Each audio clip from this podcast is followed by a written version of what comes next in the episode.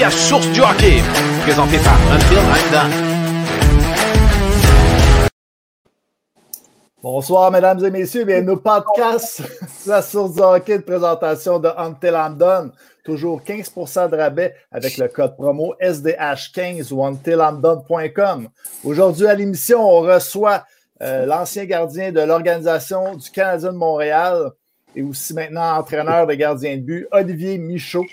On va parler aussi là, dans cette émission là, de l'échange là, qu'on a eu cette semaine. Eric Stahl, qui est maintenant un Canadien de Montréal. On se croirait à NHL 2010, messieurs. Ouais, mais NHL avait refusé le trade contre un 3-5. Moi, je te le garantis. Donc, on va parler un peu aussi de ce que le magasinage de Marc Bergevin est fini.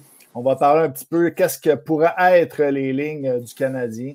Cole Caulfield est maintenant signé là, avec le Canadien de Montréal. On va parler de ça aussi un peu. On sait que va rejoindre au Rocket de Laval. Et puis, on va parler justement un petit peu du Rocket et puis un petit peu plus tard. Et je voudrais dire aussi, là, pour ceux qui se le demandent, notre ami Latif n'est pas avec nous pour tout de suite. Il y avait un entraînement privé là, à 7 heures avec un client. Donc, il est supposé être avec nous là, dans les prochaines minutes. Et on va aller ensuite, là, quand il va arriver, avec notre invité également. Donc, en ce moment, je ne sais pas, les gars, c'est quoi vous buvez là, à soir? Là? Vas-y, mon père. Moi, je suis retourné avec un petit classique, nouveau look, parce qu'ils ont changé le branding, mais la fameuse Moralité, qui est une des meilleures IPA au Québec depuis des années, de Dieu du ciel, vraiment une bonne petite bière. Ouais, écoute, moi j'étais allé avec un gin de Guy Lafleur pour commencer. Puis t'as réussi à le trouver, c'est pas pire finalement, ce gin. Ouais, il est bon, sérieux, il est impressionnant quand même. Okay. À la sac à Candiac que j'ai trouvé ça. Après ça, j'ai la Guédaille ici. La Guédaille. La Vagabond, la Sequoia. Donc, puis une coupe d'autres, là, mais je les sortirais pas toutes. C'était la ligne pour un long podcast, mon LP. Ben, je suis toujours bien équipé pour commencer le podcast. Vas-y donc, Seb, qu'est-ce que tu veux, mon Seb? J'allais dire, fais attention, parce que là, j'ai pas préparé de petite vidéo là, pour que le monde puisse aller aux toilettes. La fois dernière, on savait qu'on allait avoir... une longue émission. Mais moi, je suis allé avec des petites l'alchimiste ici. Là. J'ai une rousse, une blonde, puis une écossaise. Une écossaise! J'aime ça. Seb. Il y a une couple de gars qui sont dans le chat qui sont arrivés déjà. Mathieu Ricard. Emmanuel de Toronto, sacrifice. On est rendu quasiment international, mais c'est encore au Canada. on a eu du monde de la Somalie. Puis, qu'est-ce qui se passe avec cette gang-là? Peut-être, Serge, pourrait nous le dire. Qu'est-ce qui se passe avec Souleymane est disparu. Hein? Il y a eu un bout, tu sais, qu'on n'arrêtait pas d'avoir du monde de l'Afrique, des chamans, des magiciens, du monde qui voulait nous vendre n'importe quoi sur le chat.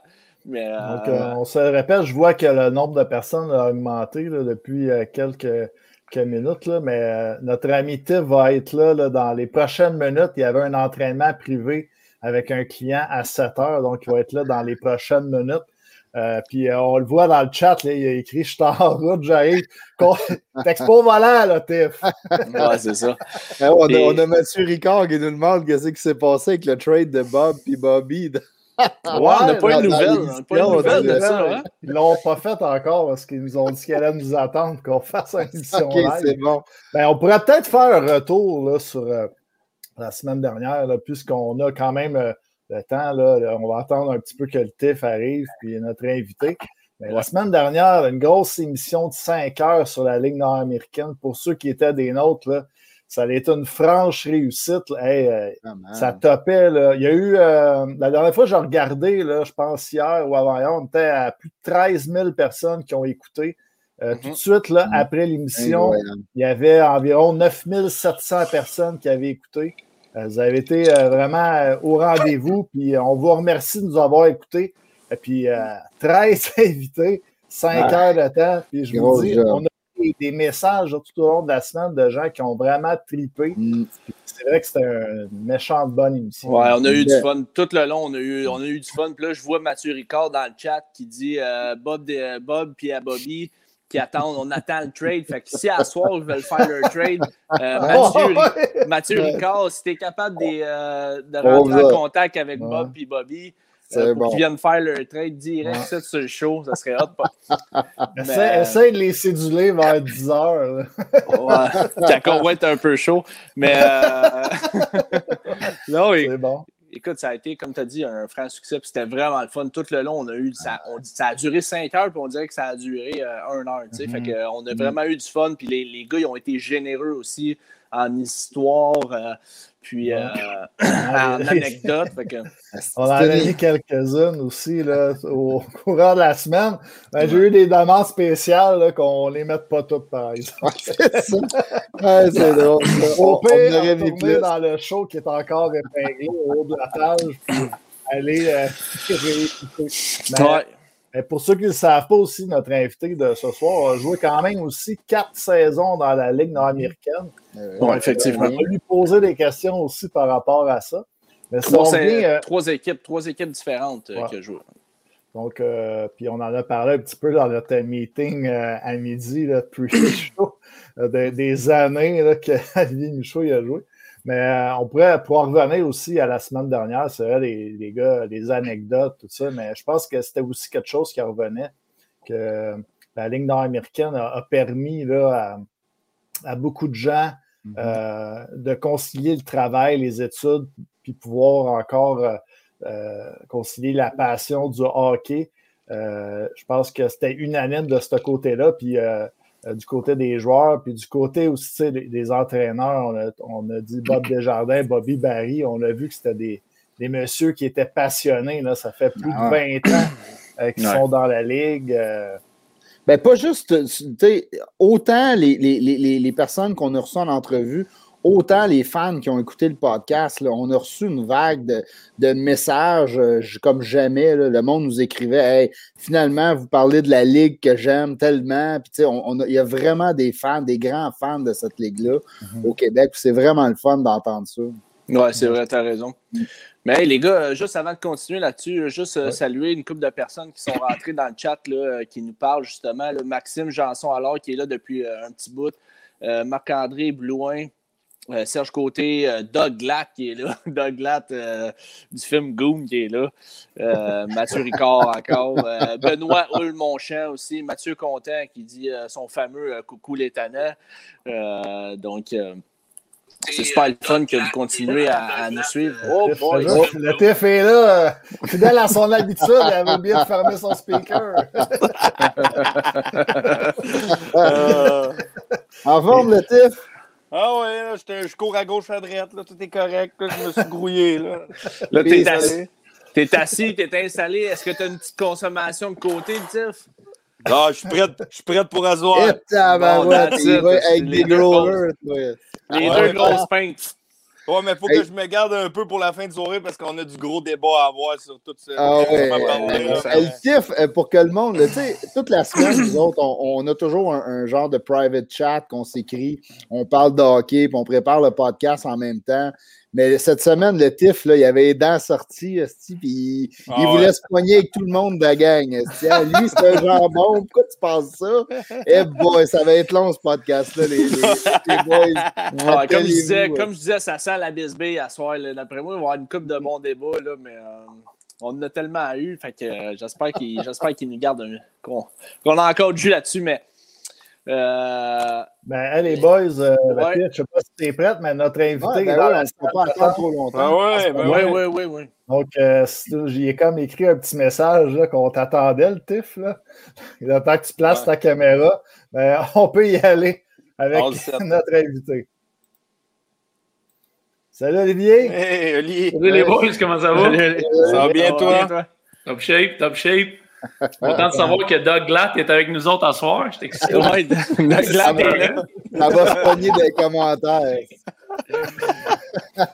Donc, Olivier, un ancien gardien dans l'organisation du Canadien de Montréal. Maintenant, tu es entraîneur de gardien de but. On t'a invité là, ce soir là, pour parler peut-être un petit peu de ta carrière, qu'est-ce que tu fais aujourd'hui et tout ça. On va faire en ordre chronologique. Si tu veux peut-être parler de toi, là, dans tes années juniors, tu as commencé à jouer avec les Cataractes de Shawinigan. Comment que ça s'est passé là? Ben, j'ai vraiment eu des belles années à Shawi. J'étais là entre 2000 puis 2002. Ma première saison, c'était, je pense, la meilleure saison de l'histoire en termes de saison régulière là, des Cataractes. C'était des saisons de 72 games dans le temps. Puis je pense qu'on avait eu 12 défaites dans toute l'année. C'était une bonne game. J'étais une recrue qui jouait pas gros. J'encourageais fort. Là. Mais on avait une belle gang de gars. Puis on s'était rendu en demi-finale. On avait perdu contre les Foreurs de Val-d'Or, qui finalement ils s'étaient rendus en finale de la Coupe Memorial. Uh-huh. Après ça, j'ai fait une deuxième année à Shawinigan, dans un rôle un petit peu plus occupé. Là. J'étais devenu starting goalie, fait que c'est sûr que c'était le fun. Ma troisième année, là, c'est souvent des cycles de reconstruction aussi dans le junior. Fait qu'à ma dernière année, à 19 ans, on était rendu comme à rebuilder. Donc, j'ai été échangé à Bécomo en milieu de saison. Fait que mes 3 ans junior, j'ai fait 2 ans et demi à Shawi. Une demi-saison à Bécomo, puis j'ai juste des beaux souvenirs, honnêtement. C'était vraiment le fun. Tu avais gagné le meilleur gardien de la Q aussi? Oui, ma deuxième saison à 18 ans, j'avais eu le meilleur goaler de la Q. Joueur étudiant aussi. Fait que j'étais quand même pas pire à l'école pour vrai. Puis à Shawi, c'était quand même pas pire. On n'avait pas trop à voyager. Fait que tu avais juste à écouter les profs, te présenter en classe, faire tes affaires, puis ça allait quand même bien, là. Donc, c'est sûr qu'on avait un papier club aussi, je te dirais que mon année que j'ai eu goaler de l'année là, avec les défenseurs que j'avais, c'était peut-être un peu plus facile.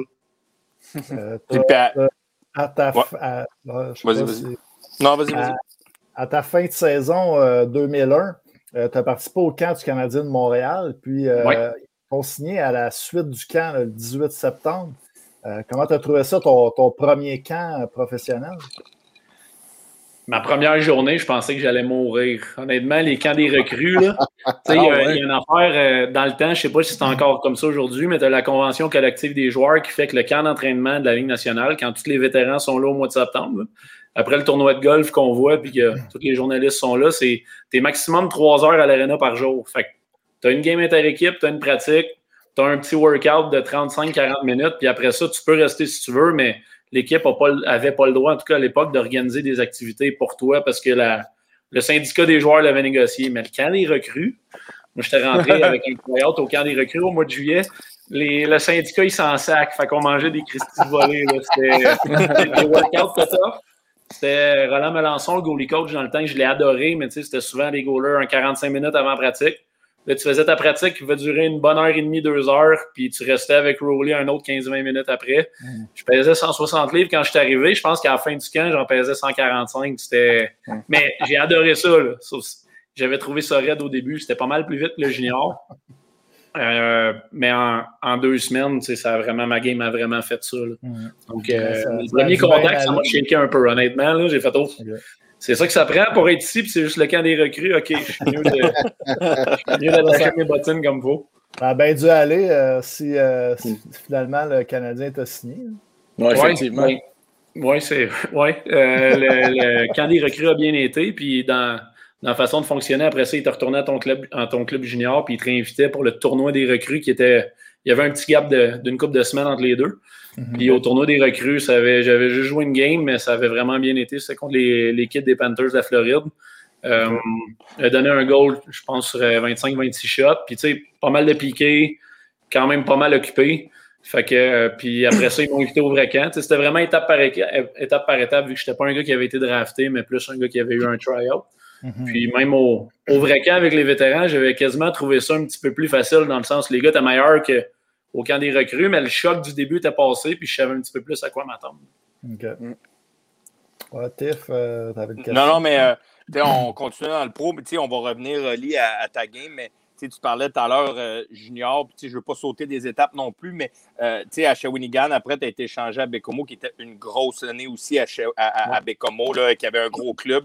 On a reçu Joël qui est venu au podcast, elle avait parlé un peu. Je voulais juste savoir, toi, sur ton opinion cette année-là. Puis on va revenir à la game du Canadien après, parce que c'était l'année d'avant. puis il y a eu les moins de 20 ans aussi, mais je voulais savoir, tu sais, puis moi, j'étais dans la Ligue cette année-là, je pense que c'était ma première année, je pense, ou ma deuxième. Qu'est-ce qui s'est passé à Baie-Comeau, tu crois, qui a comme manqué? Parce que je pense que vous aviez le club pour tout gagner. Vous aviez tout un club, là, Joël Perreault, Torreson, Olivier Proulx, on peut les nommer. Là, il y en avait une panoplie. Là. Qu'est-ce que tu penses qui s'est comme passé là à Baie-Comeau cette année-là? Ça a été une belle façon de finir ta carrière pareil. Là. Ah, c'est clair. Ben, on a choqué à la Game 7 à la maison. On avait vraiment une bonne équipe. C'est une grosse attaque. Dans le net, nous avions de l'expérience défensivement. On avait, je ne sais pas si tu te rappelles de Maxime Fortunus, mais il pouvait jouer 40 minutes par game, je pense. Puis il n'était pas fatigué. Il pouvait shut down n'importe quel joueur dans la ligue. Donc, on était vraiment pacté.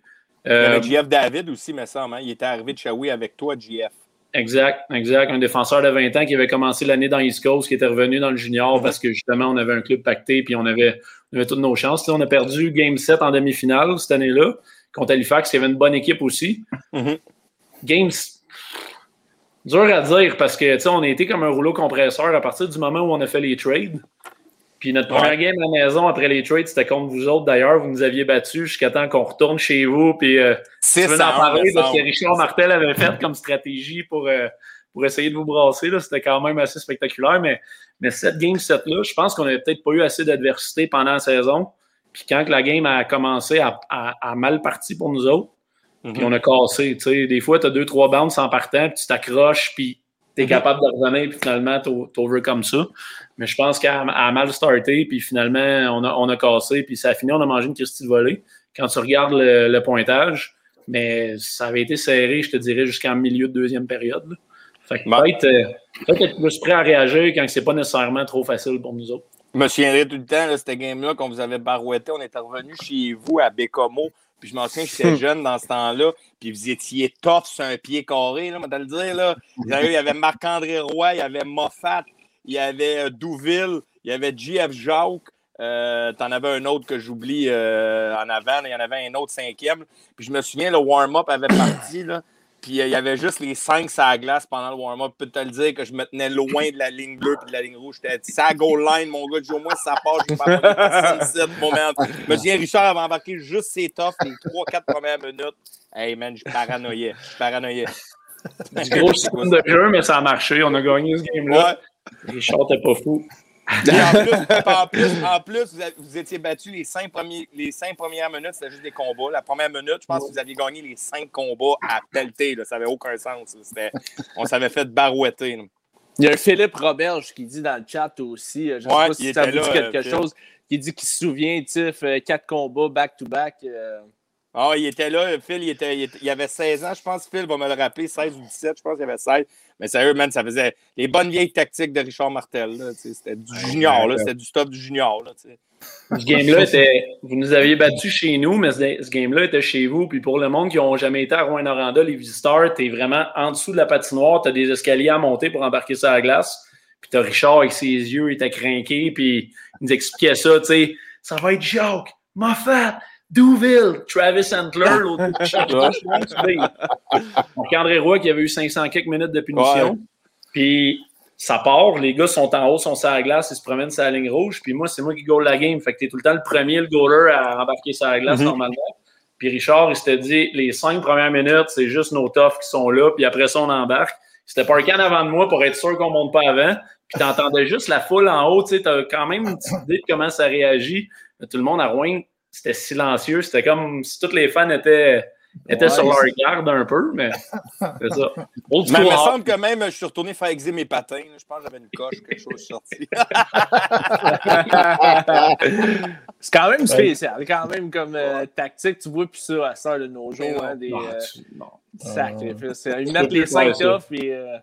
Mais Richard, on fait des jokes, mais il était vraiment bon là-dessus. Moi, j'arrivais de Shawinigan avec Denis Franqueur, qui était un coach un peu plus... 2021, mettons, très technique, très tactique. On était préparé sur l'autre équipe. C'était vraiment comme dans le détail. Richard, lui, il n'y avait pas de ça, mais on était une équipe vieille aussi. Fait que c'est peut-être pour ça qu'il le faisait de même.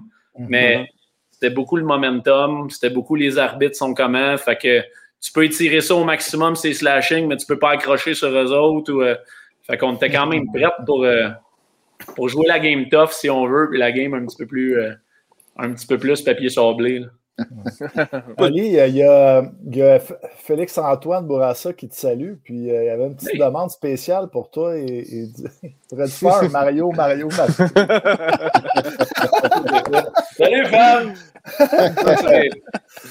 Fab, dans le fond, il travaille pour les Huskies, c'est le gars de com des Huskies de Rouyn-Noranda, puis c'était le gars de com des Gaulois à Saint-Hyacinthe aussi, où est-ce que je coach. Ouais. Puis on a un joueur qui s'appelle Gabriel Pelcha. Puis moi, comme coach des goalers, je suis pas en arrière du banc dans un game. Ça passerait en haut, à côté du gars de com, puis on regarde la game. Puis des fois, on compte une coupe de niaiserie quand que les Gaulois sont en train de gagner. Puis cette game-là, Pelcha avait scoré 1 ou 2 goals. Puis c'est juste quand il scorait, on disait « Mario! » Lui, il faisait des stories Instagram, j'étais son gars de son. Fait que c'est une histoire de femme. C'est bon. Il m'a écrit en plus un petit peu avant le show avec la demande spéciale est faite. Là, je ne sais pas si Seb, tu voulais retourner en arrière parce que je pense que l'année mémorable était comme en 2001-2002. Ouais. Je ne sais pas si tu voulais y aller, vas-y, là, mais c'est quand même une grosse année pour Oli, 2001-2002. Là. Exact. On en a parlé un petit peu tantôt au mois de septembre. Tu as signé ton contrat, tu es retourné avec les Cataractes. Puis un petit peu plus tard, tu as eu un rappel, il y a eu des blessés chez les gardiens. Puis le 30 octobre, dans un voyage dans l'Ouest contre les Oilers d'Edmonton, faites ton entrée sur la patinoire. Peux-tu nous parler un peu de ce moment-là, là, comment que ça s'est passé, tout ça? Le rappel aussi, là, ça doit être spécial quand même. Là. Ben, le moment que je suis embarqué sur la glace, de la façon que la game s'est passée, c'était quand même une surprise. Le rappel, c'était encore plus une surprise. Le moment, on perdait. C'était l'année que Koivu il avait été malade, il avait son cancer. C'est l'année que Théo avait eu le Hart, le Vezina qui avait été outstanding. Mais dans ces moments-là, Théo était blessé. L'autre gardien, c'était Jeff Hackett. Il était blessé aussi. Puis l'équipe, elle avait un petit peu de misère. T'sais. Fait que la game d'avant, moi, j'avais été rappelé pour la game du samedi à maison contre Philadelphie dans le temps de John Leclerc, Eric Lindros, Michael Renberg. Puis, tu sais, il était fort. On avait mangé une volée. Après ça, on s'en va à Edmonton. Puis on perd 3-0 en milieu de deuxième. Le troisième goal, il arrive à peu près au milieu de la période. Puis dans ce temps-là, Edmonton, le backup, il n'était pas assis sur le banc. J'étais assis complètement à l'autre bout. Je suis capable de regarder un peu ce qui se passe au banc. Puis, tu sais, ça n'avait pas été super pour l'équipe. Faire 3-0 au milieu de game. Je regarde un peu, c'était Michel Terrien pendant son premier séjour dans ce temps-là. Il n'a pas l'air de vouloir me faire signe. Le gars à côté de moi, il a réussi au micro. Fait que ça reste de même. Il n'y a pas d'autre but pour la fin de la période. On rentre dans la chambre entre la 2 et la 3, puis il doit rester 3-4 minutes quand Mike Terrien rentre pour faire son speech avant de rembarquer pour la 3e. Puis en rentrant dans la chambre, il dit « Michaud, tu pognes le net ». Puis je ne sais pas si c'est parce que dans le bureau des coachs, ils se sont ostinés longtemps, puis la décision s'est prise comme à la dernière minute. Ou s'il a voulu faire ça sharp pour pas que je stresse trop, puis il me l'a dit comme à la dernière minute aussi. Pour moi, comme vision de coach à cette heure, peut-être que je ferais ça aussi. Là. J'ai trouvé que c'était un bon move parce que honnêtement, quand je suis embarqué, j'ai pas tant eu le temps d'être nerveux pour ça. Okay. Il me l'a dit, il a parlé, j'étais déjà rentré. Quand tu embarques entre les périodes ou que tu te prépares pour un match, je sais pas si c'était pareil avec toi, Yann, mais tu sais, tu te prépares puis tu as tout le temps tes routines, tes patterns. Ouais. Fait qu'en dedans, 3-4 minutes avant que ça commence, j'avais des affaires à faire. Quand j'étais embarqué sur la glace, j'ai gratté mon net, j'ai fait ma petite routine, puis j'ai reçu une shot quasiment en partant. C'était un wrister de la bleue dans le chest, pas de screen, tu sais, la shot parfaite pour te mettre dedans. Fait que ça avait, tu sais, comme tout a super bien décollé de ce côté-là. J'avais été surpris d'embarquer, mais pas eu le temps d'être nerveux. Mais pour mon rappel, par exemple, ça, c'était spécial. J'étais avec les Cataractes. On a un Christophe au début de saison. Puis on a une fin de semaine de congé quelque part au mois d'octobre. Ça n'arrive jamais junior. D'habitude, junior, tu as une fin de semaine de congé à la fête du travail en septembre. Puis après ça, tu ne retournes pas à la maison pour 2-3 jours collés avant Noël. Là. Fait qu'on a la permission. Je suis retourné à la maison. J'étais avec mes chums. Yann, Ben Montmagny, Alex Simon. Je connais Ben Montmagny qui a joué au Midget 3. C'est le frère à Mathieu aussi qui a joué avec les Riverains. Mathieu, là, Ben. Exact. Ouais. Et Eric Bernier. Fait qu'il y a un paquet de chums avec qui j'avais joué avec les Riverains avant. Puis là, on n'a pas de couvre-feu, rien. Fait que moi, j'ai vendredi, samedi, dimanche de congé. Puis il faut se présenter à Shawinigan le lundi. Fait qu'on va prendre une petite bière. Ça fait pas longtemps que j'ai 18 ans. On sort, on fait nos affaires. Puis dans ce temps-là, c'était en 2000 ou en 2001. J'ai pas de sel. Là. Fait que on revient à la maison, chez Ben Montmagne à Brossard, où est-ce qu'on était proche de notre sortie. Sa mère est encore debout. à 2h du matin, puis elle dit « Oli, le Canadien a appelé chez vous, t'as un morning skate au Centre Bell demain matin. » Oh boy! ouais, parce que pendant la soirée, le Canadien jouait, puis Théo s'était fait geler, il avait pogné une commotion cérébrale, puis on écoutait la game. Fait qu'on l'a vu comme se faire rentrer dedans. Puis là, tout le monde dans le salon faisait des jokes. « Hey, Oli, tu vas te faire rappeler. » Mais ce que je savais pas, c'est qu'il y avait un gars à Québec dans la Ligue américaine qui était blessé aussi. Je me suis vraiment fait rappeler comme pendant une fin de semaine de congé, mais la pratique du lendemain, j'ai pas dormi pantoute. La question, c'est t'étais-tu au Fuzzy ou au Cheers? Au Cheers. Au Cheers. Le Cheers dans le temps, le spot des joueurs de hockey. Ouais. Puis tu sais, j'ai pas été capable de dormir, j'ai pas dormi une minute, pour vrai, trop énervé, mais je pense que j'ai jamais eu du gaz de même dans une pratique le lendemain, il n'y avait aucun problème, là, j'avais des jambes en masse. Je me rappelle un peu surprenant, mettons.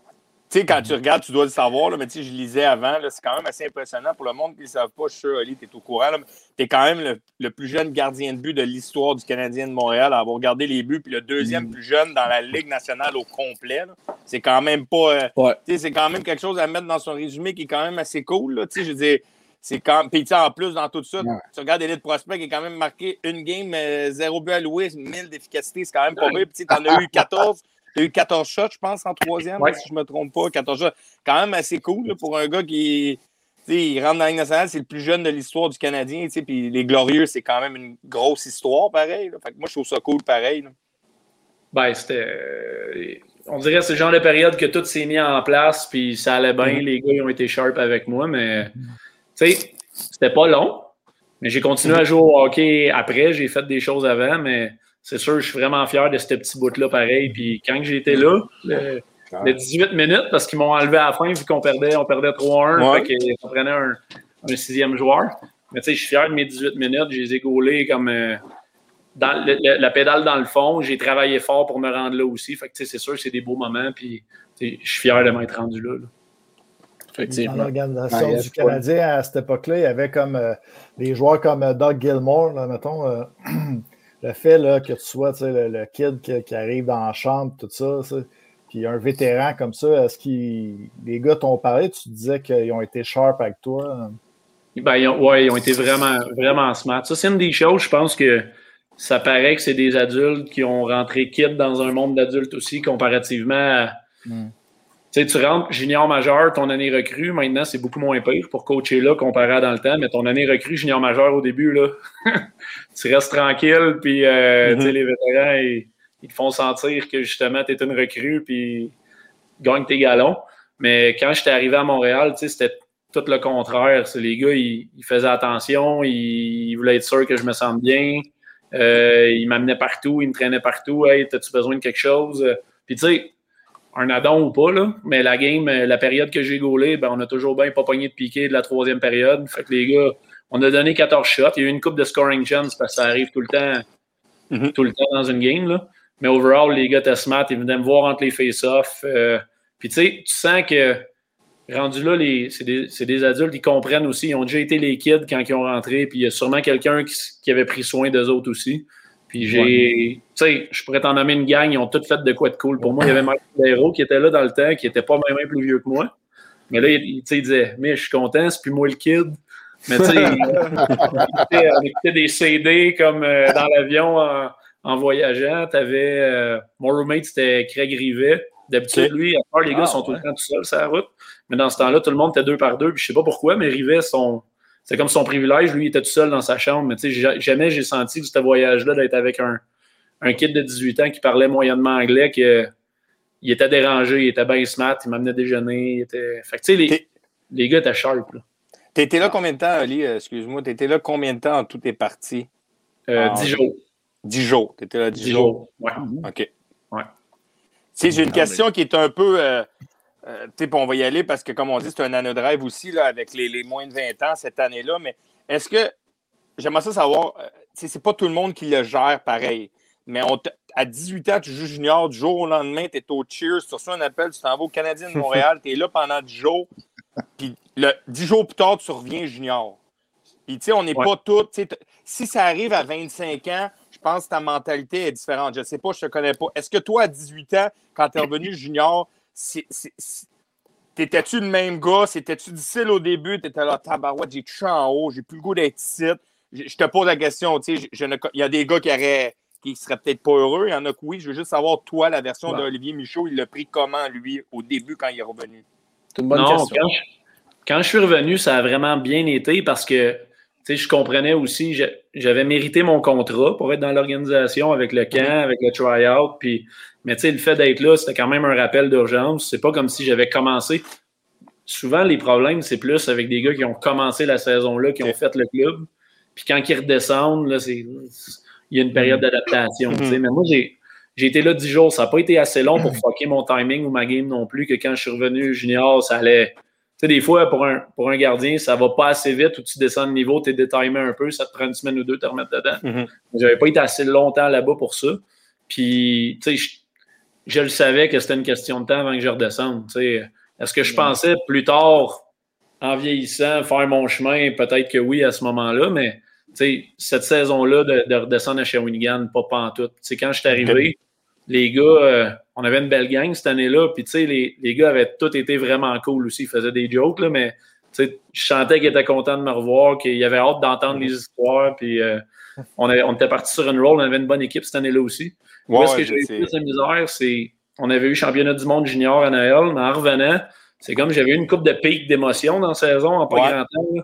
Là, j'étais tombé flat après. T'sais, pas démotivé, pas un manque de respect pour la ligue ou de dire c'est trop facile d'être là, plus un peu brûlé mentalement. Là, plus de alors, c'est normal. Là, tu vas au World Junior, tu joues avec le Canadien, à un moment donné, ça devient... T'sais, comme tu dis, vous aviez un club de hockey, là, il y avait, me semble, Burroughs était là, tu avais Pominville, Bellemare, Jimmy Codéi, c'est même d'Armand Berzine. Armand Berzine. Non, mais sérieux, vous aviez un club de hockey, c'est très bon. Là. C'était une grosse année pour Shawinigan. Fait que, c'est normal, c'est pour ça que je demande la question. Il y a tout le monde qui le gère différemment, mais des fois, à 18 ans, tu as tellement... T'atteins un high, là, World Junior, Ligue nationale dans la même année, puis là, tu reviens junior, des fois, ça peut être difficile. C'est pour ça que je posais la question. Ah, justement, on peut peut-être poser comme question là, comment ça s'est passé au World Junior cette année-là pour toi? C'était vraiment cool. Je pensais que j'étais bilingue parce que j'étais bon en anglais au cégep, là. Mais il y avait juste Pascal Leclerc et moi qui étaient les deux seuls Québécois du club, avec Laurent Barry, notre thérapeute, là. Mais sinon, c'était juste des gars de l'Ouest de l'Ontario. Fait que, mais les gars avaient été vraiment le fun. Je me suis rendu compte que, justement, il fallait que je pédale un peu plus pour comprendre une conversation de groupe, mettons, en anglais, là, des fois, ça allait vite. Mais le tournoi en tant que tel, puis le camp en tant que tel, c'est vraiment quelque chose à vivre. Je sais pas si vous avez déjà entendu comment que ça fonctionne, les coupures à l'équipe Canada au camp. Moi, je le sais, mais c'est pas le plus beau réveil de l'histoire. Hein. Non, ça dépend si tu fais le club ou pas, là, mais dans le fond, le camp, la compétition est forte. Puis tu sais, tu avais Pascal Leclerc qui était un choix de première ronde de Columbus l'année d'avant, lui il avait 19 ans, tu sais, c'était...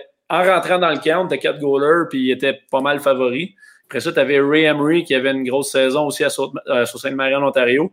L'autre goaler, qui était mon roommate, dans le fond, à l'hôtel, on était 2 par 2, c'était Shane Bandera. Lui, il avait gagné la Coupe Memorial l'année d'avant avec Red Deer, puis c'était le goaler partant. Puis là, pendant le camp, tu fais une coupe de game hors concours, une coupe de game inter-équipe, puis un moment donné, t'as des coupures, t'en as 2 ou 3 pendant la semaine. Puis le déjeuner, mettons, le team breakfast, il était à 8h le matin. Ben, les coupeurs, ils t'appellent dans ta chambre à 5h30, 6h le matin. Ils sans voir les coachs. Ils prennent le temps de t'expliquer. Là, on a aimé ça de ton camp, mais il en manquait là-dessus. Ciao, bye. Fait que quand tu arrives au déjeuner, mettons que tu es content que ton téléphone n'ait pas sonné dans ta chambre, ben tes chums ou tes compétiteurs sont plus là. Fait que là, c'est tout le temps comme tu arrives pour manger, puis qui va être là, qui sera pas là. Des fois, tu es content, des fois, tu n'es pas content. Puis... Le dernier soir, on savait que Leclerc ferait l'équipe, il était pas dans ma chambre. Fait que là, c'était sûr que le téléphone sonnait dans la chambre à mon roommate puis à moi. Peut-être pour les deux. Peut-être pour un des deux. Fait que quand ça a sonné, on s'est regardé. Puis il n'y a personne qui a répondu.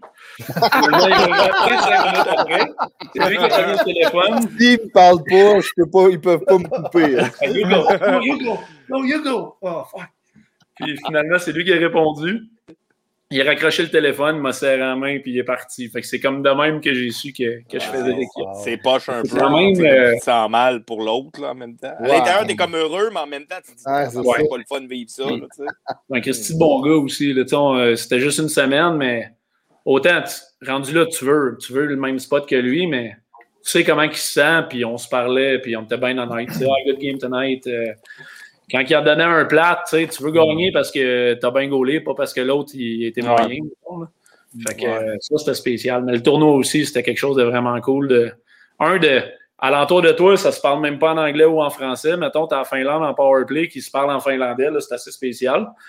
Puis de sentir comme le Canada, t'es en arrière de toi pareil. Là. Quand on a joué en finale, on avait un mur dans notre chambre, c'était juste des emails de bonne chance puis le mur était plein. Tapissé d'emails de partout au pays, de n'importe qui suivait le tournoi, mais t'en avais aussi des anciens. Je me rappelle, Chris Pronger nous avait écrit un email. Il y en avait sûrement d'autres aussi. T'sais, des anciens qui avaient passé par là, qui jouaient aussi dans le programme, mettons, aux Olympiques après, mais tu regardes ça, il y a bien du monde qui care et qui nous encourage. C'est un des plus beaux tournois, si c'est pas le plus beau tournoi de hockey là, au monde. Là. Dans le temps des fêtes, tout le Canada est arrivé devant la TV. C'est quand même assez cool. En plus, c'est quand même... j'ai ressorti mes notes, là, parce qu'on a fait World Junior pendant un bout, mais j'avais oublié, mais c'est quand même la dernière fois que deux Québécois ont gardé les buts ensemble au World Junior. C'est Oli et Leclerc étaient les derniers. Je ne parle pas issus de la Ligue junior majeure du Québec, parce qu'on a eu... il y a eu McDonald's ou quelque chose avec Moutonbeau. Là. Je ne sais pas trop, mais les derniers Québécois, c'est 2001... c'est 2001-2002, c'est eux, Leclerc et Olivier Michaud, c'est quand même assez... tu nous avais fait un quiz là-dessus, hein, je pense. Là, c'était sur une lignée, c'est quand même sur une lignée, là, je l'ai perdu, mais c'était sur une lignée de bien des... il y avait eu tout le temps des Québécois, Québécois, c'était comme 4,58, c'était juste des Québécois là, qui étaient dans le net. Oui. Il y avait eu, c'est ça, c'était Denis Théodore, Denis Biron, Garon, Luongo... c'est ça, après ça, c'est venu à Leclerc, Michaud, puis après ça, il n'y en a pas eu pendant un bout après. Là. On n'en a plus eu après. Ce serait le temps d'en développer, hein? Je pense qu'on fait une bonne job, mais on en a parlé, on a eu François Allaire qui est venu sur le show et qui en a parlé de pourquoi. Puis c'est une autre question aussi qu'on pourrait te la poser aussi, mais c'est une chose. Je pense que les autres pays commencent à bien développer aussi. Là, je pense que François Allaire l'avait quand même bien expliqué. Je pense pas que c'est nos goalie coachs qui sont pas bons. C'est juste que les autres pays se développent aussi. Là, Colin, à un moment donné, là, ça peut être la structure aussi de Hockey Québec. Je sais pas. Tu as peut-être ton opinion là-dessus. Pour être là-dedans, pas mal dans le coaching maintenant. C'est sûr que les mathématiques vont faire que ce sera plus comme dans les années 90 quand il y avait juste François qui coachait tous les Québécois puis qu'il y avait... Il était vraiment en avance sur tout le monde. Puis là, tu avais les meilleurs avec les meilleurs au monde, mais c'était à Rosemère, tu sais, à Star partout dans le monde sont bons. Fait qu'il y a un petit peu de ça. Il y a peut-être aussi de faire connaître la position aux meilleurs athlètes jeunes, puis d'être patient avec les goalers. Tu sais, souvent, au Québec, s'il y a 18-19, t'es pas bon, ben là, pour le pro, t'es burné. L'Européen, il peut jouer dans deuxième division, il peut jouer junior jusqu'à 20 ans, mais il est intéressant pour être signé pour une équipe professionnelle à 23, 24, 25 quand il brûle sa ligue élite dans son pays. Ça serait d'être capable d'étirer nos goalers parce qu'il y a des gars qui sont bons juniors à 19, ils tombent dans la Ligue américaine à 20, c'est moyen, mais tu amènes l'Euro de 20 ans que dans la Ligue américaine, peut-être qu'il y aurait de la misère aussi. Tu amènes l'Américain de 20 ans qui commence NCAA au lieu d'avoir 23, 24, c'est pas technique. Des fois, c'est même pas tant physique, mais tu sais, entre 20 ans et 24 ans dans la tête, là, tu vois pas les choses de la même façon, tu es plus calme. Tu es capable de resetter après une mauvaise game. Tu sais, un mauvais goal, c'est pas la fin du monde. Tu es capable de mieux gérer les affaires. Fait que ce serait de trouver un moyen aussi que nos goalers soient capables d'être dans le loop un petit peu plus longtemps puis qu'ils puissent se faire recruter à signer free agent à 22, à 23, à 24 aussi. Je pense que ça, ce serait un des bouts importants.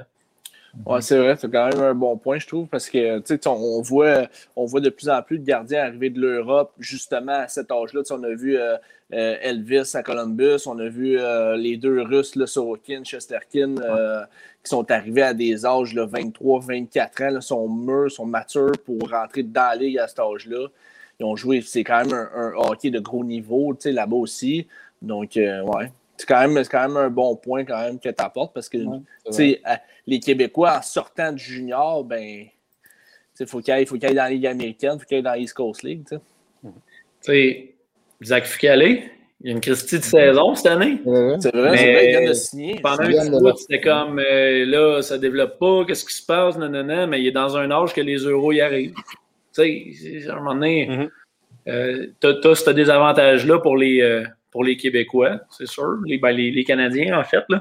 Mais si on est capable de soit les étirer, parce que des fois, ils n'ont pas les organisations pro, ils n'ont pas nécessairement le luxe d'être patients avec les goalers dans la Ligue américaine, mettre peut-être un petit peu plus d'emphase sur l'universitaire canadien, ça donne le temps aux goalers de devenir un petit peu plus mûrs, puis après ça, tu le rentres, tu sais. Ça, je pense que ça aiderait nos gars pas mal. Puis tu sais, on parle pas juste des goalers. Tu sais, Oli, pour avoir joué 12 ans dans East Coast pendant un bout, je parle pas juste des goalers, mais les attaquants, c'est un peu la même chose. Je pense que c'est un débat qu'on pourrait avoir pendant longtemps, mais tu sais, NCA, ils ont 4 ans pour signer, ils sont plus vieux. Junior, on a 2 ans, ou sinon le gars retourne.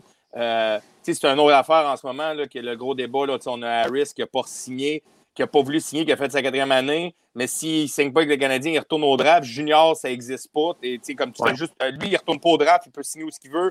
Junior, tu peux te drafter. Dans East Coast, je me souviens, ma dernière année, je demandais souvent à Larry Courville, mon coach, à Reading, je disais tout le temps, pourquoi on ne signe pas des plus de gars du junior majeur? Il dit, Yann, si je signe un gars du junior majeur il y a 20 ans, il n'est pas encore assez mature. Un gars de la NCAA qui vient de finir il y a 24, là, il y a 4 ans de différence. C'est énorme. Puis les gars juniors, ils font 135 points, ils arrivent dans la cause, ils pensent qu'ils vont faire 135 points. La ligue n'est pas faible, là. Fait que là, ils sont comme burnés. Fait que c'est pour ça que je pense que c'est un gros débat au Québec si on pourrait augmenter l'âge. Parce que c'est ridicule à 20 ans de dire que le gars, il est fini. Il n'est pas fini à 20 ans. Sois patient avec. Là, Colin, il en reste du hockey devant lui. Là. Mais dans la cause, ils vont beaucoup aller chercher des gars de la NCAA parce que le gars a 4 ans de différence. C'est énorme. C'est énorme. Oui, bien, c'est peut-être mettre de l'emphase, comme tu as dit, Oli, sur le hockey universitaire. Peut-être que ça serait quelque chose qui serait intéressant. Mais tu sais, les gars veulent faire de l'argent aussi. Tu sais, aller dans la Ligue américaine, aller dans l'East Coast, c'est attrayant pour des jeunes quand même qui sortent du junior majeur, tu sais, d'aller faire leur part d'argent. En tout cas, je ne sais pas, là, mais on jase, là, mais... Ah non, c'est sûr que c'est plus payant de jouer dans la Ligue américaine que de jouer universitaire au Canada, mais...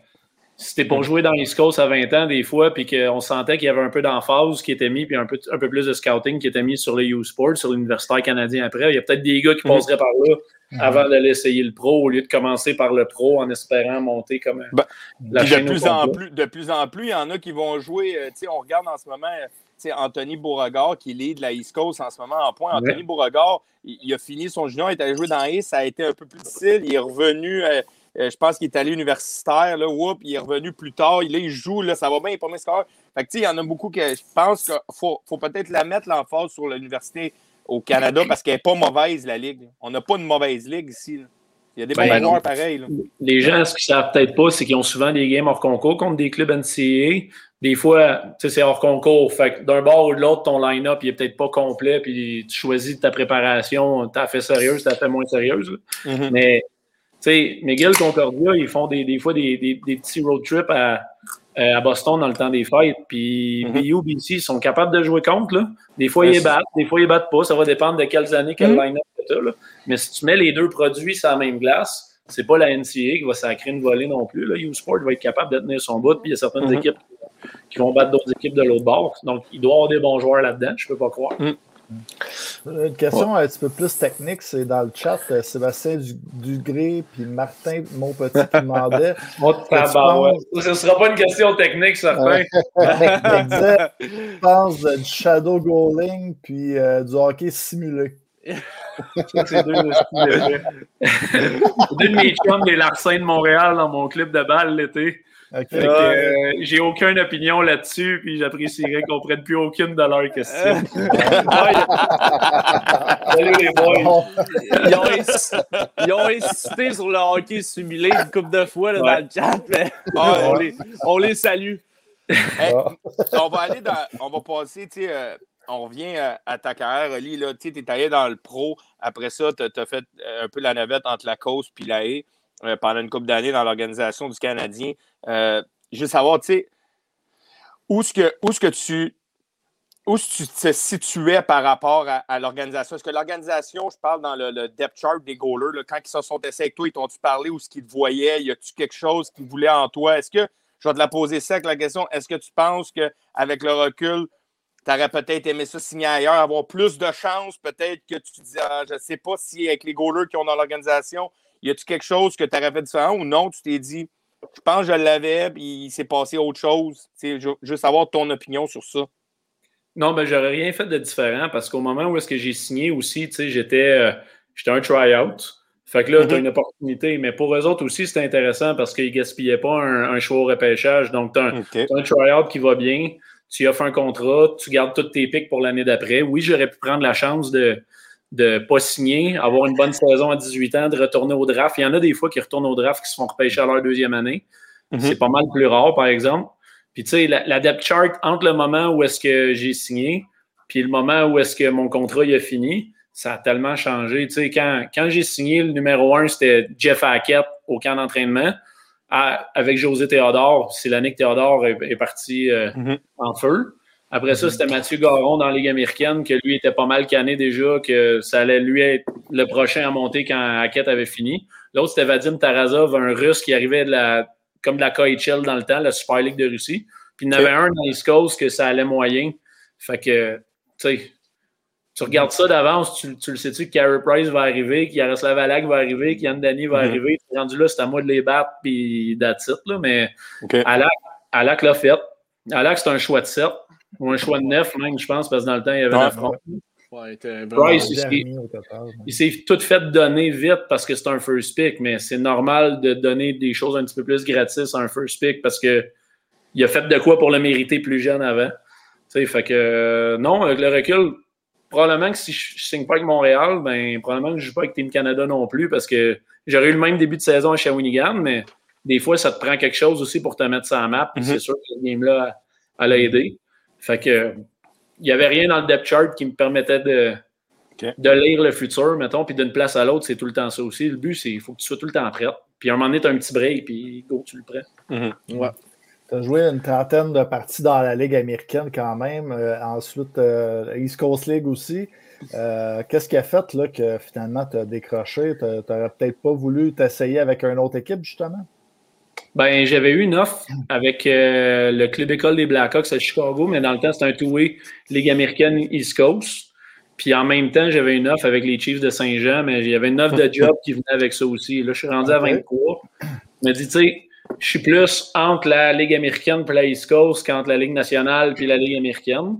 Ça se fait pareil, puis tu peux remonter, là, mais disons que le chemin, il avait l'air un petit peu plus long, un petit peu plus ardu.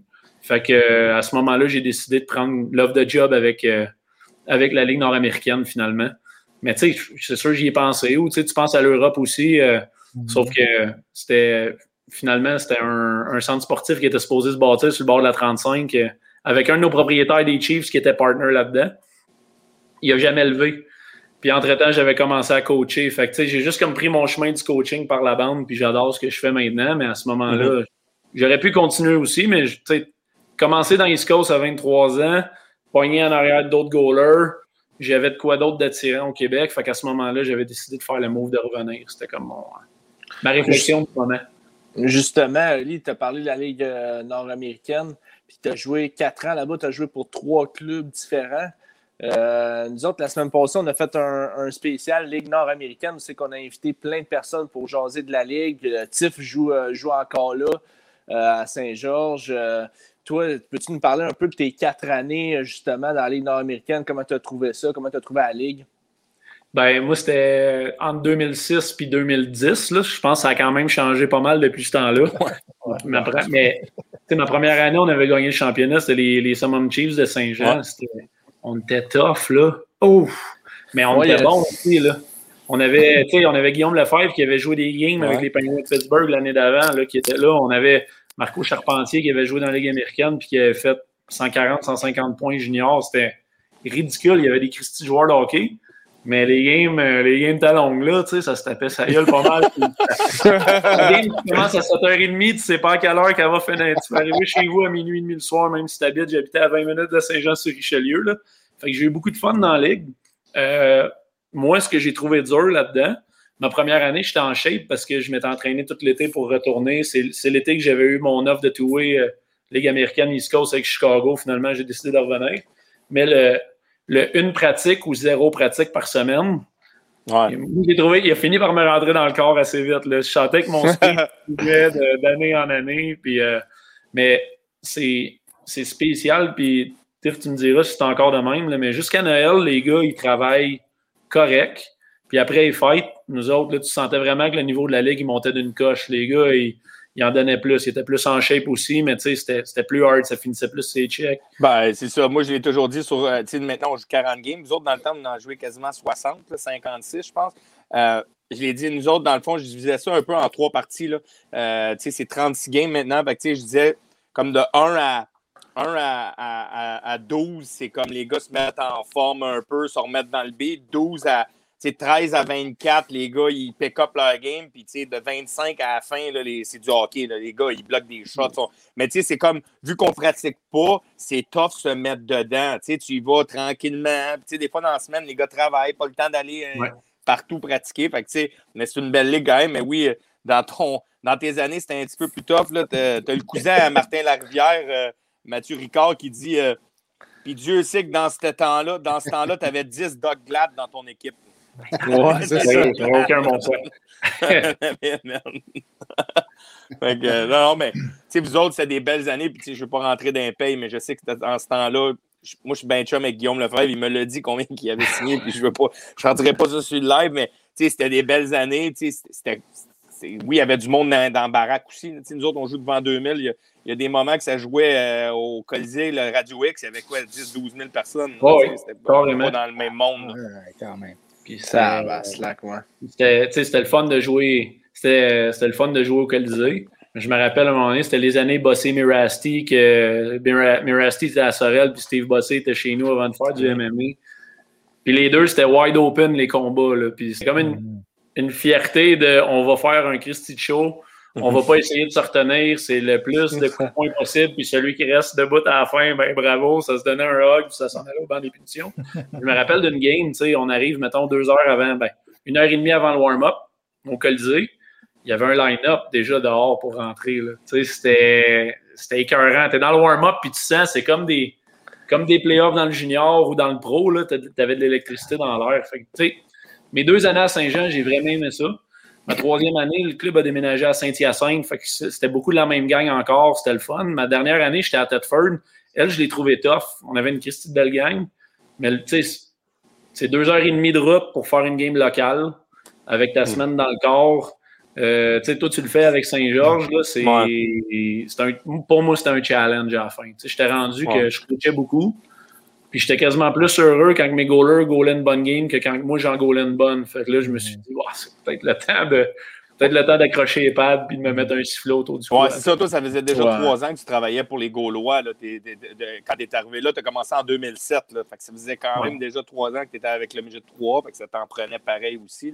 Là, de la job en plus. Puis la fin de semaine, le midget 3 joue. Puis le semi-pro, c'est la fin de semaine. Fait que c'est tough un peu combiner les deux aussi. Là. Exactement. J'ai eu beaucoup de fun dans mes années, puis je pense que j'ai arrêté quand c'était le temps, parce que là, je commençais à manquer de speed un peu. J'allais demander la semaine dernière, là, c'est quelque chose qui revenait beaucoup chez les invités, la conciliation entre le travail et le hockey.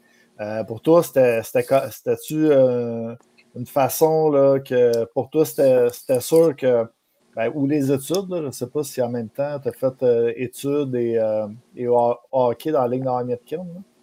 Ben, en fait, je pense que mes 2 premières années, j'allais à l'UQAM. Donc, j'étais à l'université, puis je commençais à coacher, mais je n'avais pas beaucoup d'heures par semaine. Je m'impliquais dans l'hockey mineur de Saint-Jean. Là, tranquillement, quand j'ai commencé avec les Gaulois au midget 3, là, ça, c'était pas mal plus d'heures aussi. Fait que, tu sais, pour un beat d'étudiant, Colin, c'était merveilleux. Quand j'avais une semaine de travail et d'études qui était un petit peu plus légère, c'était parfait. Moi, j'ai trouvé ça raide de faire comme ma dernière année où est-ce que je coachais beaucoup. Là. Une vraie semaine pleine là, de job plus le voyagement. Pour moi, c'était plus tough. Mais tu sais, il y a des gars qui le font pendant 10-12 ans puis qui trippent puis qui ont... Tu sais, Martin Larivière, là, j'étais dans la vanne qui descendait à Thetford avec puis c'était lui qui a chauffé. Là, ben, Ce gars-là, j'ai jamais vu une baisse d'énergie. Là. Fait que, il y en a qui sont faits pour ça, qui triplent là-dessus, puis que, c'était pas un facteur pantoute. Moi, je l'ai trouvé plus tough, par exemple, de concilier les deux. Il y a une sous-question à cette question-là dans le chat. C'est ton ami Sébastien du Gris qui dit comment concilier le semi-pro et le cabana? Vous rappelez-vous du cabana? Ben oui, le cabana, il était en bas du Radio Lounge avant. Exactement. Le cabana, il était actif dans mes dernières années semi-pro. Fait que, tu sais, j'essayais tout le temps. Quand je jouais pro et junior, c'était tout le temps sharp, préparé, coucher de bonne heure, bien manger, entraîner comme il faut. Mes années semi-pro, des fois, tu prends quelques mauvais plis. Quand je gaulais le lendemain, c'était la même affaire. Si je gaulais pas le lendemain, ça pouvait arriver des fois que je me perde au cabana avec Sébastien Dugré, justement. C'est que tu dépendais. Si je gaulais la game du vendredi et je gaulais pas la game du dimanche, ben là, ça se pouvait qu'on aille faire un tour au cabana des fois le samedi soir. En même temps, je voudrais juste faire une petite parenthèse. Il y a Manu Vacante qui dit que tu dois toujours un running bill du plastique à Brassard. Donc, je ne changerai pas les intérêts, ça fait un méchant bout. Hein? Je me rappelle du plastique, ça fait un sale bout. Hein? Ouais, ça a changé 5 fois de nom. Il y a eu le plastique, le chalet, le plastique, le Highland, le Factory. Ça a changé de nom 4-5 fois. Studio 54 avant, ben ça. Ouais, Studio 54 fait longtemps. Je pense que tout est vraiment vieux. Ça.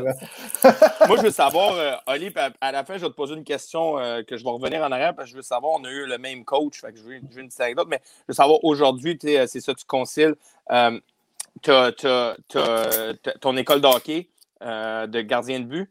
Et puis, tu as aussi, tu coaches encore au midget 3, tu es encore conseiller avec coach et gardien des Gaulois. Et tu es à Drummondville depuis quoi, 7 ans?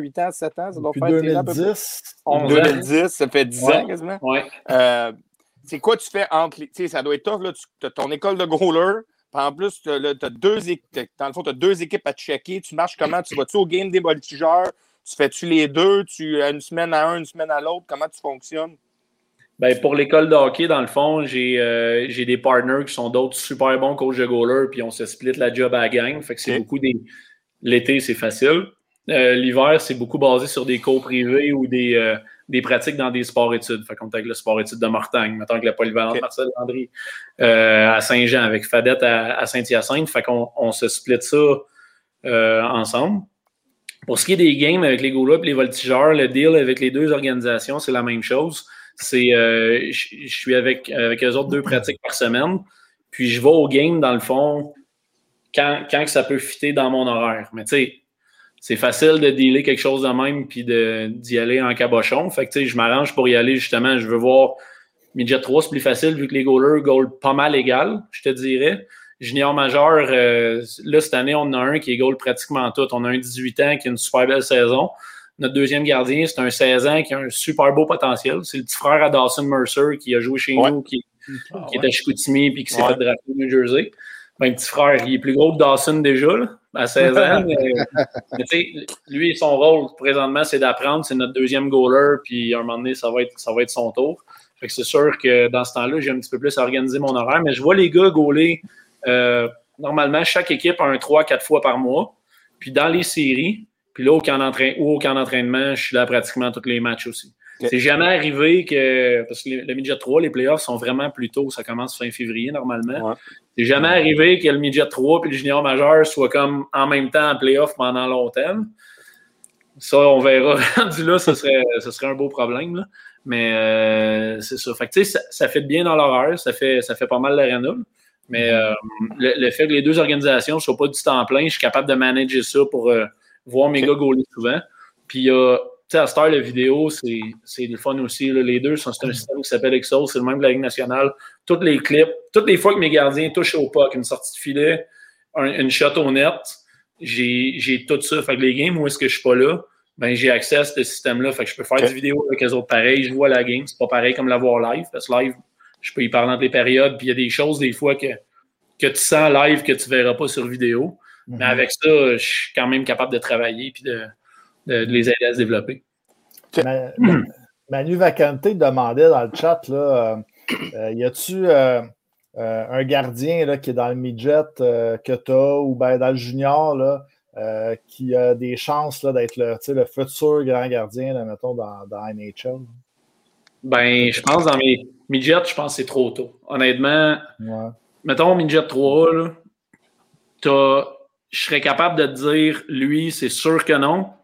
Puis lui, peut-être. Mais tu sais, lui, c'est sûr que oui. Pour moi, c'est trop jeune parce que justement, on parlait qu'à 20 ans, pour les goalers, c'était déjà tough par rapport à maturité, à gestion des émotions.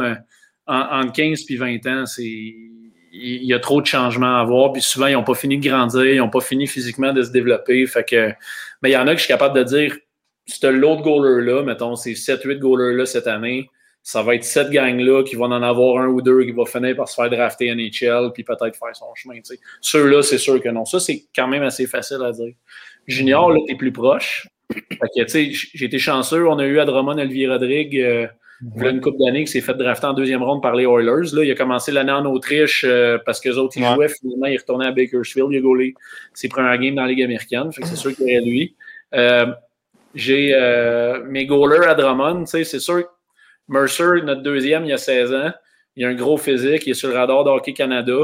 Il n'a pas goalé beaucoup de games à date. Fait que c'est encore très jeune pour le dire, mais c'est quelqu'un qui est quand même sur une bonne track présentement.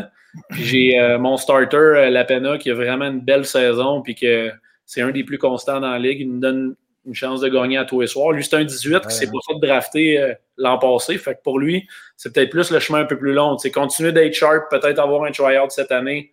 Peut-être se faire repêcher, c'est une année bizarre avec le COVID, tu sais, fait que puis rentrer faire son chemin après. Fait que honnêtement, ces deux-là sont dans la gang des peut-être forts, je dirais.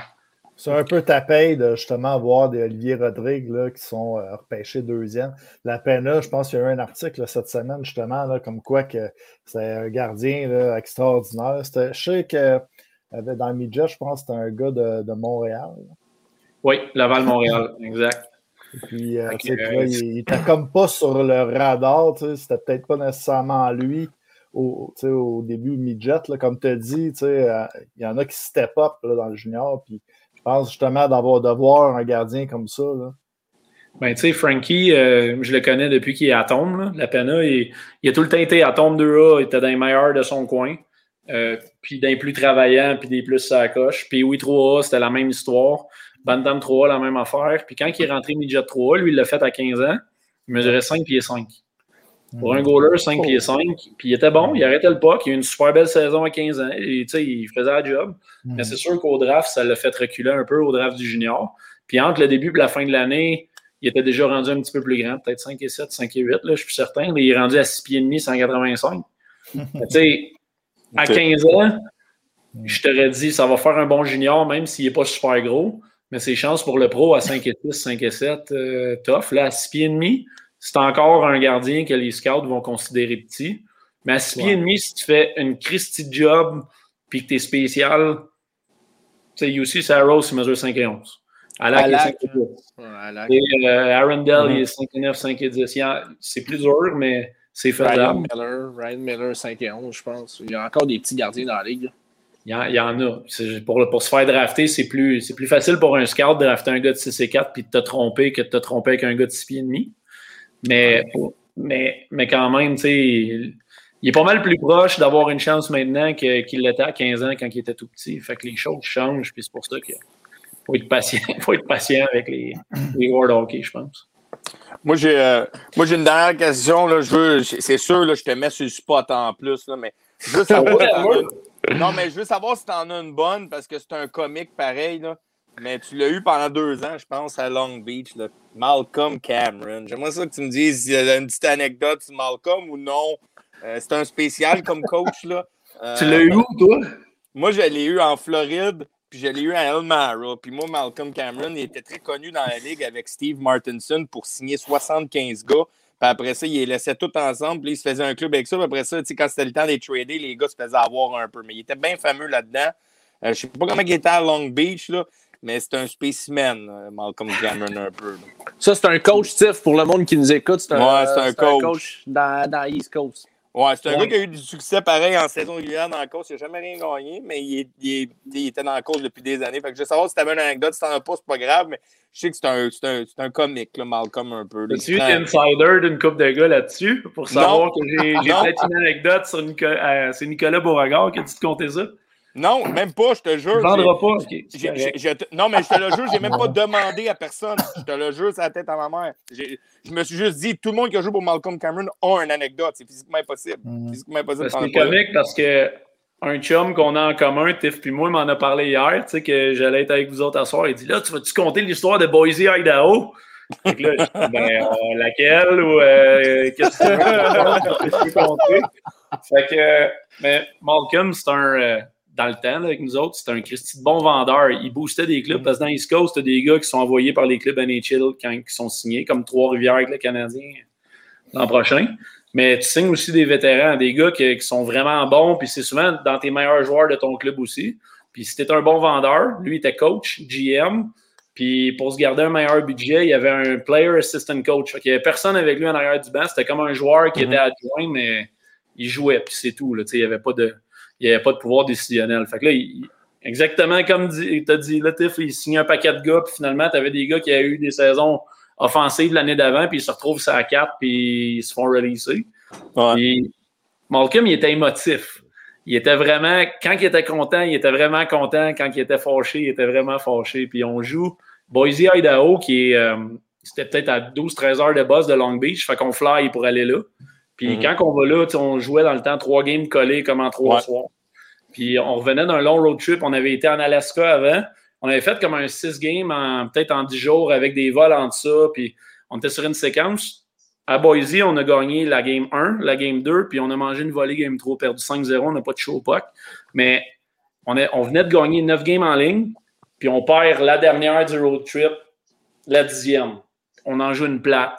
Puis on prend l'avion juste le lendemain. Fait que là, il n'y a pas de curfew. Les gars, on va prendre une bière au bar. Puis tous les gars c'est les Steelheads qui s'appellent. C'est encore ça. Les Steelheads, ouais. Tu sais, puis à un moment donné, dans le hockey, tu finis tout le temps par te connaître. Fait qu'on est au même bar qu'eux autres. Ça jase. Puis Malcolm, il est là.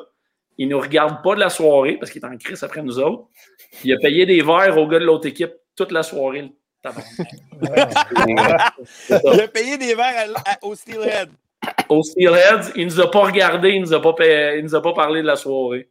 Mais c'est sûr que vous êtes revenu à la maison, il a tradé un gars ou deux. C'est sûr et certain qu'il en a tradé un, il a fait un move. Ça, c'est sûr et certain. Il panique, lui-là. Paul Spadafora, c'est un gars qui avait joué avec Michael Ryder dans le temps. Quand les Olympiques de Hull, il avait gagné la Coupe Memorial. Ouais. Puis, c'est vrai, on est dans l'avion, puis on revient. Puis t'avais, tu sais, c'est un vol commercial, là. C'est de la East Coast, c'est pas un vol. Puis Spads, c'est un bon travaillant, c'est un bon jack. Tu sais, il joue hard. C'était comme notre centre de 3 qu'il tuait des punitions. Il se présente à tous les soirs. Il s'en sac de ne pas avoir le power play avec les boys. Puis il est correct, mais il dit tout le temps ce qu'il pense. Puis il était vraiment fâché après le coach de ça. Puis il commence à jaser avec l'hôtesse de l'air. Puis, hey, un micro, je peux-tu. Fait que, pour moi, comment, mais il a eu le droit de parler dans le micro. Puis, may I have your attention, please? Mais là, t'as du monde alentour de toi dans l'avion qui n'ont aucune idée de ce qui s'est passé la veille. Ils en anglais. Notre entraîneur, Malcolm Cameron, a payé des verres toute la soirée au Steelheads de Idaho. That's a fine, Malcolm. Cha-ching! Il l'a tradé en revenant.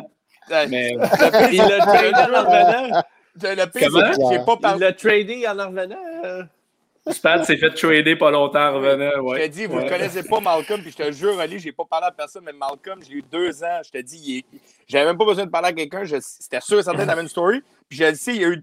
Moi, mon année en Floride, là. On avait un Christy Club en Floride. On a perdu 9 games dans l'année, là, mais c'était ridicule, le club qu'on avait. Là. Puis on a perdu en 2e ronde contre South Carolina. Ils ont gagné la coupe. Mais man, pendant l'année, là, on a perdu 9 ou 10 games dans l'année. Là. Et ils faisaient des moves. Mais il y avait des gars à 4. Je sais pas si peut-être vous ne connaissez pas, mais Jacob McFlecker. Jacob McFlecker, il a joué en Suisse. Il a joué dans la Ligue américaine. Il était venu jouer avec nous autres. Il avait joué 9 games. Il avait fait 31 points. Il est arrivé dans une série, il a mis scratch une game parce qu'il faisait pas son affaire. Je te dis, on avait tellement un club pesant, là, puis ce gars-là, tu perds une game, il va tout te trader tout le monde. Lui, il pouvait trader tout le monde du jour au lendemain. Là. Il était épouvantable, ce gars-là, pour le vrai, mais il était comique. Moi, je ne l'ai pas. C'est un fan du Canadien de Montréal? Je ne sais pas. Comme DG, il traderait tout. C'est un gars, un fan des Oilers ou ouais, c'est ça. Des Flames.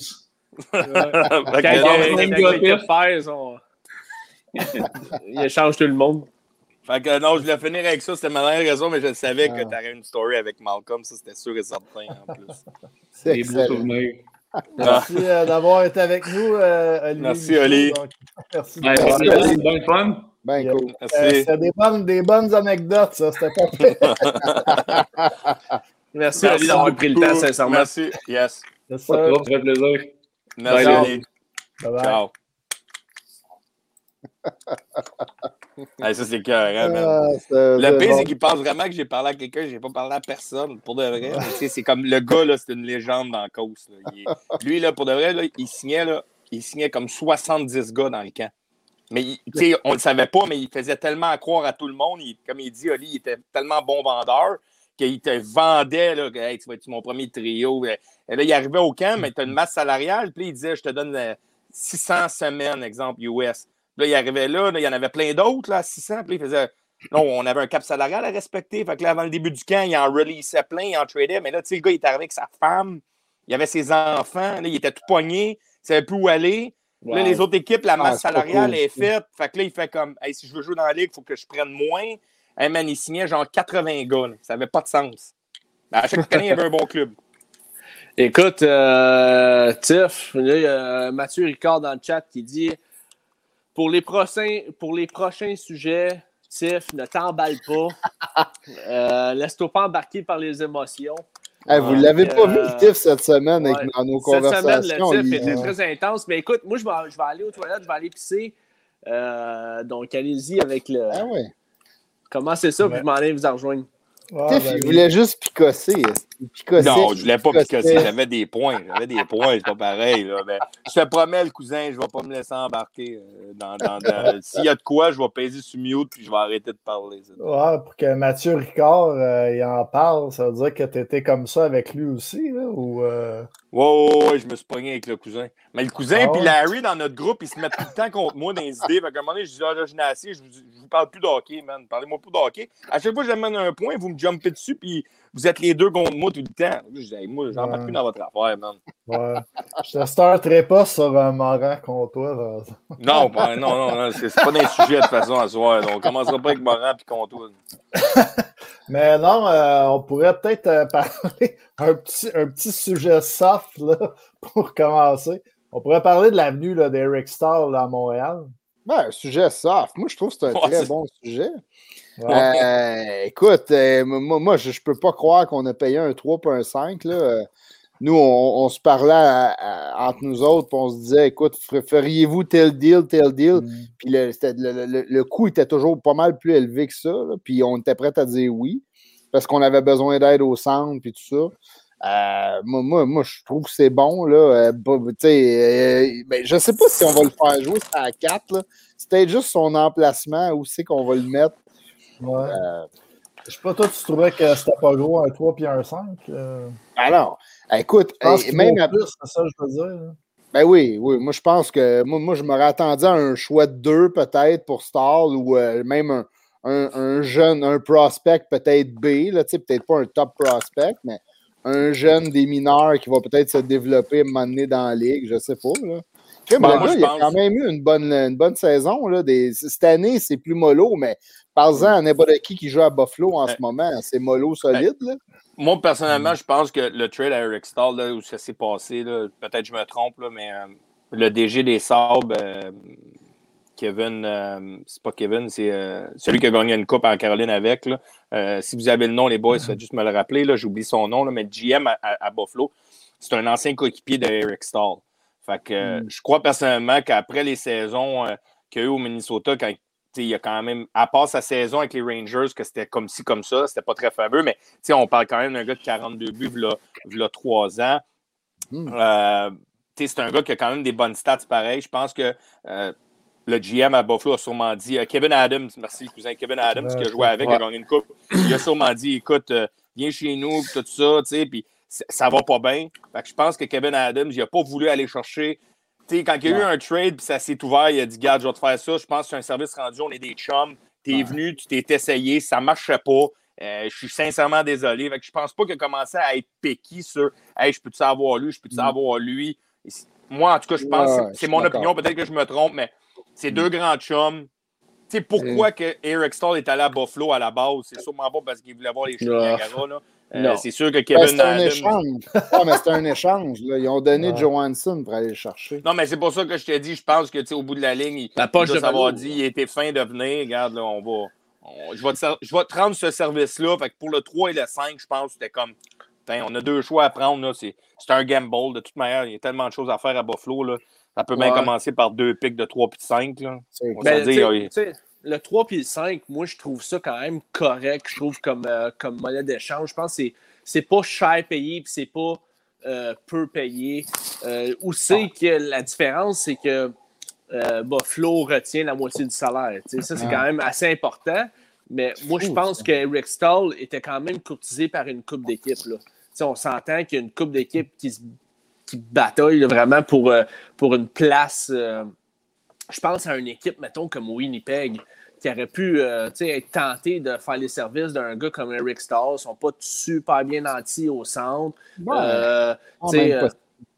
ont des besoins ailleurs avant joueur de centre. Oui, c'est vrai. En défensive, c'est sûr, mais je pense que cette année, c'est sûr, avec Stachny qui est arrivé et avec Dubois qui est arrivé, mais quand même, je pense que ça aurait... Il aurait fité dans tellement d'équipes, Eric Stahl, pour un 3 puis un 5, avec la moitié du salaire retenu, que, tu sais, sincèrement... Écoute, ben moi, je pense personnellement, Manu l'a dit, là, je pense qu'Eric Stahl était vraiment... Il voulait venir à Montréal. Là. C'est pas qu'il voulait pas venir à Montréal. Au début, il venait pas pour le 14 jours, puis il l'expliquait. Il dit, moi, personnellement, à 14 jours, à mon âge, c'est physiquement impossible. Là. C'est 14 jours plus 3 jours à se remettre dedans. T'es rendu à 18 jours. Là. Fait que lui, là, je pense que... je pense qu'il y a personnellement, je pense que c'est lui qui a dit Montréal, ça me tente. D'après moi, Kevin Adams doit savoir assez avec, puis il a dit où tu veux aller. Là. Je pense pas qu'il a fait le trade, puis il a dit, regarde, c'est là que tu t'en vas. Fait que je pense que c'est là qu'il voulait aller, il voyait un fit. Je pense que le débat qu'on en va, c'est où vous le voyez dans le fit.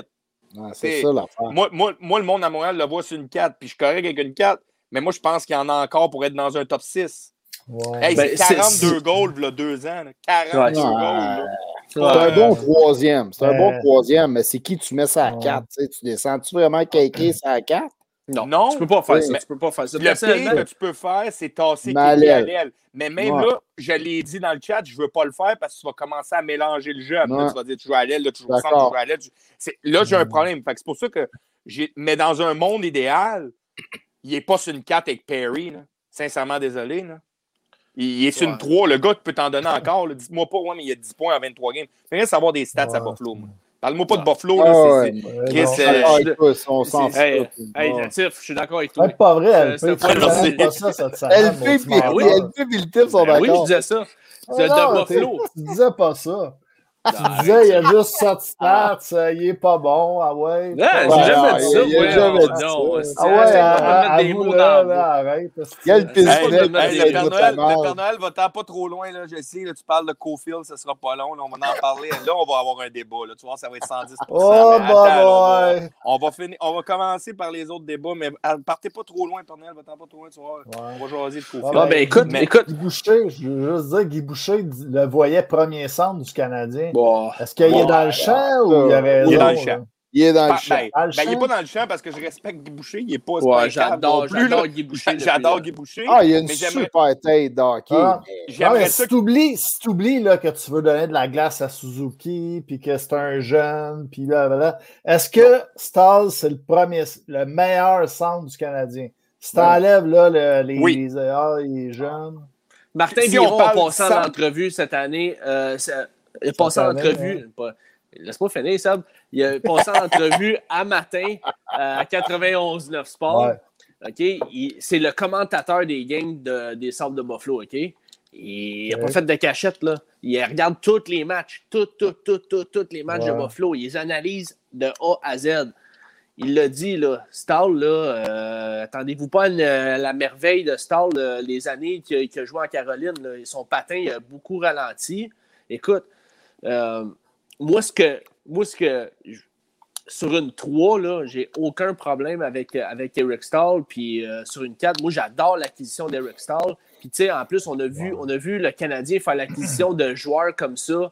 Tu sais, Perry a eu du succès avec le Canadien quand même. Kovalchuk, on l'oublie, mais il jouait avec LA, ça venait de nulle part. Plus éphémère un peu, Kovalchuk. Il y a eu une coupe de... mais c'est ça. Tu sais, il y a eu quand même une coupe de flash à Montréal, donc... J'ai vraiment l'impression qu'il va avoir des bons flashs puis qu'il va avoir du succès à Montréal. Mais de là à dire que tu le mets sur le premier trio du Canadien est beaucoup d'argent. Je ne le mets pas sur le premier, mais moi, j'aimerais ça le voir sur une 3. Non. Moi, j'aimerais ça le voir sur le 3 parce qu'on va se dire la ligne à kicker, c'est à 3. Là. On s'entend-tu? Là? On va se dire les affaires, je pense. Ça dépend des matchs. Là. Ça dépend des matchs. On est d'accord. Les autres, c'est Dano, c'est à first, Suzuki, c'est à 2. Quand ils montrent le line-up là, à la télé, c'est ça pareil. Kiki est en train. Attends, mais avant que tu finisses ton point, juste que on met la ligne à Dano deuxième parce que c'est la seule ligne qui ne bouge pas. OK, on va y mettre deux, j'ai pas de trouble. On va mettre Suzuki, Anderson, Drouin, Saffer. J'ai pas de trouble, là, c'est interchangeable, là, j'ai aucun problème avec ça. Hey, LP, arrête d'être d'accord avec moi, on fera pas un gros show à soir. Là. T'as le dire, là. On s'en vient, Caulfield, le sujet de Caulfield s'en vient. Mais pourquoi? La 1, la 2, la 3 à Montréal, on sait pas c'est quoi. Là, parce on que a 3 trios. On savait qu'Evin, c'était à 4, c'était pas mal sûr. OK, mais pourquoi on mettrait pas Staal à l'aile? Ouais, mais moi, j'aime ça. J'aime ça. Kéké avec. Moi, j'ai pas de tout. C'est parce que là, Kéké, regarde-la aller depuis un bout. Là. Moi, avec Kéké, là, je me dis, man, il est mien, est-tu? Hey, là, tu me donnes Toffoli Anderson. Là, ça va bien, je me replace. Là, tu redonnes ça à Suzuki. Je me ramasse avec Lekkonen puis Armia. Il doit s'ennuyer de sa mère. Sérieusement, pauvre gars. Il le promène. Puis sérieusement, Kéké, il n'a pas une saison incroyable. Moi, je trouve pas qu'il a une bonne saison. Il va bien depuis quelques temps. J'attendrais un peu plus. Il y a une saison correcte, mais pour un gars, ça fait 3 ans qu'il est dans la ligue, je m'attendrais un petit peu plus. Je ne suis pas déçu de Kéké.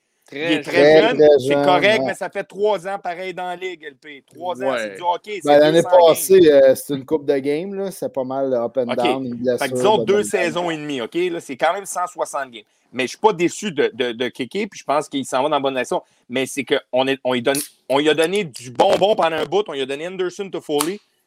Puis là, on y a tout renlevé. Puis là, il se ramasse avec un joueur sans odeur ni saveur. Puis Armia qui est bon à une game sur 8. Hey, pauvre Kéké, sérieux. Puis aujourd'hui aussi, pour enchérir sur ton point, il était avec Byron et Lekkonen. Parce qu'Armia a manqué la pratique. Là, fait qu'il était avec Byron puis Lekkonen aujourd'hui. Il était avec Byron et Lekkonen. Fait que, hey, sérieux. C'est triste, là. C'est triste, là. C'est un peu plate, mais moi, pas mal, hein. Moi, j'aime ton point. J'aime ton point, sérieux, le Tiff, d'envoyer KK avec Toffoli à gauche quand il va revenir de sa blessure, bien sûr. Puis, à droite, tu mets un gars comme Eric Staal. Il peut prendre des face-offs. Il peut prendre des face-offs une fois de temps en temps. Il peut même aller faire des chiffres un petit peu sur la 4. Mais puis si un match va mal, tu peux mettre Eric Staal. Je suis pas un fan de ça. Quand les matchs vont mal, tu t'enlèves tes jeunes puis tu mets le vétéran. Je suis pas fan de ça trop, mais quand même, il peut le faire. Mais moi, j'aime ça quand même. J'aime ton point de le mettre sur le 3. Ben, tu vois, moi, c'est une affaire que j'aimerais parce que moi, ça me fait rire quand les médias à Montréal, ils se mettent à parler de « Ah, finalement, un bon vétéran pour aider nos jeunes centres. » Hey, regarde, là, il a fait quoi, vétéran? C'est pas ce type de c'est pas un Shea Weber ou un Marc Messier là, qui va arriver et qui va te brasser à la chambre. Là. Ça a l'air d'un gars plus réservé. Oui, il a de l'expérience, mais il peut les backer comme dans des situations comme ça de mise au jeu.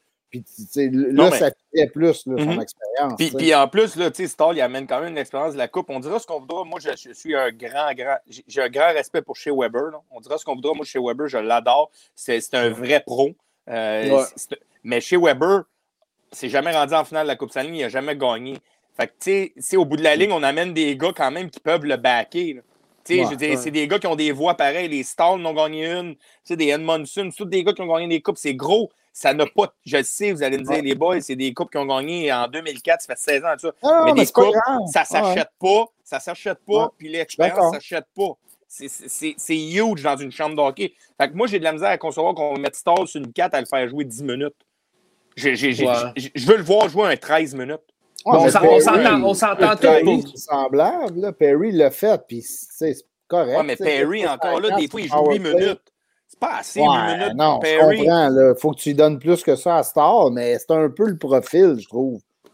Ouais, tu veux pas jouer comme 18 minutes, là. Voyons, Star. 13-14. Ouais, 13-14. OK, on est d'accord. 13-14. Ouais, c'est ça. Je pense qu'on peut s'entendre pour dire que Stall va juste le powerplay. Armia, bye-bye le temps en powerplay. Enlève pas Armia trop vite. Les coachs, je l'aime bien. Est-ce qu'on s'entend les quatre sur un sujet enfin? Là, Armia, bye-bye le powerplay. Armia, il est à Cryptos. Armia, c'est le nouveau Will, là. Ouais, c'est ça. Non, mais Armia, il est temps que ça enlève. Puis je vais te le dire, dans le débat qu'on va rentrer, si dans le débat qu'on rentre dans pas long, Armia, quand ton chum, là, ton amour de ton sauveur, là, il arrive, là, ton grand sauveur, Cole Caulfield, c'est pas mal Armia qui sort. On en parle dessus, là. Tout le monde dans le chat avait hâte de parler de ça. Là. Ouais, mais on a 4 autres points, puis c'est le meilleur des 4 points qui restent, les boys. Tu veux finir avec ça, tu t'agaces, là. Ouais, vas-y avec les autres points, puis on va y aller avec Cole Caulfield. On pourrait peut-être. Ouais, peut-être juste parler, là, je vais mettre la petite image, là, mais dans les bobettes à Bergevin, le 12 avril, c'est la date limite des transactions. Si vous êtes Bergevin, là, pensez-vous qu'il va y avoir d'autres mouvements là, d'ici la fin? Eh bien, moi, personnellement, je pense, comme qu'il l'a dit, je pense pas. Il y a des rumeurs en ce moment qui circulent un peu sur Twitter. Ouais. Il a dit que non. Il a dit que non. Mais il a dit que non. 24 heures après, il est là. Tu sais. Moi, je pense que ça va être pour libérer du salaire s'il bouge. Sincèrement, moi, Mathias Ecombe à Montréal, j'y crois pas, mais pas à tout. Puis je trouve que ça ne fit pas tant que ça pour le prix que ça va coûter.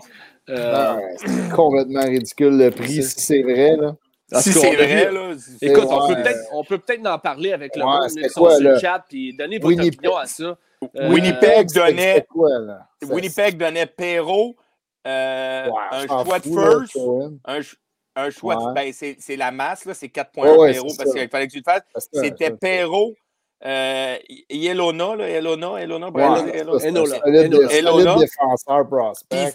Puis si on donnait pas le first pick, c'était Cole Perfetti. Fait que ça revenait à dire Perfetti, Elona, puis Perreault. Hey, c'est énorme là, pour Ecombe. Je l'aime bien, Ecombe. Elona va avoir une meilleure carrière qu'Ecombe, je pense. Je comprends qu'il n'est pas rendu. Mais là, en plus, tu donnes Perfetti. Voyons donc. Non, sérieux. C'était un ou l'autre. C'était ton first pick ou Perfetti, la rumeur. Mais tu sais, on est rentré. On va rester dans les bobettes à Bergevin parce que la dernière fois, on a fait ce segment-là, on est parti à gauche, pauvre Seb, il a fallu qu'il leur monte 22 fois. Mais personnellement, moi, je m'attends à un move comme un Lekkonen partir pour libérer de la masse. Là, parce qu'il faut toujours que tu penses qu'en ce moment, si Stall joue pas, si Stall joue, Barron ne peut pas jouer à cause de la masse salariale. Faut tout le temps que tu penses que Chariot va revenir dans pas long, il rentre sans masse. Il y a tellement de choses. En ce moment, on n'est pas des mathématiciens. Là. C'est pas nous autres qui est engagés pour faire ça, mais il y a une logistique dans tout ça. Fait que personnellement, je m'attends. Puis oui, Serge qui dit Freeman, c'est ça qu'on disait. Freeman aujourd'hui, qui a dit que Lekkonen, d'après moi, c'est peut-être, mais sur Lekkonen, tu vas avoir quoi? Un choix de 3, un choix de 4? Tu peux juste te débarrasser. Content, Manu Vacanté qui nous parle d'un choix de 2 pour libérer de la masse. On n'aura jamais un 2 pour Lekkonen. Moi non plus. On vient d'avoir un 3. On a donné un 3.5 pour Stall. Je ne m'attends pas de donner un 2. Lekkonen, il n'est pas vieux. Il a déjà compté quand même dans sa première année. Il avait une bonne année, compté bien des buts. Depuis ce temps-là, il est plus défensif. Mais c'est un joueur fiable, Lekkonen. C'est juste un joueur un peu sans saveur. Puis il n'est pas tant le fun à regarder jouer. Mais il est utile. T'sais. Je pense que tu es capable de l'échanger. Il y a une certaine valeur. Pour le passer à une équipe, tu vas être capable. C'est pas un Byron avec non, c'est ça, tu vas être capable. Lekkonen, tu vas être capable d'aller chercher un 3-4 pour puis te libérer de ce contrat-là parce qu'il n'y a plus de place pour lui l'année prochaine de toute façon. Ça. Ouais, ben ça va être lui ou Armia que tu vas garder. Fait que tu peux te. Armia avec, il y a peut-être une valeur quand même. Là. Ben oui, Armia a une valeur. Mais il produit quand il n'est pas blessé, il y a des bonnes séquences. Armia, là, les coachs, là, tout le monde, les coachs, ses coéquipiers disent que c'est un joueur exceptionnel. Ouais. Ils disent, je me rappelle, c'était Keike qui disait que c'était son idole en Finlande, c'était Joel Armia. C'est vrai, hein? et les coachs disent que Joel Armia, en pratique, il est incroyable. Il fait des choses que les joueurs vedettes ne font même pas. Karel Saint-Laurent nous disait aussi je me rappelle. Exactement. Karel Saint-Laurent qui pratique avec le Canadien Montréal disait qu'il avait une shot incroyable. Écoute, tous ces mots-là, il fait tout ça. Là, mais crime. Et les Sabres de Buffalo qui l'auront pêché en première ronde, ils ont vu ça aussi. Mais crime, ça ne débloque pas. Il passe des léthargies de 4-5 matchs, il revient. C'est un joueur exceptionnel à un match. Après ça, il repasse sur une léthargie de 4-5 matchs. Écoute, là, maintenant, il va falloir, à son âge, là, il va falloir s'en rendre compte qu'il n'est peut-être pas si indispensable que ça au Canadien de Montréal. Là, fait que, moi, pour revenir aux bobettes, à part donner un Lekonen ou un Armia pour des choix ou du long term là, pour libérer de la masse, là, qu'est-ce qu'on a besoin à Montréal? Si on est capable de passer un Armia et un Lekonen, tu es capable de te faire de la place pour un def.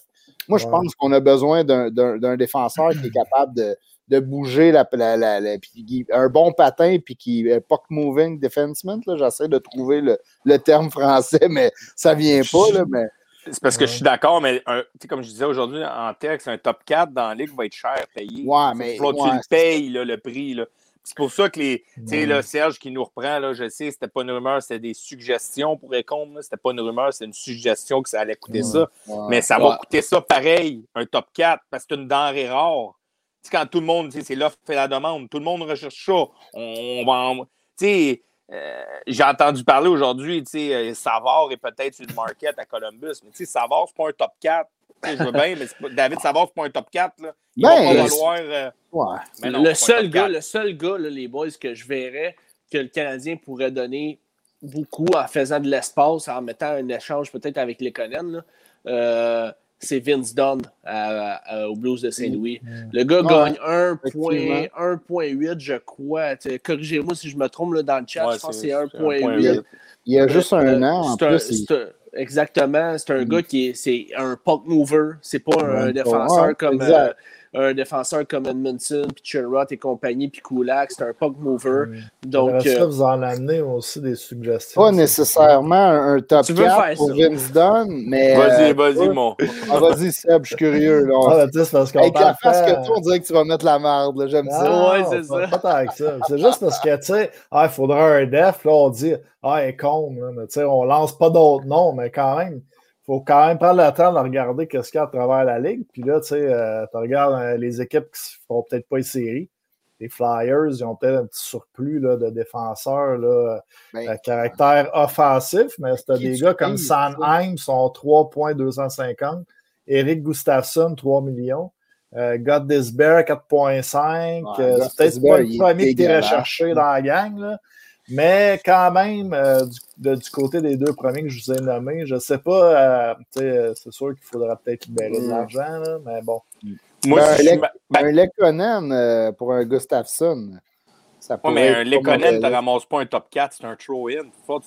Mais Gustafsson, c'est pas un top 4. On va se le dire, ce que je suis prêt à donner là, pour aller chercher un top 4, là, après ça, si on veut libérer de l'argent, j'ai pas trop, c'est mon choix de première ronde. Je suis prêt à le donner. Là. Cette année, tu veux le donner, ton choix de première ronde, vas-y. On est d'accord. J'ai aucun problème. Mais après ça, je pense que les Canadiens, ça va plus loin que ça. C'est qu'il faut que tu libères de la masse. Puis je suis pas sûr que nos gars qu'on veut libérer la masse... Tu sais, on en a parlé tout à l'heure, là, les Jets de Winnipeg, là, sont prêts à libérer leur first pick, eux autres aussi, mais ils donnent Mathieu Perreault pour libérer la masse. Hey, on est-tu loin, Mathieu Perreault? Là? C'est pas Barron, pis c'est pas Lekonen, là. Hey, c'est Mathieu Perreault. Puis Armia, je suis quand même pas payé, là. Ouais, mais Mathieu Perreault, il est bon, là. Ouais, mais... bien, là. Oui, là, mais si tu me donnes le choix entre Armia ou lui, il y a bien des équipes, je pense, qui vont prendre Armia. Je pense que oui aussi. Moi, je prendrais... Moi, personnellement, Mathieu Perreault... Excuse-moi, Sam, mais Mathieu Perreault, parce qu'il joue ça à 4 à Winnipeg, mais il peut jouer Mathieu Perreault, il y a eu un petit regain, là, parce qu'à la fin, là, à Washington... il voulait s'en débarrasser. Puis il est arrivé à Winnipeg. Là, il y a eu un petit regain là, quand même. Ouais, moi, mais je pense qu'ils l'ont mis ses waivers. Non, Mathieu Perreault. Au début de l'année. Je pense pas qu'il y ait une si grosse valeur que tu parles, mais... là, Tiff. Là. Mais ils l'ont mis au début de l'année. LP, ils l'ont mis au début de l'année parce qu'il vaut 4,1. Fallait qu'il fasse de la place à la masse. Ouais. C'est la même affaire, ça n'a pas rapport. C'est je te dirais que les GM dans la ligue, là, quand ils s'assient, les GM dans la ligue, là, puis ils mettent un gars, c'est waiver, là. Ils ne veulent pas tout le temps le perdre, là, mais ils analysent toutes les GM. OK, lui, il n'y a pas personne qui peut le prendre à 4,1. Il n'y a pas personne qui va le prendre à 4,1 parce qu'il n'y a pas de place. Il va falloir qu'il fasse un move. Il y a bien des affaires qui se passent. Fait que moi, Mathieu Perreault, quand tu me dis à Montréal, tu me demandes, on fait un trade, puis les Jets de Winnipeg offrent un first pick, puis Mathieu Perreault comme throw-in pour de l'argent, pour libérer de l'argent. Toi, tu vas me parler de Lekkonen et Barron à 3,5 millions. Voyons, non, je vais le payer 600 000 de plus pour Mathieu Perreault, là. J'adore Barron, mais ben oui, je vais prendre Mathieu Perreault avant Armia. Prendre Mathieu Perreault avant Armia. Non, il est bien plus constant. Il est bien plus constant. Mathieu Perreault avant Armia, mais oui. Son salaire, il est bien plus petit. Tu sais, Armia, son salaire, il touche pas beaucoup. Puis son salaire, il finit cette année en plus. Là, donc, puis en plus, il est fiable. Il joue à des avantages numériques. C'est une question de salaire, ça, c'est vrai. Oui, effectivement, mais écoute, c'est une question de goût.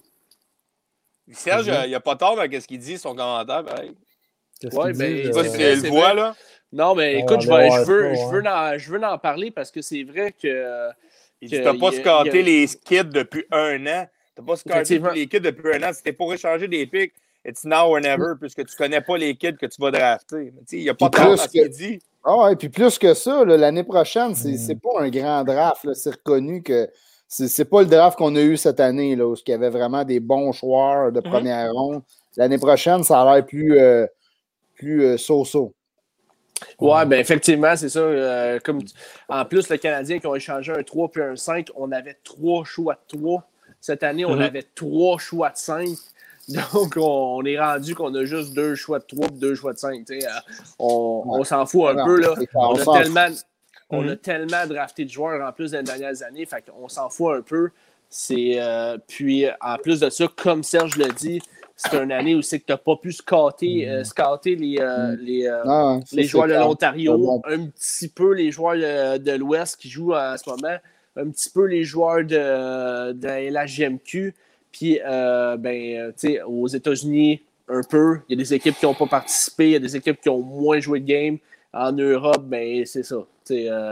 D'après moi, avoir une coupe de joueurs en Europe, mais c'est pas un gros draft cette année. Fait que justement, mais les équipes le savent. Je pense que ton choix de première ronde vaut moins cher que l'année passée, tu comprends? Ben oui, moi, on peut-tu parler de Jean-Pierre Latour? Là? Moi, des offres de même, ça me fait toujours rire. Jean-Pierre Latour! Jean-Philippe, excuse-moi. Hey, JP!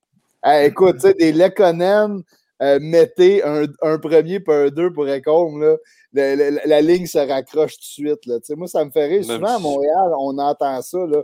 On met tous les gars qu'on n'utilise pas, là, puis on les sac dans un trade pour aller chercher un bon joueur. Ouais. Nashville, pourquoi Nashville ferait ça? Là? Il faudrait vraiment qu'ils voient Lekkonen dans leur soupe. Là, c'est un peu, je pense, JP voulait faire un peu une comparaison là, avec, je pense, l'offre là, qu'on avait vue là, pour Ekholm de Winnipeg, Enola. Ouais, ben, on a parlé Enola, c'est vraiment pas même que c'est ça. Vous parlez de Mathieu Perreault, là, mais Mathieu Perreault, là, c'est du 40 points à Winnipeg, même pendant un petit bout. Il a fait 43 à Anaheim, on a oublié qu'il a joué à Anaheim. Il a fait du 40 points, du 17 goals, 15 goals.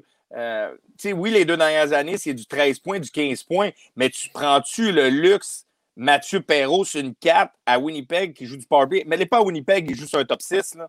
Okay, mais c'est un gars qui a 350 points dans le show en 600 games. Je suis pas sûr. Ils n'ont pas tant de profondeur à l'attaque. C'est 340 points en 600 games. Ils ont un bon top 6, t'as raison. Mais... C'est pas un mauvais... C'est un bon joueur, le Perreault, mais t'en parles comme si c'était... Non, mais c'est comme un game changer dans le trade. C'est pas un game changer, mais si tu me parles dans une échange, tu me throw in Lekkonen ou Barron ou Armia, oui, je prends Perreault avant, mais si on peut aller ailleurs, je prendrais peut-être pas Perreault, mais je veux juste dire, Perreault, c'est une 4, cette année, il a quand même 7 buts, 13 points en 35 games, mais il joue pas beaucoup. Là. Il est pas. Ouais. Ben, il joue, il a quand même des bonnes missions. Du côté de Winnipeg, moi, je pense que je comprends juste pas pourquoi qu'on voudrait l'échanger. Tant qu'à ça, je le garderais, là, honnêtement. Je pense pas que ça serait un throw-in pour moi dans un échange. Non. J'essaierais d'aller plus.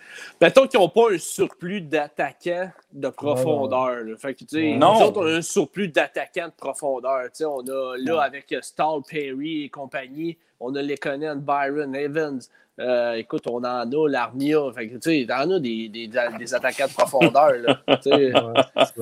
Le Père Noël qui dit moi, je veux Cofield à Montréal. Ils veulent tout Cofield à Montréal, sauf toi. Non, mais écoute, on peut rentrer dans le sujet. Il va.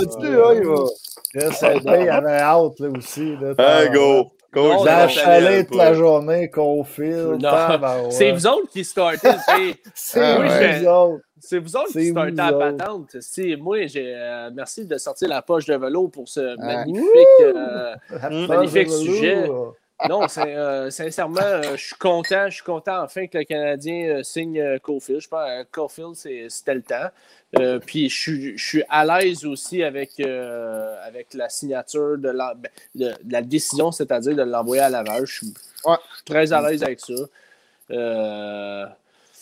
Est-ce que à Montréal, je pense pas que ça soit la... En ce moment, je pense pas qu'on ait de besoin nécessairement. Est-ce que dans pas long, si jamais le Canadien s'enlise comme qu'il savait enliser avant le départ de Claude Julien, là, c'est une autre affaire. Mais là, on semble avoir une bonne position pour faire les playoffs. On n'a pas vraiment besoin d'un petit boost ou quoi que ce soit. Cofield, moi, personnellement, je l'aime beaucoup. Je sais que le TIF l'aime pas beaucoup. Je sais que... J'ai jamais dit que je l'aimais pas beaucoup. J'ai jamais dit ça. J'ai jamais dit que je l'aimais pas. Je vais finir ma phrase. Ouais, fais attention à ce que tu dis, bonhomme. Ouais, là, t'as pas besoin... Dans la vie, t'as pas besoin de dire que tu n'aimes pas une personne. T'as juste les phrases parlent par elles-mêmes et puis c'est ce que vous parlez depuis, Ça, c'est ton interprétation. Ouais, c'est ton interprétation. Jamais dit. Il est un peu poétique. Je vais dire quelque chose. Je vais dire quelque chose que je vous ai parlé tantôt. Je trouve que on a le syndrome un petit peu ici à Montréal. Puis c'est normal parce qu'avant, on était tellement intense avec nos prospects, puis sans raison, que maintenant, on a le syndrome du fan qui veut pas trop être excité sur un prospect. Ouais. On a tellement été excité sur des gars comme Louis Leblanc, des gars comme Nikita Sherbak, des gars qui n'avaient pas vraiment de place à être excités.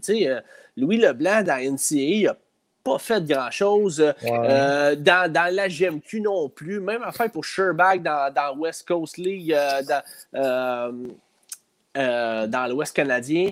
Ouais. Des stats corrects, mais c'est un choix de fin de première ronde. Il n'y a pas de quoi être excité là-dessus. Puis on s'est excité, puis on a été déçus. Là, en ce moment... Ce qu'on fait, c'est qu'on prend notre temps. Oh non, on prend du recul. On n'a pas le droit d'être excité. Si on est excité, si on passe pour du monde qui est trop... Moi, je suis pas d'accord. Je suis pas d'accord avec toi parce que je suis d'accord avec toi qu'on a dit ça depuis quelques années. Mais tu sais, je vais t'emmener la question là, que je t'ai posée. Là. Mm-hmm. Cole Pefferty ou ben Cole Cofield? Non, mais ça n'a pas rapport dans qu'est-ce qu'on parle. Ils veulent partir de débat. Mais moi, c'est ça qui vient me chercher. Cofield. Parce que moi, je suis en rapport, LP, puis les deux à gauche là, de l'écran, puis les deux à droite de l'écran. Moi, je suis comme entre les deux un peu. Parce que vous autres, vous descendez souvent Cofield. On le sait que vous le faites un peu pour faire chier LP. Là. Non, je ne le fais pas pour la faire chier. Cole Cofield, là, écoutez-moi bien, c'est un joueur unidimensionnel. C'est unidimensionnel. Lâchez-moi avec le gars, il va être... C'est un scoreur né.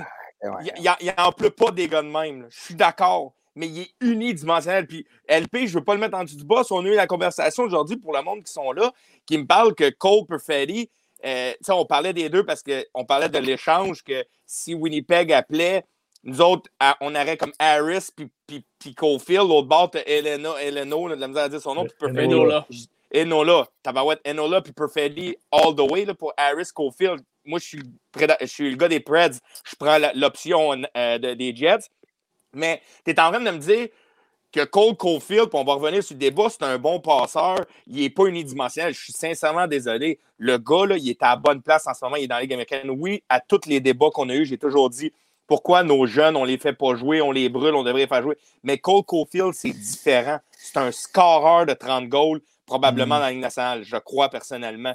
Mais si tu l'amènes dans le show et ça ne marche pas, c'est pas comme si un gars de troisième ligne, comme exemple Ryan Poehling, que lui, tu peux le mettre sur une 3, il peut faire des erreurs. Puis on est dans une transition, tu vas dire, moi, mais pourquoi Studley, il fait, lui? Studley joue à Ottawa dans un club faible, c'est le deuxième pick overall. C'est pas le 7e, là. C'est ça que je te dis. C'est complètement deux mondes. Fait que sur ça que j'ai pour dire que Cole Caulfield va être bon. Puis j'aime pas quand LP, il dit, Tiff, il trouve qu'il est pas bon. Non, tabarouette, le gars, il est incroyable. Il est bon. Il va être bon. Mais ce que je veux que tu comprennes, LP, là... Il se rachète, là, tu sais, il se rachète dans l'aise. Ce que je veux que tu comprennes, c'est que LP, dans NCAA, là, quand il se démarque pour scorer des goals, là, c'est pas en même démarquage. Quand il va jouer dans le show, il va jouer sur le top 6, parce que tu peux pas le faire jouer en 4. On va se le dire, il faut qu'il joue sur le top 6, il faut qu'il donne des minutes. C'est quoi le top 6 à Montréal? Attends, il faut qu'il joue, exemple, avec un Suzuki, il faut qu'il joue avec un Drouin. Il faut que tu le mettes. Faut qu'il joue avec Dano ou avec Keke? Non, avec Keke. Avec Keke ou avec Suzuki. OK, attends. Les meilleurs joueurs. On va y aller avec un top 9. OK, mais il faut qu'il joue dans des situations qu'il va jouer sur le power play, qu'il va être bon, il va scorer parce que ta confiance, il ne faut pas que tu la brises. Mais quand il va arriver là, dans la Ligue nationale, jouer contre Victor Hedman dans le coin, là, puis se déplacer, trouver les spots pour scorer, c'est pas la NCAA, c'est la Ligue nationale. Là. C'est un autre monde. Fait que moi, j'ai dit, je suis d'accord qu'il faut qu'il commence dans A, mais il va jouer dans le show. Mais c'est un joueur unidimensionnel. Là, aujourd'hui, tu m'as obstiné que c'était un bon passeur. Il n'est pas passeur pour deux scènes. Non, pas moi, passeur pour deux scènes. Mais LP, je veux juste finir mon point parce que tu m'as coupé. Là, mais je voulais m'en venir là, avec Pefferty là, versus Caulfield. C'est un peu ce que Tiff a dit, ces points-là. Mais tu sais, quand on parle de Caulfield, c'est tout le temps... il a du talent, il pourrait devenir bon, mais c'est quand même un gars qui est risky, tu sais. Il y a des chances. C'est ce qu'on déteste à Montréal depuis des années. Les gars risqués. Ben ouais, mais toutes les stars, on veut la star, mais les gars risqués, on le ramasse direct avant qu'ils rentrent dans le show. Ah, ben, non, on veut des Dano. À Montréal, on veut des Dano. On veut des Philippe Dano. Ben, ça, c'est on sûr les défend, on les défend. On les défend. Tiff les défend. Dano, comme ça n'a pas de bon sens. Il a deux buts en 150 matchs dans la Ligue nationale. Oui, mais je le défends LP. LP, c'est normal que je le défends, puis tu devrais le défendre. C'est un Québécois, on en a deux dans le club. Je vais le défendre au bout. Et là, je me contrarie parce que je blâme souvent Drouin, mais je blâme Drouin parce que je pense qu'il a le potentiel de faire 80 points par année s'il jouait de la bonne manière. Il n'y a pas personne qui a un peu skills comme lui. Mais oui, je vais le défendre. Mais ce que j'essaie de t'expliquer comme point, c'est qu'un Ryan Poehling, pourquoi je dis qu'il arrête de jouer les minutes à Evan, c'est que c'est un gars de 3. Puis ça, là, tu peux jouer dans la Ligue nationale, c'est à 3. Tu n'as pas besoin de retourner en bas pour prendre confiance. Un gars qui en score 30-40, du show à la haie, il y a une christie différence. Puis je veux juste qu'ils comprennent la game pro. Vous me parlez tous de ces gars-là. Ça, je le comprends. Zegris, il a brûlé le World Junior. Il a joué dans la haie. Zegris, il a joué dans la haie. Kyle Connor, qu'on parlait tout à l'heure, là, après-midi, là, il en a scoré 30 dans le jeu. Il a joué 60 games dans la haie avant de jouer en haut. Mais tu sais, c'est des gars que scorer des goals, c'est une confiance. Fait que mets-les pas en haut tout de suite, le brûler, donne-y le temps. Là. Puis s'il me ramasse 6 goals en 4 games, là, tu commenceras à penser à l'amener en haut. Puis là, tu tasseras un Mia, puis tu le mettras sur la ligne avec Keke, puis Toffoli ou qui tu voudras. Mais il faut que tu lui donnes du power play. Tu peux pas l'amener en haut, il dit tu vas jouer 5 contre 5, le power play, attends un peu, t'es jeune encore. Non, tabarnak, c'est pas un scoreur. Mets-les là. Mets-les dans des situations qui vont succéder, qui va réussir. Mais il n'était pas prêt, puis il n'est pas prêt encore. Désolé. Ça, je suis d'accord avec toi, le Tiff. On verra. Il y a des... Je le ferai jouer à Laval jusqu'à la fin de l'année. On n'a pas le droit d'être confiant puis d'être optimiste sur un prospect. Le gars, écoute, Puis tu sais, tu parlais des gars qui ont passé par la haie, tu as parlé de Kyle Connor, tu as parlé de... Mais tu sais, il y a des gars comme Johnny Gaudreau qui n'ont pas passé par la haie, qui ont joué 0-0 match dans la haie. Tu as des gars comme Clayton Keller qui a joué 0 match dans la haie, qui est un petit gabarit. Je viens de te nommer deux petits gabarits. Ah oui, Carl Torres aussi, il a joué un an NCAA, il a joué dans le show Carl Torres. Je suis d'accord. Attends, laisse-moi parler. Ouais, t'as parlé. Il a joué à NCAA, là, 3 ans. C'est ça, effectivement. Gaudreau, il a joué 3 ans au lieu de 2, c'est vrai. Clayton Keller a joué juste 1 année au lieu de 2, comme Caufield. Puis je suis pas en train de dire que Caufield devrait aller à Montréal tout de suite cette année. Je suis pas en train de dire ça. Mais je fais juste dire comme quoi qu'on peut être excité de son talent puis qu'on peut espérer à ce qu'il soit un bon joueur. Puis tu sais, moi, je base sur mon opinion parce que je les regardais jouer. J'ai quasiment regardé tous ces matchs au complet, les boys. J'ai pas regardé juste son World Junior comme la plupart des fans de Montréal. J'ai pas juste regardé les 2 matchs à RDS qui ont posté contre Arizona State en début d'année. J'ai regardé tous ces hosties de matchs cette année.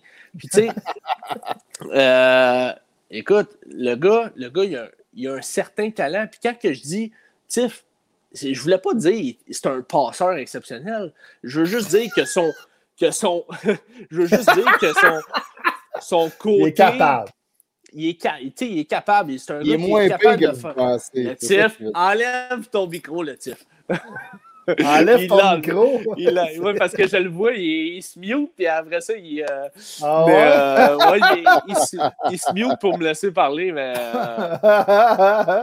C'est bon, ça. Écoute, je veux juste dire comme quoi que, tu sais, cette année, à Wisconsin, on pensait tous que l'équipe allait crouler parce qu'il avait perdu Alex Turcotte, Kendra Miller, un autre leur capitaine, le défenseur, qui, son nom m'échappe. Là. On pensait tous qu'elle allait crouler. Écoute, l'idée était là aussi. Là. Ouais, c'est ça que je dis, Kendra Miller n'était pas là. Il a participé à 25% des buts cette année. C'est lui qui les a faits. De son propre bâton, 25% des buts. 45% des buts que l'équipe a marqués, il y avait un point. Soit qu'il marquait ou soit qu'il y avait une passe. Fait que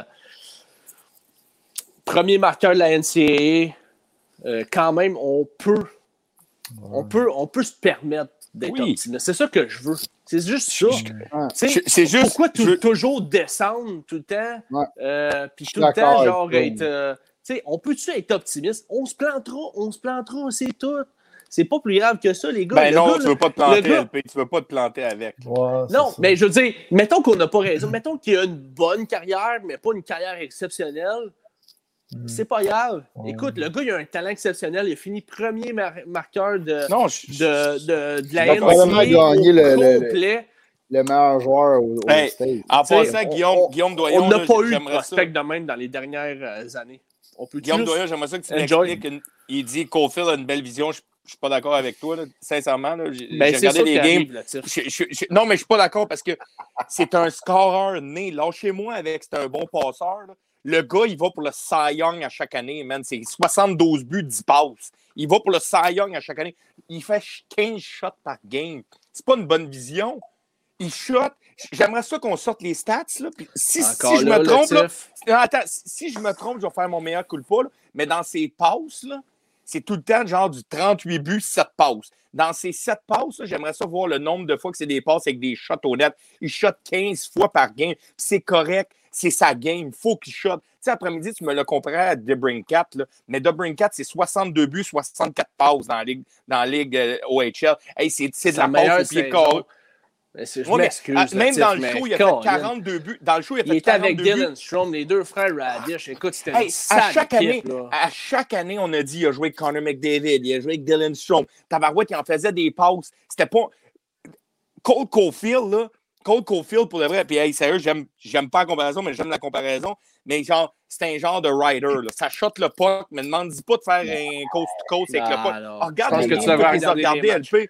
Je pense que ça va regarder des matchs. LP, viens pas me dire que sur un powerplay breakout, là, c'est Cole Caufield qui ramasse le puck, qui déjoue tout le monde, qui fait un entrée avec le puck.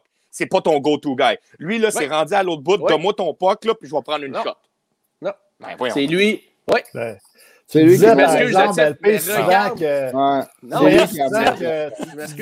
Cofield, il trichait à la ligne pour pogner à la puck parce que... Hey, le cousin qui dit, puis je l'aime, Sergio, je t'adore, moi aussi. Puis Mathieu Ricard qui dit, Cofield puis Sergio ont la même vision de jeu. Je t'adore, Sergio. Mais je suis vraiment pas d'accord. Il n'y a pas de vision. Je m'excuse. Non, il n'y a que de l'actif. On va arrêter ça, là.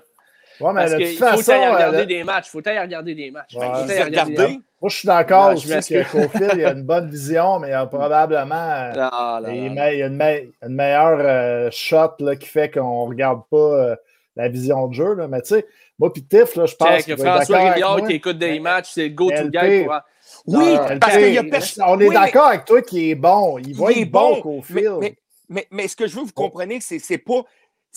dans la Ligue nationale, tu ne le verras pas carrier le puck d'un bord puis de l'autre. C'est pas sa job. Je ne dis pas qu'il est mauvais, qu'il n'est pas capable de faire une passe, mais on viendra s'en reparler dans la Ligue nationale si ce gars-là, il va faire autant de passes qu'il va faire de goals dans une année. C'est pas un passeur. J'ai pas dit ça. Puis lui, là, sur un 2 contre 1... C'est ça qui arrive, là, Tiff. C'est que j'ai pas dit ça.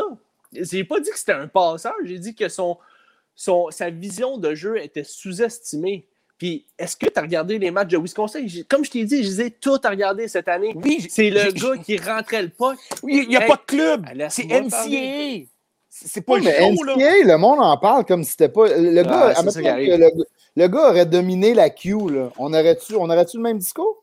Ouais, ben, je sais pas, moi, j'entends juste de dire on verra. Tu sais, il est bon, puis on verra. Ouais. Mais il faut regarder des games quand même, les gars, pour avoir une opinion sur ces affaires-là. J'ai regardé toutes les games de Wisconsin cette année. Michel Fortin, d'accord avec toi, LP. Tu sais, c'est le gars qui était à la pointe. On se demandait pourquoi il était à la pointe cette année. Le tir. Laisse-moi parler. Pour prendre sa shot. Non, regarde. Bon, regarde. Non, mais on va continuer, LP. Moi, j'aime ça. C'est correct, mais moi, je te dis, sur un 2 contre 1, Cole Cofield s'en va 10 fois à 2 contre 1. Il va scorer 8 fois sur 10 avec sa shot. Puis les deux autres fois, ça va être un rebound. Bossé va te dire la même affaire. Bossé va te dire, à 2 contre 1, tu shot. Lâche-moi avec tes vieux de la vieille. Je veux juste te dire que le gars, il shot 16 fois par game. Il ne doit pas en faire grand passe. Alors, il a shoté 13 fois le dernier match. C'était la première fois que je shotais 13 matchs. Il perdait 4-0. Arrête, là, OK. Comme je te dis, regarde des matchs de la NCAA, regarde des matchs des gars. Après ça, on peut... Tu sais, tu me parlais de Perfetti tantôt. Tu as regardé 8 matchs, les 8 matchs au World Junior. Je m'excuse. Contre le Rocket, il était mauvais. Là. La game contre le Rocket, il était pas bon. Puis au World Junior, écoute, il y a eu des points au World Junior, là, Perfetti, là, mais il était pas mal Casper sur un temps. Là. Fait que, tu sais, je veux dire... Non, mais c'est juste pour dire que... C'est quoi le débat, là? On continue ce qu'on fait, on n'est pas parti se coucher, là. Ouais, je les regarde, LP, puis je suis d'accord avec toi, Cole Cofield va être un très bon joueur dans la Ligue nationale, mais je ne le vois pas être... Je le vois pas comme vous le voyez. Moi, je le vois unidimensionnel. Je le vois vraiment pas comme un gars qui est capable de faire une passe cross-ice sur un power play. Je suis sincèrement désolé. C'est pas sa job. Sa job, c'est de shotter parce qu'il y a une shot. C'est vrai que c'est pas sa job, il est capable de le faire. Ça, je peux te le garantir. Parce que j'ai regardé les matchs, j'ai tout regardé, gars. Tout. C'est NCAA, genre de le voir dans le show. Mais c'est ça. Comme tu dis, c'est NCAA, puis ben des joueurs qui ont joué dans le show, qui ont passé par la NCAA. Des Cal Corner, des ci, des ça, il y en a, tu peux toutes les nommer. Il y en a un esti des gars des États-Unis qui ont passé par la NCAA. C'est un sacré bon... C'est un sacré bon calibre. La marche est haute. T'as raison, le type. La marche est haute. Puis on verra. C'est vrai. On verra. C'est vrai.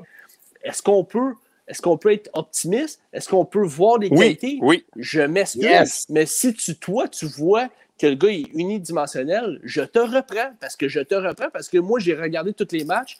Il y a des bonnes facettes de son jeu. Il y a une bonne vision, ce gars-là. Sa vision est sous-estimée. Puis c'est ça que je veux apporter. Si tu me dis qu'il n'y a aucune vision, puis qu'il n'y a aucune... il n'est aucunement passeur, je te demande, après ça, est-ce que tu as regardé les matchs? Même sa game sur 200 pieds, elle s'est améliorée là, quand même. C'est amélioré, mais je veux dire, à chaque fois qu'on regarde les highlights, là, est-ce que tu as vu des highlights de Cole Cofield qui fait un backdoor play, une passe? Non, c'est juste des shots. C'est juste des goals. C'est ça son forte, c'est ça sa force. Ben oui, c'est ça sa force. Moi, je veux juste qu'on ne lance pas un débat, mais si tu me demandes qui est plus complet... Oui, il est déjà parti. Si on me demande qui est plus complet, je parle pas sur 200 pieds, offensivement, passeur et scoreur, puis tu me demandes qui est plus complet entre Perfetti et Cole Caulfield. Perfetti est plus complet. Caulfield va être un peu plus scoreur, mais Perfetti peut faire les deux. Cole Caulfield, ça ne sera pas un gars dans la Ligue nationale que tu vas voir finir une année avec 40 buts, 40 passes. Ça va être ça va être du 40 buts et 20 passes, Cole Caulfield. Ben là-dessus, tu as raison. Ça va ressembler à ça. Mais l'année passée, Perfetti était dominant. Puis cette année, il est plus décevant que dominant. Il a 19 ans, donnez-lui une chance. Oui, mais Caulfield, il est dominant. Il faut qu'on donne des chances aux joueurs des autres équipes, mais il ne faut pas qu'on donne des chances à nos joueurs. Avec le TIF, ça marche jamais. Non, mais c'est exactement... Là, LP, sérieux, tu penses que Cole Caulfield, il était à la bonne place dans la Ligue américaine, il n'y a pas d'affaires dans le show. Comme que Perfetti n'a pas d'affaires... Dans le show, il y a de l'affaire dans la Ligue américaine. C'est la même affaire. J'ai jamais dit que Perfetti devrait jouer dans la Ligue nationale. Il est dans à 19 ans en passant. Puis il y a quoi, 9 points en 7. C'est pas si pire que ça. Il t'a mis des highlights de passes de Caulfield. Je vais aller les voir après. T'iras écouter ça. On devrait les mettre en live. On va aller voir après, parce qu'il doit en avoir en tabarouette. Je te confirme qu'il dort des passes. C'est des shots. Non, mais moi, tout ce que je veux, le type, c'est que tu prennes du temps sur ton iPad, comme tu fais pour tous tes entraînements, puis tu regardes des matchs de prospects et tu nous en reviennes avec ça. Regarde les 20 derniers matchs, mettons, de Wisconsin. Là t'es analyse la game. T'es-tu en train de dire qu'il analyse Caulfield comme il va au gym ou... Non, il y a comme un silence après que tu aies dit ça. Il m'a dit qu'il avait regardé 10 matchs de Cole Caulfield. Il nous a montré son bike puis tout. Là. Mets le commentaire de Serge Côté juste pour qu'elle lise. C'est exactement ce que je pense. Perfetti va être un gars de 70-80 points utilisé dans toutes les situations. Caulfield va être un sniper là-dessus. Je suis pas d'accord avec les points, mais il va être utilisé un peu partout. Il est complet. C'est correct. Je le vois à 55, 60. C'est correct que les gars aient des opinions, c'est correct. Tu sais, puis Serge, il a le droit à son opinion aussi, Serge. Le pire, c'est qu'elle tu le dénigres à chaque fois. Qu'est-ce que je t'ai dit aujourd'hui? Mais moi, Perfetti, je l'ai regardé, Perfetti aussi. Vous voyez que c'est un gars défensif, Perfetti. Écoutez les matchs, les gars. Il est pas défensif. Il est meilleur que Caulfield. Autant Perfetti que Caulfield, nous, on dit on verra, mais pour Perfetti aussi, tu devrais dire on verra. Mais c'est ce que moi, j'ai jamais rien dit sur Perfetti. C'est vous autres qui l'avez. Ça fait deux fois tu dis qu'il est pas bon et qu'il est pas bon défensif. Pas dit ça, mais je le dire. LP, c'est vraiment content. Seconde en arrière, tu as dit qu'il est pas bon défensivement. LP, je veux juste que tu Seb, là, il s'agit. Viens de le dire, il est pas bon défensivement, Perfetti. LP, je veux juste que tu me dises une chose, LP. Qu'est-ce que j'ai écrit sur Cole Caulfield aujourd'hui que je pensais qu'elle allait faire dans la Ligue nationale? Juste pour que tu dises au monde que je dénigre pas Cole Caulfield. Qu'est-ce que je t'ai écrit dans le chat aujourd'hui? Qu'il allait marquer des buts, mais que c'était un joueur unidimensionnel qui ne savait pas défendre et qui n'était pas un bon passeur.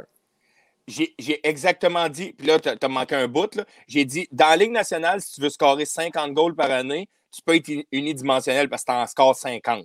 Si tu n'es pas unidimensionnel dans la Ligue nationale, je veux dire, il faut que tu saches faire quelque chose qui... Tu peux pas juste scorer un but. Ovi, il score des buts parce qu'il est crissement bon à scorer des buts, là, mais il est capable de passer. Oui, mais au début de sa carrière, il scorait 50 goals, mais il était unidimensionnel. Il était pas fameux. Il frappait, là, je vais lui donner, mais défensivement, c'était pas sa force. Il avait des crises de main, puis il était capable de passer. Le gars, il avait 100 points par saison. Fait que, moi, tout ce que je veux dire, c'est que... Moi, j'ai dit Cole Caulfield, ça va être un scoreur de 30 goals dans la Ligue nationale, 30-35 goals. Il va scorer 2 saisons de 40 goals, je crois, personnellement, parce que c'est un scoreur né. Mais je veux dire qu'à 30 goals, c'est pas mal. À 30-35 goals, qui est un but aux 3 games environ, parce que sur 82 games, là, ça ferait genre 90 games. Fait que disons un but aux 2 games et demi, 3 games, il faut que tu amènes d'autres choses. Puis Cole Caulfield, exactement pourquoi qu'on parle. Il faut être patient. C'est qu'il faut qu'il aille dans un « et » puis qu'il devienne un autre joueur que juste carrer des goals. En ce moment, c'est juste ça qui fait de bien. C'est juste ça que je vais amener. C'est là que je suis pas d'accord. Ouais, moi ça non plus. Tu veux pas trop dénaturer non plus, le gars. Là. Non, ça, je suis d'accord. Mais moi, je suis d'accord. Mais moi, ce que je suis pas d'accord, c'est sur la seule chose qui fait de bien. C'est ça qui arrive. C'est que... Oh, ça dépend, c'est relatif, c'est relatif aussi. Exemple, on a tellement fait ça, on a des gars. Concentre-toi sur ta game défensive, on va te faire jouer ça à 4, tu vas apprendre à jouer à la game, puis là, le gars, il était tout fourré, il ne se rappelait plus comment scorer. Sur ça, Pat, je suis d'accord avec toi, je veux pas non plus que tu dises, hey, il faut falloir que tu bloques des shots, il faut falloir que tu sois... Oh. Mais en même temps, il faut falloir que...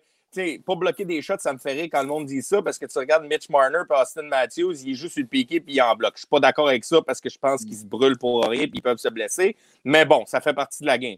Mais je veux pas non plus qu'on arrive à Laval et que Joël Bouchard il dit « Garde, on ne te donnera pas trop de powerplay parce qu'on sait que tu peux scorer, mais il faut que je travaille ta défensive. » C'est pas ça le but, là. C'est pas ça le but. Non, c'est ça je te dis, c'est pas ça le but. Mais il faut que tu lui fasses comprendre que dans la Ligue nationale, s'il en score 35, ben, il reste quand même 50 games dans l'année, qu'il faut que tu fasses d'autres choses. Il faut que tu amènes quelque chose. Il faut que tu sois meilleur. Puis en ce moment, coach n'est pas là. Je suis complètement d'accord avec toi. Puis le travail est déjà commencé. Puis comme je te dis, écoutez les matchs. Tony Granato, il a fait de l'excellent travail cette année avec Cole Caulfield. Je pense qu'il a fait même plus que je m'attendais. Sincèrement, là, j'aurais été franc avec vous autres, les boys. Puis, s'il n'aurait pas été bon, tu sais, je l'ai dit à Seb et à Pat dans un ancien podcast, quand je l'ai regardé à son premier camp d'évaluation, quand il est venu à Montréal, là, dans le camp de développement du Canadien, je trouvais qu'il attendait à bleu quand c'est plus ce Coco-fil-là. Tony Granato l'a appris à descendre, à aller défendre son territoire avant d'aller dans l'autre territoire. Il y a encore des petites manies mais ça, c'est une lecture de jeu quand tu crois que ton défenseur ou ton attaquant va gagner une bataille, tu prends de l'avance sur le jeu, ça peut tourner en ta faveur comme ça peut tourner en faveur de l'équipe adverse, mais quand tu crois que ton défenseur va gagner un jeu dans le fond de la zone, tu prends de l'avance un petit peu, tu bats le défenseur, la passe, ça s'en vient tout de suite. Donc, là-dessus, ça, il fait encore ça. Est-ce que ça va marcher encore? Je ne sais pas. Mais il n'est plus le joueur que quand on a repêché qu'on disait unidimensionnel. Ça, je peux vous l'assurer. Écoute, ça va être vraiment bon de le voir à Laval, pour vrai. Là. Ça va être un bon test pour lui. Voir s'il est capable de step up. Si il joue du gros hockey puis il produit déjà à Laval, l'année prochaine, on ne se posera même pas la question. Tu sais. Non, puis peut-être qu'on ne se posera même pas la question à la fin de l'année. Il va peut-être arriver, mais je ne veux pas le voir cette année. Premièrement, excuse Seb, je ne l'ai pas coupé, mais je ne veux pas le voir cette année parce qu'on est dans une année qu'on veut gagner. Je ne veux pas qu'il arrive ici en ayant déjà la pression de Montréal, que là, on va lui donner du power play, on va tout y donner. Tu sais, c'est pas la même chose, je sais, je ne veux pas comparer Studley, mais Studley à Ottawa, il n'y a pas de pression. Tu sais, qui gagne, qui perd, ils sont en apprentissage. Tandis que Caulfield arrive ici, on va y mettre un peu de pression. Sans y mettre, là, il va en avoir de la pression. Parce que là, on arrive et on dit « Hey, c'est un scoreur, on est dans un slump, notre powerplay n'a pas de goal en 10 games. Wow. » Et hey boy, tu sais, c'est sa job. Ça va être sa job tôt ou tard.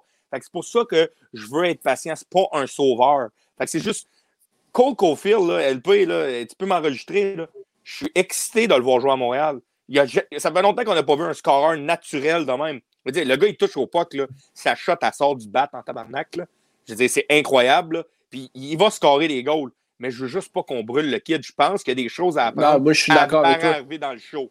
Ce que tu viens de dire, le TIF, ça va être notre promotion pour le podcast la semaine prochaine.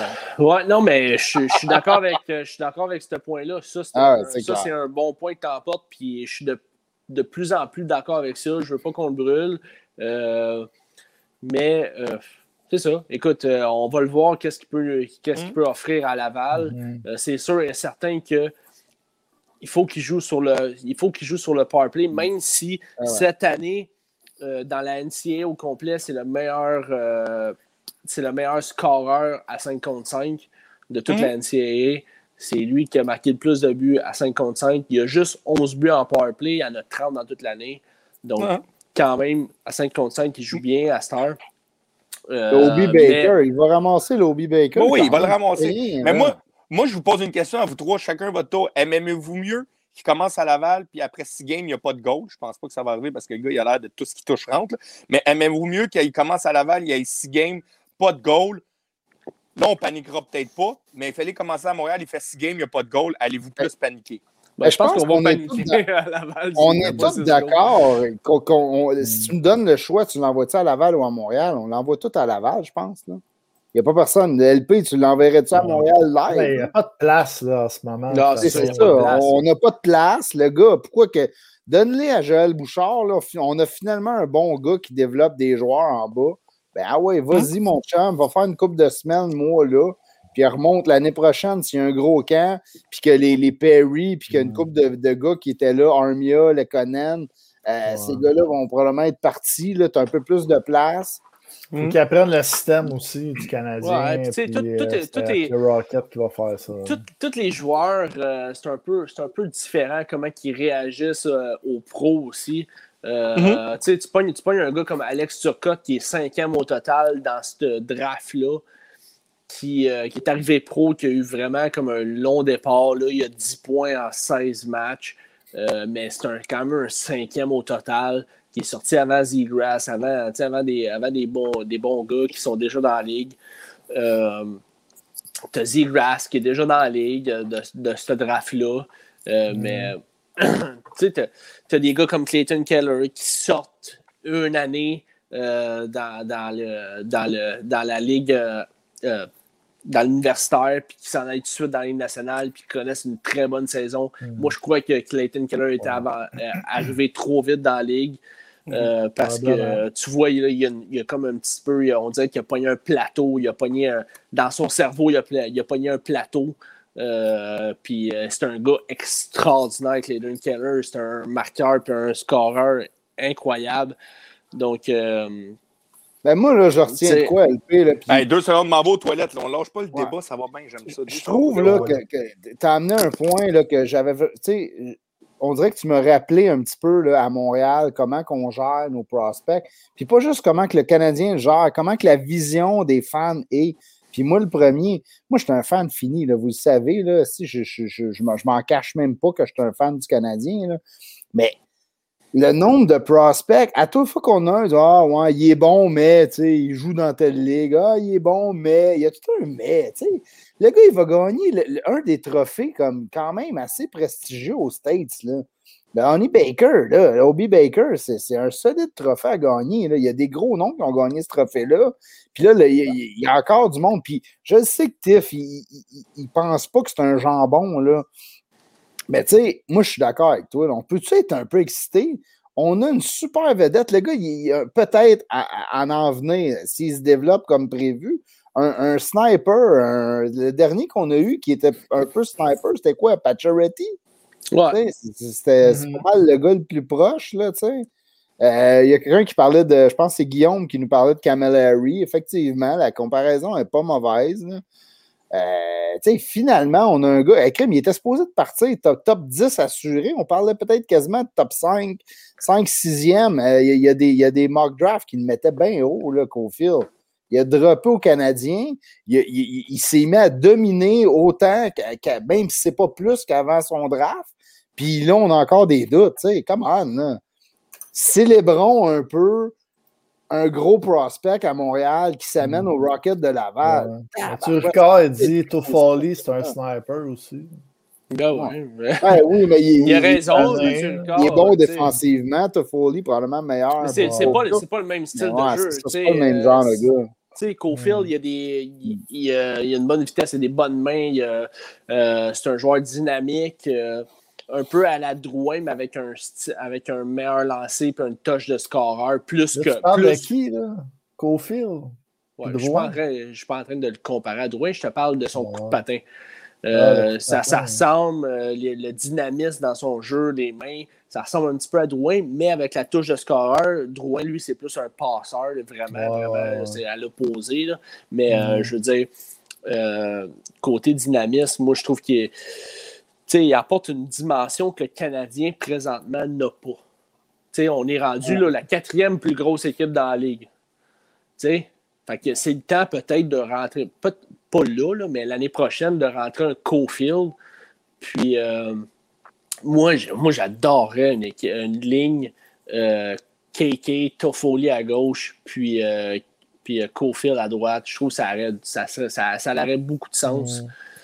Puis, ça pourrait être bien, ça pourrait être ça. C'est sûr que KK, c'est le futur aussi, Cofield. Mais je pense qu'on en est peut-être pas là. Cette année, non. Là, mais l'année prochaine, je ne sais pas. Tout va dépendre aussi, là, qui qu'on regarde, qui qu'on regarde pas. Qu'est-ce qui va se passer avec Armia, Barron? Tu Ricard qui dit « Qu'est-ce que le type est du portefeuille caca? » Ah ouais, il nous a écrit numéro 2, je pense que... Non, il a fait un pas de sauce dans ses jokes, les gars. Mais non, mais le tir, ça le fait chier de parler de Cofield. Ouais, ça le fait chier de parler de il est allé à la teinte. Refaites-en bas parce qu'il n'est pas là, là. Ouais, mais il m'a ramassé pareil tantôt. On pourrait faire le petit absbin. Non, pas. Je pensais faire un datif quiz, mais. Ouais, datif quiz. Je pense qu'il n'en avait pas préparé. Là. Il nous a comme écrit ça en privé. Non, mais écoute, si vous avez des questions là, dans le chat que vous voulez jaser, des. On pourrait peut-être parler vite du Rocket, tant qu'à ça, en attendant, là, un petit 5 minutes, là, le temps que Tiff fait son numéro 2. Là. Après, on repartira dans le débat parce que c'était pas mal vous deux. Allez-y, moi je vais aller pisser. Le type, il revient, fait qu'il peut reprendre au sujet. Ah, mais je t'ai écouté, là, vous me calliez, j'écoutais. J'étais allé aux toilettes, j'écoutais pareil. OK. Il en a profité pendant que t'étais pas là. Arrive. Non, mais parce qu'à un moment donné, je suis arrivé de mon cours, j'ai pas eu le temps d'aller aux toilettes. Excusez-moi, non? Ouais. T'as pas de quiz, finalement? J'ai pas eu le temps d'en faire, là. On avait tellement de débats aujourd'hui, là. J'étais comme trop excité de parler de Cofield. Bon. Je skip aujourd'hui. Je vais demander, Sergio, là, tu dois nous écouter en ce moment, là. Texte-moi une petite question, là, sur mon cell, puis... on va en poser au gars. Hein? On va faire ça interactif. On va appeler ça le Sergio quiz. Le Sergio quiz aujourd'hui. C'est bon. Mais, là, en plus, il nous restait des débats. Oui, c'est ça, il nous restait des débats. Vous parlez du Rocket un petit peu, les boys, en attendant qu'LP est aux toilettes, là, mettons. Là. Non, on peut faire ça. Écoute, le Rocket qui a une saison de fou, c'est un peu triste que... qu'il n'y ait pas de fans à Laval cette année parce qu'ils ont une bonne petite équipe. Ils dominent quand même pas mal. Là. Ils ont gagné quoi? 4 ou 5 de suite? Il n'y a pas longtemps. Ils n'ont échappé une en overtime. Il y a des gars, Harvey Pinard, Teasdale, ça joue du gros hockey cette année. On pourrait peut-être mettre le petit tableau que tu as fait, LP. Ouais, donc. Ah, ça, c'est les meilleurs attaquants cette année. Blandici, c'est un gars de la haie, je pense. Là. Pas sûr que ce gars-là, c'est un prospect qui va monter long terme. Ouais, ouais. Un très bon joueur dans la haie. Jordan Will, qui est toujours aussi productif. Ouais. Peeling, qui s'est replacé un petit début de saison un peu plus lent. 14 points. Il joue du gros hockey dernièrement, Peeling. Des gros buts, des buts gagnants, des buts importants surtout. Là. Ilonen aussi, là, LP, il arrive juste à temps pour nous compter la petite séquence de Ilonen qui s'est fait geler par notre chum qu'on avait reçu en entrevue. Ouais, Jimmy Alini qu'on a reçu en entrevue. Regarde, je vais la mettre la clip vite. Je l'ai. Donc. Nice. Ouais, vas-y. C'est un petit peu une mise en échec à la Pat Chiarotty dans le temps avec Chiarotty. Il s'est donné force à la face. Hein? Hey, on est loin des arénas de la Ligue américaine. Hein? D'après moi, c'est un centre de pratique. C'est vrai. Ça, hein? En fait, c'est le centre de pratique de...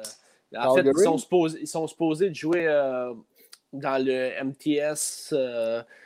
Mobile Arena, c'est l'aréna des Jets de Winnipeg.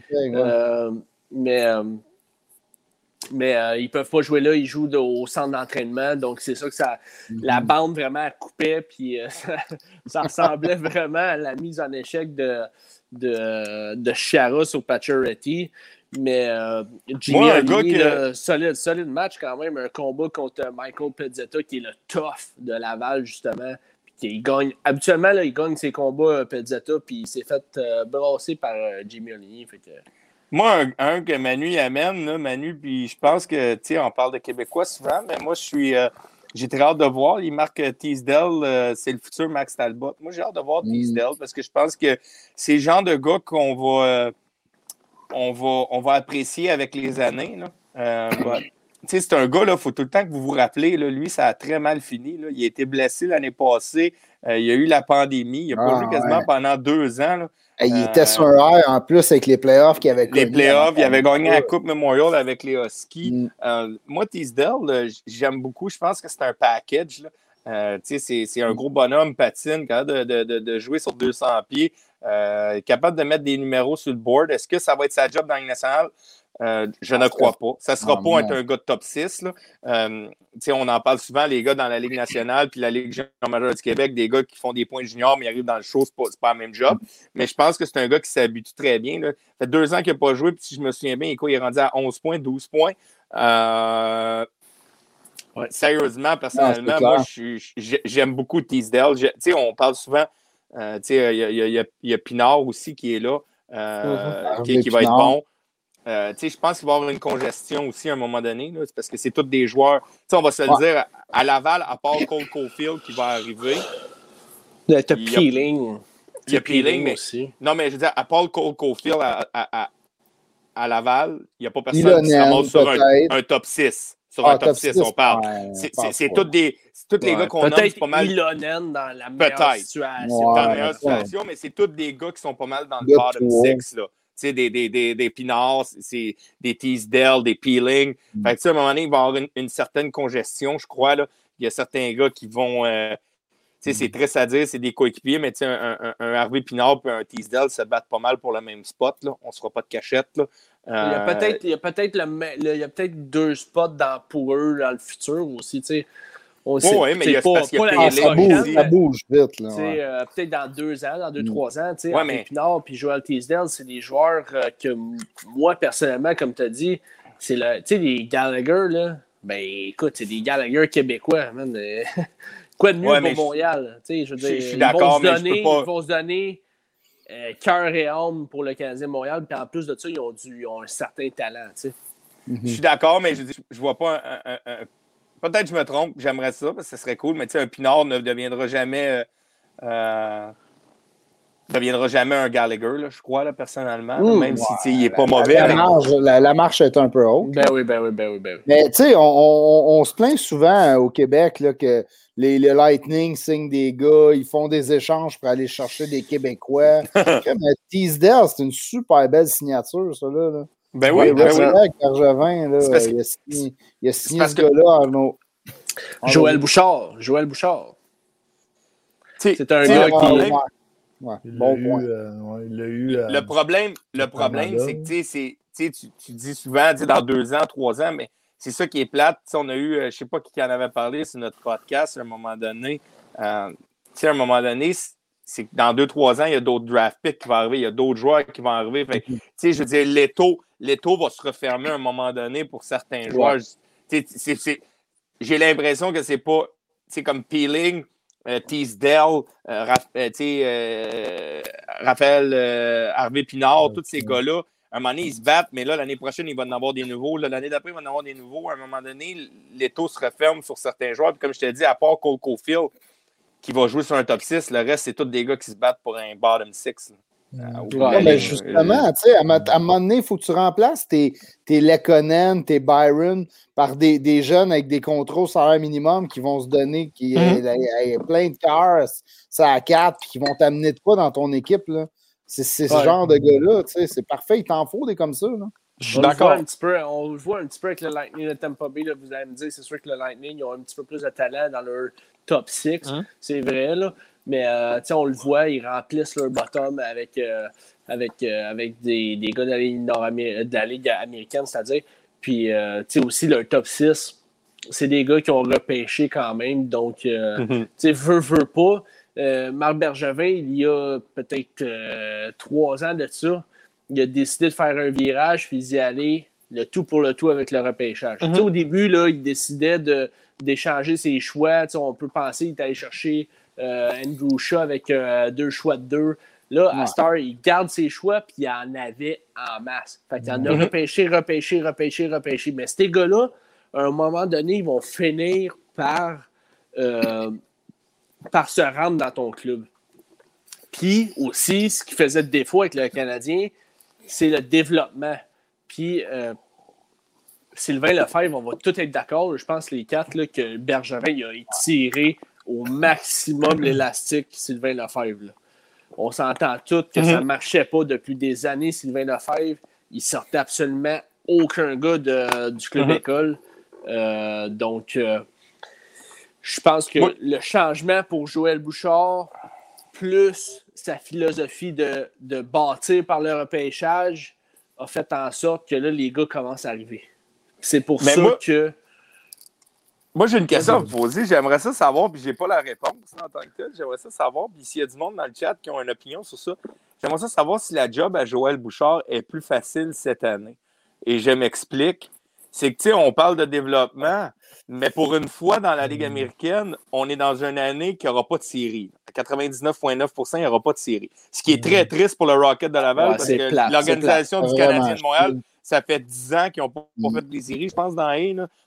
Tu sais, ça serait bon qu'on les fasse. Mais je me dis, est-ce que Joël, la job est plus... Je pense qu'il y a juste lui qui peut répondre. Là. Mais est-ce que la job est plus facile? Parce que, pour une fois, c'est vraiment une ligue de développement. Il n'est pas obligé de se concentrer à gagner. À la fin de la game, tu sais, il y a tellement de gars devant lui qui peut faire jouer. Il faut qu'il les développe. Puis au bout de la ligne, il n'y a pas de « je fais les séries » ou « je fais pas les séries ». Fait que, tu sais, je ne sais pas si la job à Joël Bouchard est un peu plus... Pas facile parce qu'elle n'est pas facile, puis je pense qu'il fait une bonne job de développement. Mais tu sais, il n'est pas obligé de se concentrer sur le résultat qui est de faire les séries. Il a juste à se concentrer sur le résultat qui est de faire progresser le jeune. Vous comprenez ce que je veux dire? Oui, mais tu sais, il y a les résultats solides cette année. Tu sais, c'est un peu contradictoire. Là. Tu sais, même s'il se concentre juste, comme tu dis, à développer les gens, mais il n'arrête plus de gagner, tu sais, plus que jamais. Là. Non, je suis d'accord, mais tu sais... Moi, je pense pas que ça change de quoi. Je pense qu'il y a des meilleurs outils. Là. Il n'y a pas eu à faire beaucoup de concessions aussi cette année. Là, à faire jouer des joueurs pour gagner ou faire jouer des joueurs pour les développer. Il n'y a pas eu à faire ça. Les joueurs qui voulaient développer ont pris leur place. T'sais. Les Harvey Pinard, les Ilonen, les Kiesel, les Peeling. Oui, mais non, c'est ça ma question. Oh, vas-y, Steph. Moi, je trouve ça vraiment bizarre parce que les autres années, là, on est allé chercher des joueurs justement dans A. On disait, on va essayer de les entourer, nos prospects, pour avoir une équipe gagnante, pour commencer à avoir une ambiance gagnante. Puis finalement, ça ne marchait pas. On est allé chercher des gars comme Alex Grenier, puis Barber, Ferroni. Regarde, on n'a pas fait les séries avec le Rocket. Là, finalement, on a une équipe jeune cette année. On a une équipe jeune, puis on en a quelques-uns, mais pas autant que les autres années. Puis tout à coup, ça marche. Puis c'est beau dire Joël Bouchard, c'est un génie. T'sais. En ce moment, à Tabarouette, il gagne, tout est beau, tout le monde est bon. On développe des bons joueurs, on a fait des bons. Mais je pense que l'affaire qu'il faut retenir, là, c'est que des drafts là, que Bergevin a fait là, en échangeant souvent des gars à la fin de l'année, des petits pics qu'on est allé chercher, les Strubble, les Harris, tout ça, c'est dans les prochaines années que ça s'en vient. Là. Fait que si là c'est bon, tabarouette, là, ça va être bon dans une couple d'années.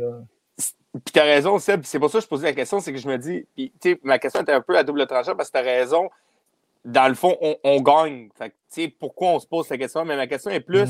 C'est qu'en début d'année, exemple, tu joues pour gagner dans la Ligue américaine, tu veux faire les séries, tu vas développer, mais des Jordan Will, ça va jouer plus. Tu vas moins donner de chance à des Pinard, des Teasdale, parce que tu te dis, il faut quand même que je fasse les séries. Là, tu n'as pas à gagner les séries. Fait que oui, en les faisant jouer, ça répond un peu à la question, on finit par gagner pareil. Je pense que la mentalité...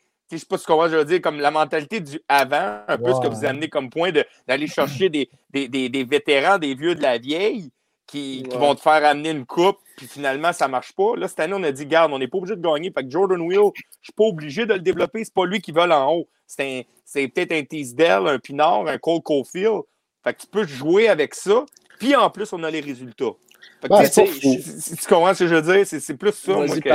C'est pas fou, puis tu sais, moi on l'a vécu l'année passée, là, les Barber, les Verone, qu'on avait échangés parce que, tu sais, Bergevin voulait bien faire, il voulait mettre une équipe gagnante à Laval parce que le Canadien a investi dans une équipe à Laval, un auditorium, puis tout ça, parce qu'il voulait prendre en charge le développement, faire un peu d'argent avec ça parce qu'il pensait qu'il y avait un marché pour ça.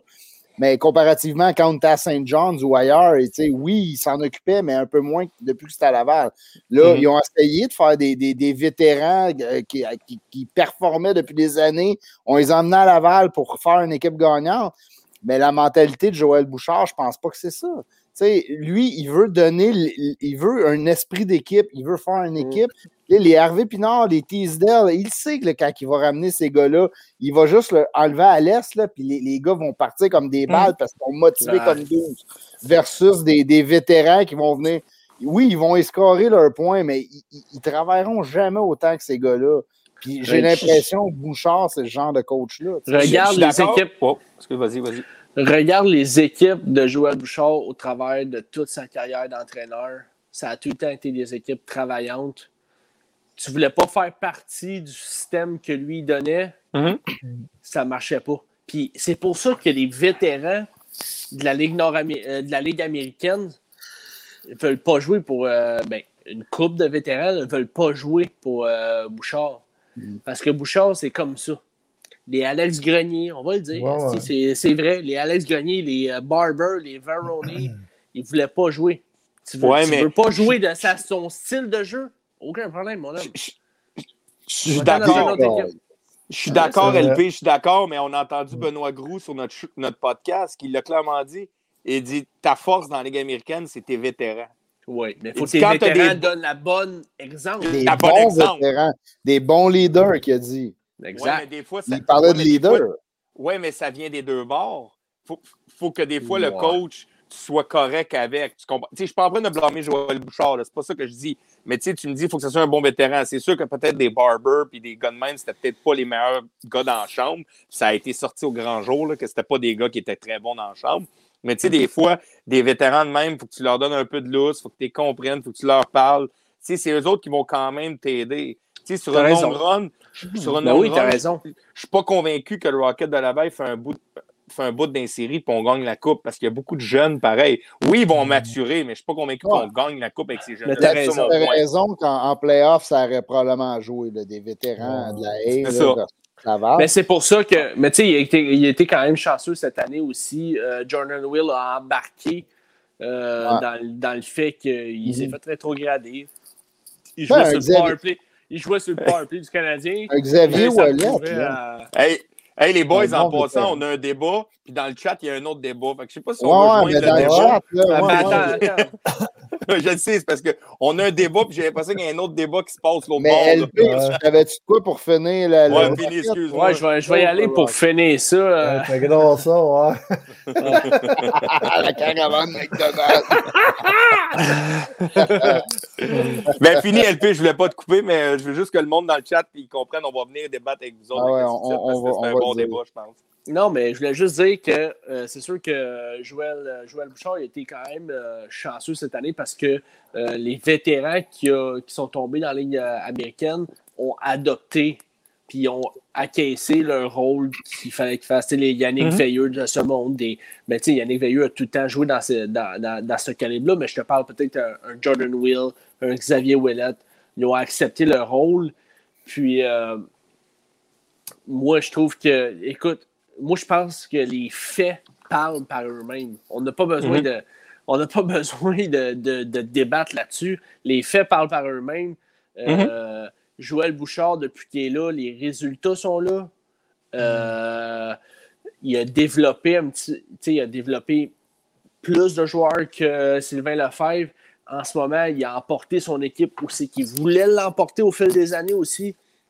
Ça a pris du temps parce que son DG voulait greffer des joueurs vétérans, comme tu disais, mais c'était peut-être pas les bons vétérans. De gars, des gars d'Europe aussi, là, il y avait deux defs, là, tu sais, on est allé chercher des gars. Leskinen. Ah, Leskinen, il joue du gros hockey cette année. Non, mais je parlais des autres années avant, c'était pas Leskinen. Moravchik.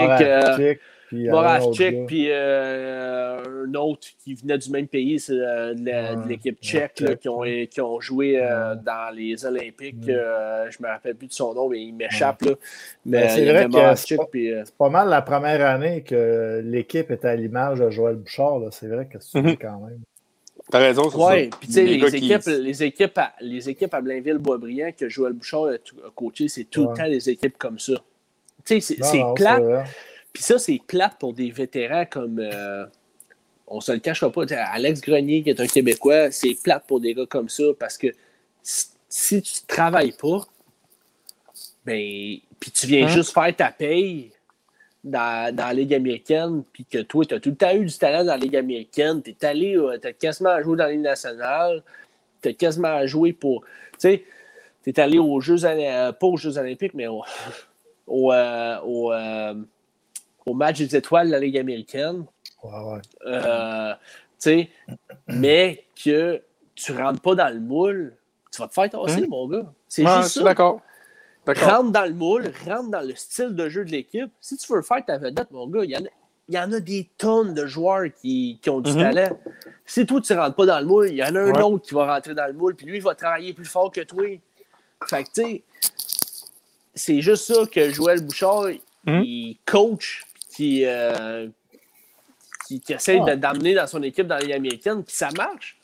Cette année, ça marche. On n'a pas des ultra-vedettes là, à Laval, là, mais ça marche aussi. Puis on a une astuce de victoire, on a une astuce de fiche. Là. Fait que là, les boys, vous voulez parler du débat, là, c'est quoi? Vite, là, on va faire un petit 15 minutes. Le débat, il est parti, là, sur... Pourquoi c'est Manu qui a posé une très bonne question? Question pour vous autres. C'est dans les boxeurs à Molson. À Molson. Quand est le meilleur moment afin de signer Bergevin? Quand même bizarre qu'il ne soit pas encore prolongé. Allez-y si vous voulez commencer. Écoute, moi, je vais répondre. Là.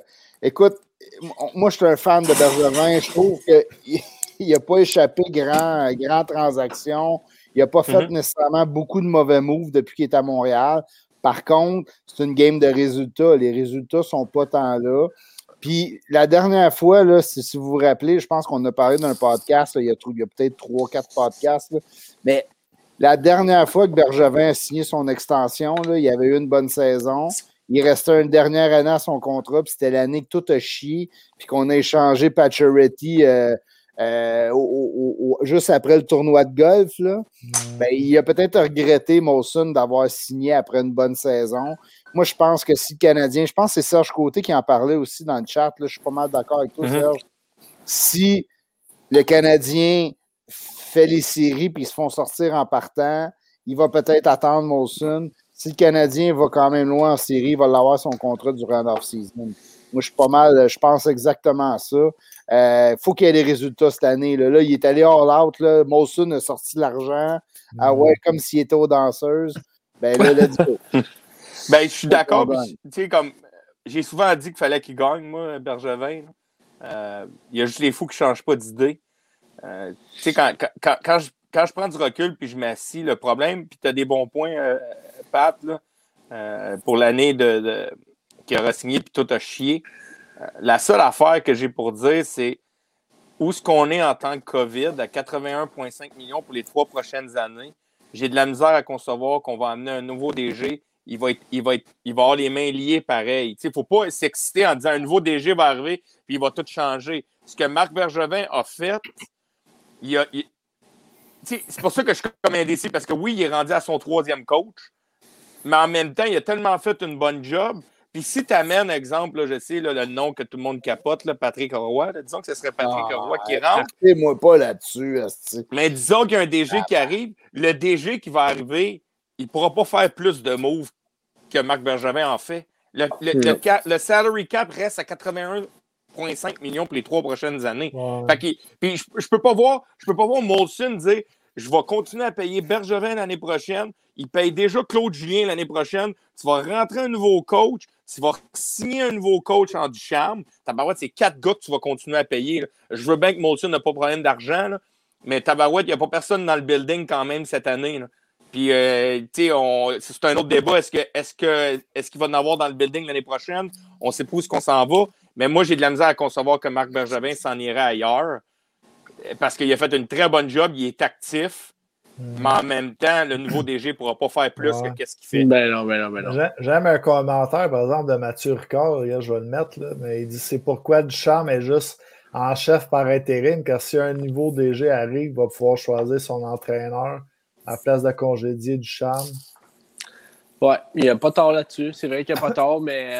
Écoute, mais c'est pas l'année prochaine qui finit le contrat à Bergevin? Oui, le cousin, il dit que ça finit cette année. Marc Bergevin finit l'année prochaine. C'est l'autre, oui. Ouais, je m'en vais voir le contrat. Là.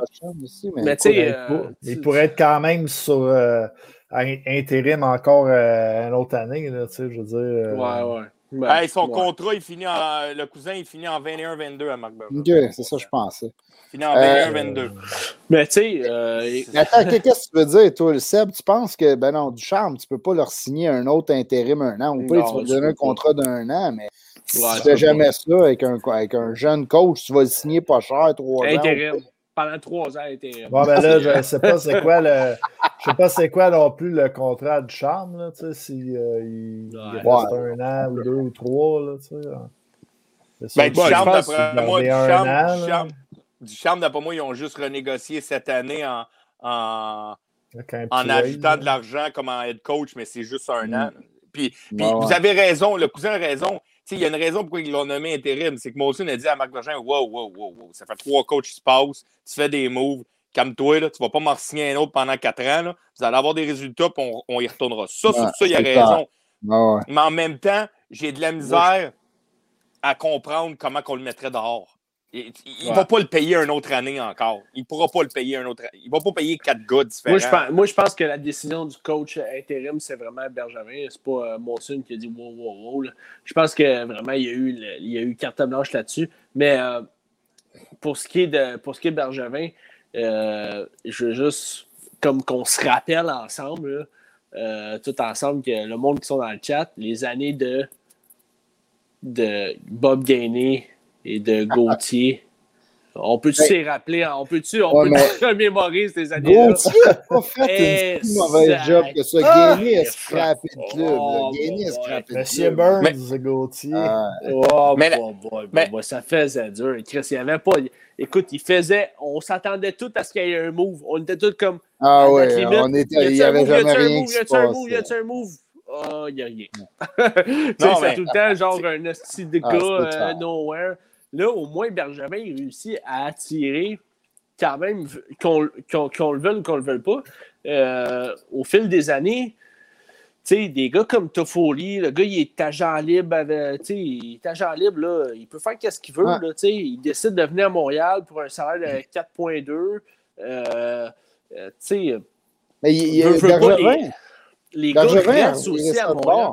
Il a reviré ça de bord. Je pense que c'est Mathias Brunet qui parlait de ça, c'était aujourd'hui ou hier, qui disait que le move de Star à Montréal, c'est lui, comme Tiff disait, c'est Star qui a probablement décidé de venir ici. Là, parce qu'il avait le choix. Aussi.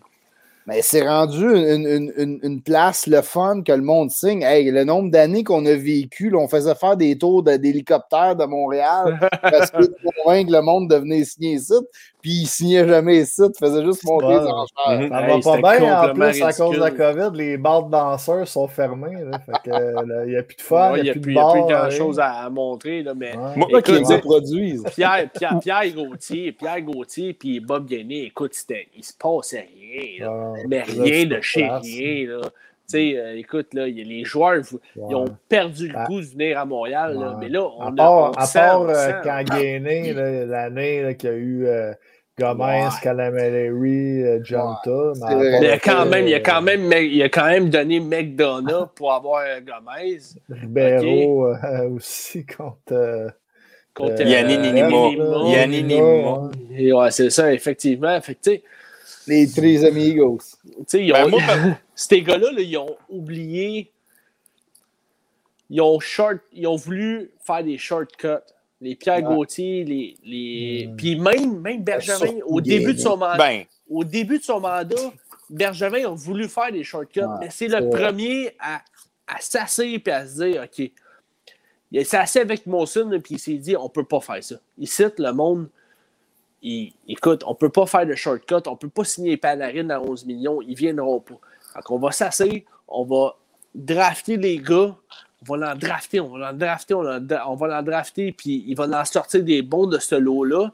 Puis avec ça, on va former une belle équipe. Puis les gars, ces joueurs autonomes vont vouloir venir à Montréal. Mais il est bon vendeur parce qu'il a convaincu Monson. Mais il a quand même fait de la belle ouvrage. Moi je trouve qu'il a fait de la belle ouvrage. Il a fait de la super belle ouvrage, mais mon problème avec Bergevin, c'est qu'on parle depuis tout à l'heure. Puis le problème, là, c'est en ce moment, j'ai l'impression qu'il patch pareil. Puis tu vas me dire, oui, mais tu sais, les acquisitions, on en fait une fois de temps en temps pour améliorer le club, mais là, on est rendu qu'on va chercher Frolic, Perry, Star, tous des gars en fin de carrière pareil. Tu sais, c'est beaucoup de gars en fin de carrière. Puis moi, ce que je trouve, là, qui est difficile, c'est le gap. C'est le gap entre tes meilleurs joueurs et tes prospects. Pas tes meilleurs joueurs, mais tes prospects, Suzuki puis Keke, qui ont 20 ans. Puis là, tu vas chercher des Stars à 36 ans et des Perry à 35. Il y a comme, le gap est tellement énorme entre les deux. Je ne sais pas si vous comprenez ce que je veux dire. Comme, tu dis que je vais all-in, mais je ne vais pas all-in.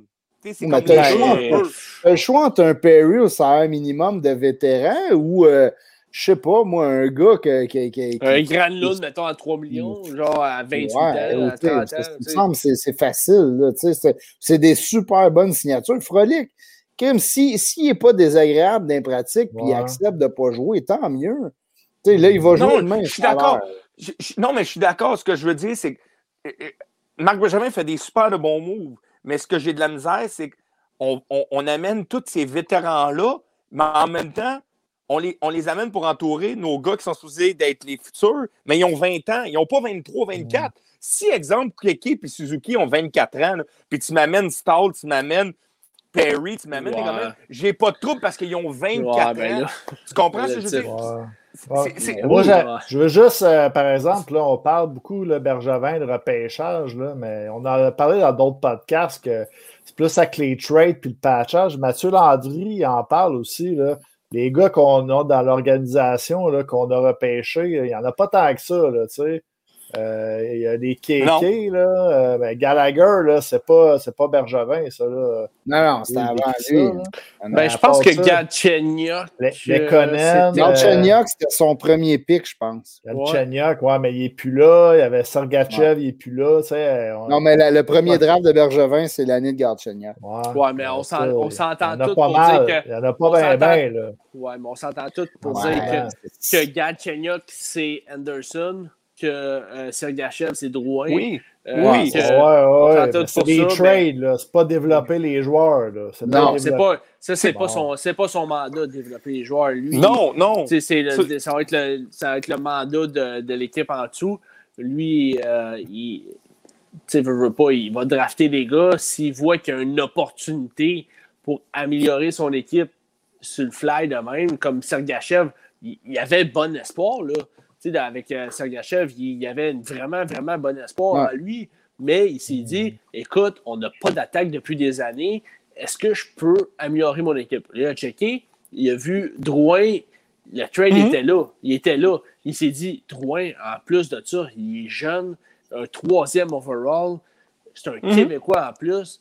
C'était un des up-and-coming attaquants là, excitants là, dans la ligue. Là, non, je suis d'accord, c'est juste, pour moi, personnellement, ce que je voulais dire, dans le fond, en amenant ça, c'est que je suis comme indécis sur Bergevin que oui, il a fait une bonne job, mais je trouve qu'il fait une job qu'il aurait pu faire quand Keke et Suzuki arriveraient à 23 ans en maturité. Tu comprends ce que je veux dire? Wow. Là, il fait la job en patchant, parce que là, il sait que sa job est on the line. Là, il n'y a plus le choix d'essayer. Il a essayé, mais on va se le dire, personnellement, il a bien beau essayer. On l'a dit, puis on l'a redit. Malkin et Crosby ont gagné une coupe à 23 et à 24. Comment que Keke et Suzuki vont gagner une coupe à 20 ans? Colin, man. Oui, vous allez me dire qu'il y a Carey Price. Correct, on a Carey Price. Mais c'est ça mon problème avec Marc Bergevin, c'est qu'il a fait une crise de job, mais il est comme en deux générations. Ses jeunes sont trop jeunes, mais il a amené des gars que ces gars-là, avec un Suzuki et un Keke à 23, man, attache ta tuque, là, on est en business en tabarnak, là. Mm. Moi, c'est le même que je le vois. C'est plus ça que j'ai t'emportes un popé point quand même, mais c'est parce que tu sais, lui, il peut pas comme gager le temps vraiment. Tu sais, Suzuki puis Keke puis sont là.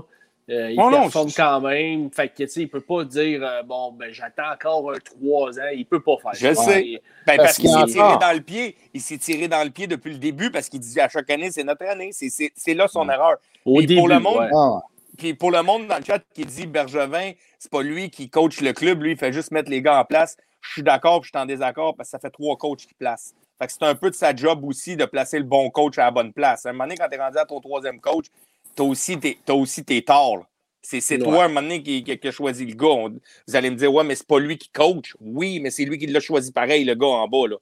Mais moi, personnellement, je pense que ce DG-là, si tu regardes ça, là, c'est pas un DG comme à la Lou Lamoriello. Il est très, très jeune. Il a appris énormément depuis qu'il est DG du Canadien de Montréal. Il a appris sur le tas, tu as raison. Il a appris sur le tas. Mm-hmm. Je pense qu'il s'en vient un des meilleurs DG de la Ligue. Mm-hmm. Si tu le laisses partir, oublie ça. D'accord. Demain matin, il est pris. Demain matin. C'est sûr à 100%. Ça, je suis tout à fait d'accord avec toi. Ce gars-là se trouve une job demain matin. C'est clair. Puis il y a un gap encore, là, Tiff. Là, tu parlais d'un gap. Tu sais, les jeunes qui sont en train de se développer, là, dans 2-3 ans, il y a bien des jeunes qui vont se mettre à pousser à la porte du Canadien. Là. Ça va rentrer à pelleter. Là. Oui, des line-up, des portes pour monter à le Canadien. Là. Je suis d'accord avec toi. Norlander, Harris, nommé, il y en a à tonnes. Je suis d'accord, Pat. Mais ça, je suis tout à fait d'accord. Ça veut dire que les Stars, les Perry, ils vont pas t'avoir amené à la coupe, mais oui, ils vont t'avoir aidé à maturer, mais ils vont pas t'aider à... Lui, quand Marc Bergevin s'est assis en amenant Stars, Perry, tout ce monde-là, c'est pour gagner une coupe. Mais ces gars-là, ils t'amèneront pas la coupe. Fait que c'est comme un in-between un peu. Tu comprends ce que je veux dire? Le TIF, c'est quand même important qu'est-ce qu'ils font, même s'ils gagnent pas la coupe. Même s'ils ne gagnent pas la coupe, c'est quand même important parce qu'ils vont se rendre à la playoff first. Puis tu ne bâtis pas une équipe comme les Sabres de Buffalo qui, à toutes les années, ne pas faire les playoffs. Tu ne bâtis pas une équipe comme ça. Tu bâtis une équipe en allant en playoff. Même si tu fais une round, 2 rounds, tu t'en fous. Tu apprends avec des vétérans, tu apprends avec des gars qui ont gagné. Puis c'est exactement ce qu'il est en train de faire. Même si elle ne gagne pas cette année, la coupe. Même si elle ne gagne pas cette année...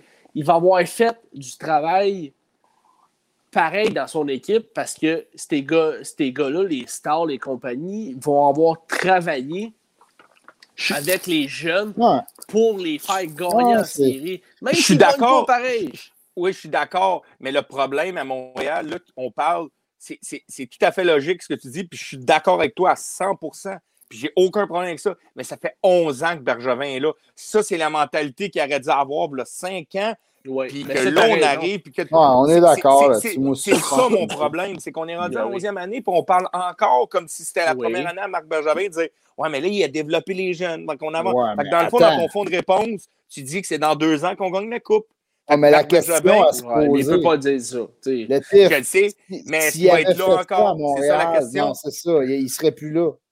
C'est ça. S'il avait fait ça, puis là, on aurait fini, mettons, je ne sais pas, moi, 29e, 30e, 26e, 3-4 ans de suite, là, il aurait levé les pattes, c'est clair. Mais c'est ça le problème, c'est que là, on est rendu en 11e année, puis c'est ça que le monde capote un peu. Est-ce qu'il va lever les pattes? Ou... Personnellement, non, à cause de ce que j'ai dit, il ne lèvera pas, parce qu'il y a encore une année de contrat, puis je pense qu'il va la garder. Mais moi, c'est pas à cause de l'année de contrat. Je vais te dire, même frère, c'est pas à cause de l'année de contrat. Je pense que Monson voit... Qu'est-ce que tu viens de dire? Oui, au début, il allait all-in. Il a changé des choix. Il allait all-in. Mais il a appris avec le temps. Puis en ce moment, il est direct dans le plan. Puis il est direct où c'est qu'il faut que le Canadien s'enligne. Puis en plus de ça. C'est où qui s'enligne d'après toi?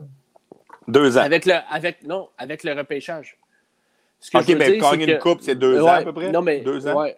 Dans 2 ans? Non, moi, plus, je pense que c'est... Moi, je pense pour cette année. OK, ben écoute, c'est... Ben oui, écoute, tu peux penser ça, mais lui, peut-être que... Lui, il a acheté sa chaise en fin de semaine. Lui, peut-être que c'est sûr qu'il n'a pas le choix de penser ça, c'est sûr certain, mais... Ouais, moi, ce que je veux dire... C'est les moves qu'il fait, regarde. Tu as l'air de rire de qu'est-ce que je viens de dire. Non, t'as raison. Dans une couple d'années, là, les gars sont pas matures dans 2 ans non plus. Là. Mais Chris, tu vas chercher des stars, des Perry. Pourquoi? Ben là, pour de la profondeur. Parce que tu veux pas faire un centre de Buffalo. Ah, ouais. Tu sais, il faut que tu t'assises avec ton équipe. Il faut que tu la vises à chaque année, la crise de Coupe cette année. Même si t'es pas... Même si t'es... Même si t'as... Dans 2 ans, Price, dans 2 ans, Weber, dans 2 ans, il faut signer une bunch de joueurs. Là. Lui, il s'en fout. Une équipe dans 2 ans. Là. Mais c'est pas grave. À chaque année, lui, Marc Bergevin, il doit targeter la Coupe cette année. Il n'y a pas le choix. Ouais, même... Moi, je pense qu'au début de l'année, là, excusez, là, peut-être, là, on n'en parle plus, là. Au début de l'année, avec les moves qu'on a fait, les gars, Perry, tout ça, même lui, il l'a dit, là, il visait à la coupe, tu viens de le dire. Il pensait que ça allait être cette année. Ben, là, finalement, ça n'a peut-être pas tourné comme qu'on pense. Peut-être que c'est cette année, on ne sait pas, mais... Manu, il a dit un bon point, fait que de tout ce qu'on a parlé depuis 25 minutes, s'il est dans le plan, puis il est dans son plan, d'abord, Molson, pourquoi tu ressens pas l'extension? Mais pourquoi? Manu, admettons, OK, vous êtes Bergevin, là, ton boss ne te signe pas tout de suite. Je comprends que ça te fait un peu chier. Là. Tu te dis, ben là, si j'ai hâte d'avoir mon extension, blablabla. Mais il va l'avoir, son extension. Puis pourquoi il ira ailleurs? Tu as construit ça pendant toutes ces années-là à Montréal. C'est sur le bord de payer. Tu as une banque de jeunes incroyable. Pourquoi que tu t'en irais ailleurs commencer à 0? Voyons. Oui, mais Molson, d'abord, il n'y a rien à perdre de leur signer. Pourquoi parce que si ça se met à chier l'année prochaine ou dans les séries, il se fait sortir en 4 games, puis que l'année prochaine, il commence son année, puis ils sont, je sais pas, moi, 2-15. À un moment donné, tu vas te dire, si je viens de signer ce gars-là, j'ai pas de résultat, je me fais taper dessus par toutes les équipes. Mais y a-t-il une date aussi? Moi, je ne le sais pas, là, les boys, je vous dis ça de même. Y a-t-il une date comme les joueurs qui doivent attendre avant de signer son DG? Ah, je pense pas. Je pense pas, lui. On n'est pas dans une association de DG, eux autres. Fait que d'après moi, c'est free for all. Là. Mais écoute, il reste encore 1 an de contrat. Fait qu'il y a encore bien du temps pour le signer. Moi, je suis pas stressé avec ça. Il n'est pas stressé. Bergevin va rester à Montréal. C'est pas comme s'il ne retrouvait pas de contrat l'année prochaine. Là. Non. Juste rajouter, là, tu sais, on dit il faut qu'il gagne cette année. Regarde, à la fin de l'année, Tatar, Dano, Armia, Lekkonen, RFA, Stahl, Perry aussi. Là, c'est la moitié du club est UFA ou plus dans l'équipe là, l'année prochaine. Fait que, mais il y a beaucoup de joueurs là, quand même, Seb. Là. Il n'y a pas la moitié de l'équipe. Là. Gars, je check les attaquants. 1, 2, 3, 4, 5, 6, 7 sur 12. Il y en a 2 là-dedans qui sont RFA. Les Def. Ouais, les Def. 3 là-dedans qui sont RFA. T'en as juste 1, là. Je sais que... T'as 8 gars. Là. Ben, j'ai checké un peu vite aujourd'hui, là. En avant, là, on est à 36 millions cette année. L'année prochaine, quand tous les gars vont être UFA, on tombe à 22. Fait que, disons qu'on a un 14 millions de gap, là, disons, là, à peu près. Là. Si tu retournes à ton 36 millions, t'as à peu près 14 millions pour tous les joueurs que tu as nommés. En plus, Osner va tomber de 2 millions. Là, il va passer de 3,8 à genre 1,8 ou 2,8, je ne sais pas trop. Là, il baisse, ça n'a pas de sens. C'est un autre débat. Là, on en a parlé un peu aujourd'hui. Allen, Edmondson, Chariot. Les gars qui vont être mis à window, moi, j'aimerais ça qu'ils prennent Edmondson. Ça nous libère un gros contrat. Edmondson, c'est 3,5 millions. Non, parce que Chariot, c'est 3,5 millions. L'année prochaine, c'est fini après. Il n'y a plus de contrat. Fait qu'au pire des cas, tu perds Chariot à 3,5. Edmondson, c'est 3,5 millions pour les 4 prochaines années. c'est quand même 3 ans de plus à l'avoir à 3,5 millions. Avec tous les jeunes qui s'en viennent de Laval, moi, personnellement, si j'étais à Montréal, je dirais c'est sûr qu'à Allen, à 2,8 millions, tu vas dire, wow, tout le monde va se garocher sur Allen. Mais moi, j'étais à Benjamin, je dirais, écoute, Seattle, prends-moi une Monsoon, je vais te donner un choix de 2. Prends pas Allen, je vais te donner un choix de 2, prends une Monsoon, tu libères un 3,5 millions pendant 4 ans. Chariot finit l'année prochaine, après ça, tu ne re-signes pas ça. Puis tu te ramasses quand même avec 2 bons goalers encore. Il faut pas oublier aussi que il y a beaucoup de gardiens, puis eux autres, ils vont en prendre peut-être 2, 3. Ils vont en prendre 3, là, peut-être, des gardiens de but. Là, fait que ils vont en avoir beaucoup de qualité. Là, il y a du gros choix. Allen, je ne suis pas sûr qu'il va être un de ces choix-là. Oui, mais à 2,8 millions, il voit à peine pareil avec la saison qu'il a. Oui, ça fait une coupe de game. Mais je pense que le gars, tu peux targeter. Tu sais, juste une question de même, moi. Canadien cette année ou Canadien l'année prochaine, c'est quand qu'on va avoir une meilleure équipe, d'après vous? Hein? Ben, c'est sûr ça va dépendre de... Avec des jeunes centres, c'est sûr qu'à chaque fois que tu vas augmenter ton année, c'est sûr c'est dur à dire. Idéalement, l'année prochaine, c'est ça. Si KK, si Suzuki, si tous tes jeunes step up année après année pour devenir encore meilleurs, parce que d'après moi, ils n'ont pas atteint leur plafond, ben là, c'est sûr que tu vas être meilleur, mais tu vas perdre peut-être un Dano. Tu vas perdre ta profondeur, là, les Perry et ces gars-là, mais ça se remplace. Là. Moi, j'ai envie de vous poser une question, les boys. Ah, Perry, on leur signe? Ouais. Non. Il vient de dire qu'il chialait parce qu'on bouchait des trous avec des Perry. Vas-y, LP, excuse-moi, buddy. OK, mettons là qu'on est allé chercher Eric Stahl, puis que ça fait l'affaire, là. Puis qui veut re-signer à Montréal. OK? Eric Stahl veut re-signer à Montréal. Est-ce que vous le laissez partir un Philippe Danault qui veut gagner 5 millions par saison? Le pire, tu lis dans ma tête parce que je m'en allais poser la même question. C'est pas le même type de joueur, pas à tous, là. Ouais, mais est-ce qu'il peut faire le job? Tu veux vraiment gagner la Coupe cette année ou l'année prochaine? T'as besoin d'un Danault si t'as 3 plus. Non, pas cette année. Je te parle de l'année prochaine. Il veut gagner 5 millions par année. Il veut gagner 5 millions par année. Il ne va pas en bas de ça. Il n'aura pas les... Non, moi, je suis Philippe Danault. Je ne veux pas aller en bas de 5 millions. Ben oui, mais il n'aura pas. Ça dépend. Ben, il n'aura pas à Montréal. À combien? Oui, mais mettons que Stahl, il signe à 2 millions. Pour 2 ans. 2 ans. Tu sais? Puis. C'est la deuxième année qui va te faire mal. Oui, mais ça donne le temps de donner du temps, justement, au Suzuki, au Kotkaniemi, au Evans, au Pelin. Ça donne un peu de temps. Oh, mais ça donne en plus de ça, tu n'as pas besoin de signer un gars comme Philippe Danault pendant 5 ans, à 5 millions. Ça donne une belle option à Marc Bergevin. Si Eric Stahl veut finir sa carrière, tu lui donnes un 2 ans, 2 millions, tu sauves de l'argent, puis en plus de ça, ben, tu sais, je veux dire, ça te donne du temps pour tes jeunes. Moi, je vous pose ça comme question.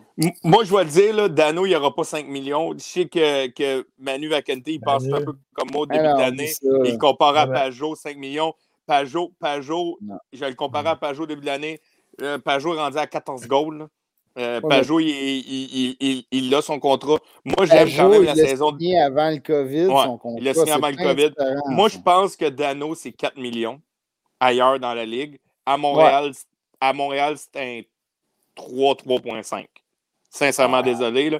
Le 500 000 de plus, c'est parce qu'il est à Montréal et tu veux le gâter, mais c'est pas plus que 4 millions. Mais ailleurs dans la Ligue, il y a un club qui va... Je t'aime, Latif. Il y a quelqu'un à quelque part dans la Ligue qui va peut-être même y donner 4,5. Il y a quelqu'un à quelque part, on sait comment que ça marche, mais ça sera plus 5 millions. Je suis sincèrement désolé. J'ai changé mon fusil d'épaule. Dano, Tiff, Tu le mettais sur tout. Tu le mettais, c'est une première centre. Tu le défendais deux fois qu'on se pognait. Puis là, il a commencé le podcast, dire arrêtez de taper sur Dano. C'est un Québécois. Dano mérite son argent. Il l'a travaillé. Puis il n'y a pas de moyen. Dano, là, en passant, là, dans les 5 dernières games, il y a 5 points. Il est sur un pace de 40 points cette année. Ils sont jusqu'à 82 games. Il n'y a pas de mauvaise saison. Là. C'est pas ça que je suis en train de dire. Mais est-ce qu'il vaut le 5 millions de Pajot? Je veux dire, Pajot, il continue à rouler pareil. Là. Au début, j'y donnais. Au début de l'année, avant le COVID, là, signe-les, prends-les l'argent. Puis hey, on va se le dire, s'il y avait 5 millions pour 6 ans en ce moment, on y tomberait dessus en ce moment. Là. On dirait tabarnak, man, ça n'a pas de sens. Fait que je pense qu'il est comme content de ne pas l'avoir pris dans un sens. Mais en même temps, je pense qu'il est déçu en ce moment. Il est déçu, mais tu comprends la pression qui serait venue avec ça. Fait que, imagine Skinner à Buffalo. Hey, Buffalo, en passant, ils ont encore perdu à soir. Ils ont battu un record vieux. Égalé. Années... Non, c'était 17, le record. C'était 18, puis c'était les Penguins de Pittsburgh en 2003-2004. T'es sûr? Moi, j'ai vu Caps puis Sharks deux fois dans la même année. Ouais, à les 17. Oui, puis va sur Google, mais série de défaites, c'est 18. Ça, c'est 2003-2004, les Penguins de Pittsburgh. Va sur Google. 2 ans? C'est pourquoi... Ouais, c'est 2003-2004. Que... Non, va voir 2003-2004. Va sur Google, mais record de la Ligue nationale défaite. Non, ben écoute, pour en venir sur le point, Tiff, je suis assez content. On était d'accord sur un point. LP commence à être chaud. On était d'accord sur un point. C'est vraiment 17, le streak. Je sais pas où tu prends ça, moi. Hey, moi, je suis sur Record NHL. Ouais. Mathieu Landry, il a écrit 18 égale Pingouin, mais moi, avec, je sais pas si quand j'ai... Ça. Non, moi aussi, j'avais 17. Tank. Check bien ça. Losing streak, là. Regardez bien ça, là. On va essayer de le mettre, là. Je sais pas si vous le voyez. C'est quoi? C'est une page. Une page Word. On voit juste tes doigts de manger une poutine, hein?